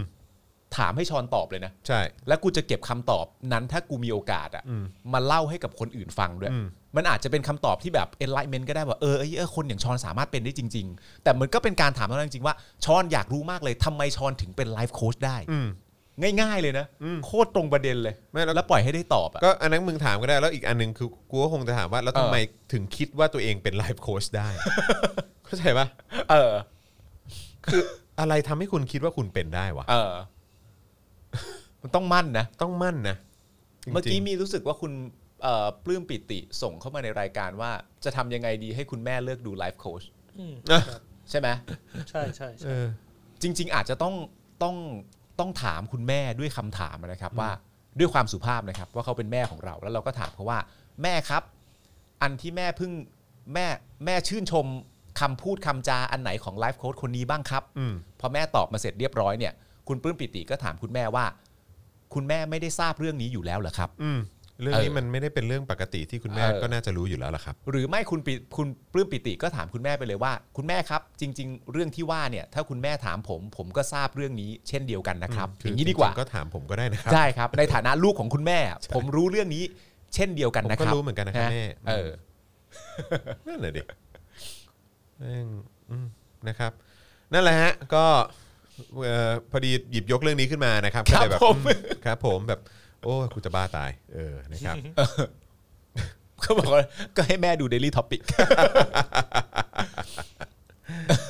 โอเคนะ นะครับอ่ะโอเคนี่ทุ่มครึ่งแล้วนะครับผม เออ ขอบคุณทุกท่านมากเลยนะครับ ตอนนี้ก็หยุดอยู่ที่ 52%ขอบพระคุณมากเลยนะครับ ครับ ดีใจจังเลยได้เห็นเลข 5 แล้ว หลังจากผ่านมาหลายเดือนเราไม่เคยเราไม่ได้เห็นเลขนี้มานานนะครับผมนะก็ขอบคุณทุกท่านจริง ๆ เลยนะครับนะแล้วก็เดี๋ยวพรุ่งนี้ก็จะพรุ่งนี้วันพุธ ใช่ครับ ไหมวันพุธผมไปถ่ายเจอข่าวตื้น อ่า นะครับ แล้วก็เดี๋ยวพอตอนเย็นก็กลับมา Daily Topics กับคุณปาล์ม ครับ อ่า ผม นะครับนะฮะก็เดี๋ยวคอยติดตามกันได้นะครับนะฮะแล้วก็เอิ่มส่วนคลิปความรู้ที่เป็นคลิปที่เกี่ยวกับคณะราษฎรเอ่อเกี่ยวกับขบวนการเสรีไทย ตามที่เข้าใจก็คือว่าตัดต่อใกล้จวนจะเสร็จแล้วนะครับนะก็อดใจรอนิดนึงละกัน ครับ น่าจะมาใกล้ๆ หรือว่า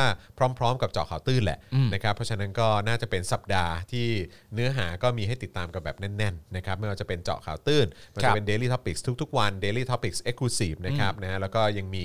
เอ่อเข้าใจว่าสัปดาห์นี้เป็นพี่ถึกมั้ง อ่า ใช่ไหม โอเค พี่ถึกปะน่าจะพี่ถึกนะ ชิชิค เอ่อมีพี่ถึกนะครับเอ่อที่จะมา e x c l u s i v e กับเรานะครับ แล้วก็ยังมีโค้ชแขกด้วย ก็อย่าลืมติดตามด้วยละกันนะครับนะฮะโอเคเอิ่มคุณปลื้มปิติบอกว่าแม่บอกว่าบางที เรายังฟังจอมยูทุกวันเลย แม่ก็ฟังของแม่ อ๋อครับผม อ่าก็ยอมไปครับ ครับผมก็เอ่อไม่อืมคือไม่รู้อะของบางอย่างบางทีมันต้อง มันต้องแบบเอ๊ะขึ้นมาเองนะฮะ จริง ๆ ผมมีคำตอบให้คุณปลื้มปิตินะครับ อ่ะมีเหรอ แต่ว่ามันจะยาว ไม่เป็นไรไม่เป็นไร เหรอไม่เป็นไร เฮ้ยแต่ผมว่าคุณปลื้มปิติคงอยากฟังนะ ไม่ใช่ มันหมายถึงว่ามันมันคือคือคำตอบของคุณแม่ของคุณปลื้มปิติเนี่ย มันมันเป็นสองปัจจัยที่เอามาเทียบเคียงกันไม่ได้ฮะระหว่างฟังรายงานข่าวที่เกิดขึ้น อ่าอ่า กั ใช่ใช่ ฟังไลฟ์โค้ชนะ เอ ค อ รับ ใช่ การฟังข่าวที่เกิดขึ้นจริง ๆ กับการฟังคนที่มาเล่าเรื่องว่าเราควรจะใช้ชีวิต กับกับการมาฟัง ว่าเรา น ควร สอ ดำเนิน ว่า ชีวิตยังไง เราควรดำเนินชีวิตอย่างไรไปทางไหน มีทัศนคติและความคิดอย่างไร กับการที่คุณจรพูดข่าวสิ่งที่เกิดขึ้นในสังคมในทุกๆวัน และแสดงความเห็นนะ และแสดงความเห็น เออ แต่ว่าไม่ได้ไม่ได้ไม่ได้ยัดเยียดหรือหรือสั่งสั่งสอนคุณนะ ใช่ อืมครับ มัน ผม คือชิ้นงานคนละชิ้นนะฮะ อืม นะมันมันก็เลยไม่ เออ ก็จริง มันไม่สามารถจะเปรียบ จริง เป็นอัจนริง เดียวกันได้ จริง เหมืน ขอบคุณมากเป็นการ ใช่ใช่ เอ่ออธิบายที่เห็นภาพ ครับ ครับผม นะฮะ โค้ชปาล์มทำไงให้แม่เลิกดูท็อปนิ วส์ บล็อกสิครับ คุณดักไนท์บอกว่าไม่ใช่อาจารย์วัฒนาหรอกครับ คืออาจารย์วัฒนากับพี่ถึกเนี่ยจะสลับวันกันนะครับ สลับวีคกัน เออสลับวีคกันนะค ครั รับบ นะฮะสุกร์เว้นสุกร์นะครับก็คือก็จะเป็นเอ่ออาจารย์วัฒนาสุกร์หนึ่งแล้วก็ถัดมาอีกเอ่ออีกสุกร์หนึ่งก็จะเป็นพี่ถึกนะครับ อ่าน นะฮะเพราะฉะนั้นก็เข้าใจว่าวีคนี้เป็นพี่ถึกใช่ไหมฮะ ใช่ครับ โอเคนะครับก็ติดตามกันได้นะครับผม ครับ นะฮะโอเค หมดเวลาแล้วจริง ครับ อย่างจริงจริงจังเลยแหละ จริงจัง เออนะครับนะฮะเพราะฉะนั้นก็เดี๋ยววันนี้เอ่อทั้งผมนะครับจอมินยูนะครับคุณ ครับ ปาล์มคุณคุกนะครับแล้วก็อาจารย์แบงค์มองบน ครับ นะครับนะพวกเรา 3 คนนะครับหมดเวลาแล้วก็ต้องขอตัวกันไปก่อนละกันนะครับเดี๋ยวเจอกันวันพรุ่งนี้นะครับ สวัสดีครับ สวัสดีครับ บ๊ายบาย Daily t o p i c กกับจอห์นวินยู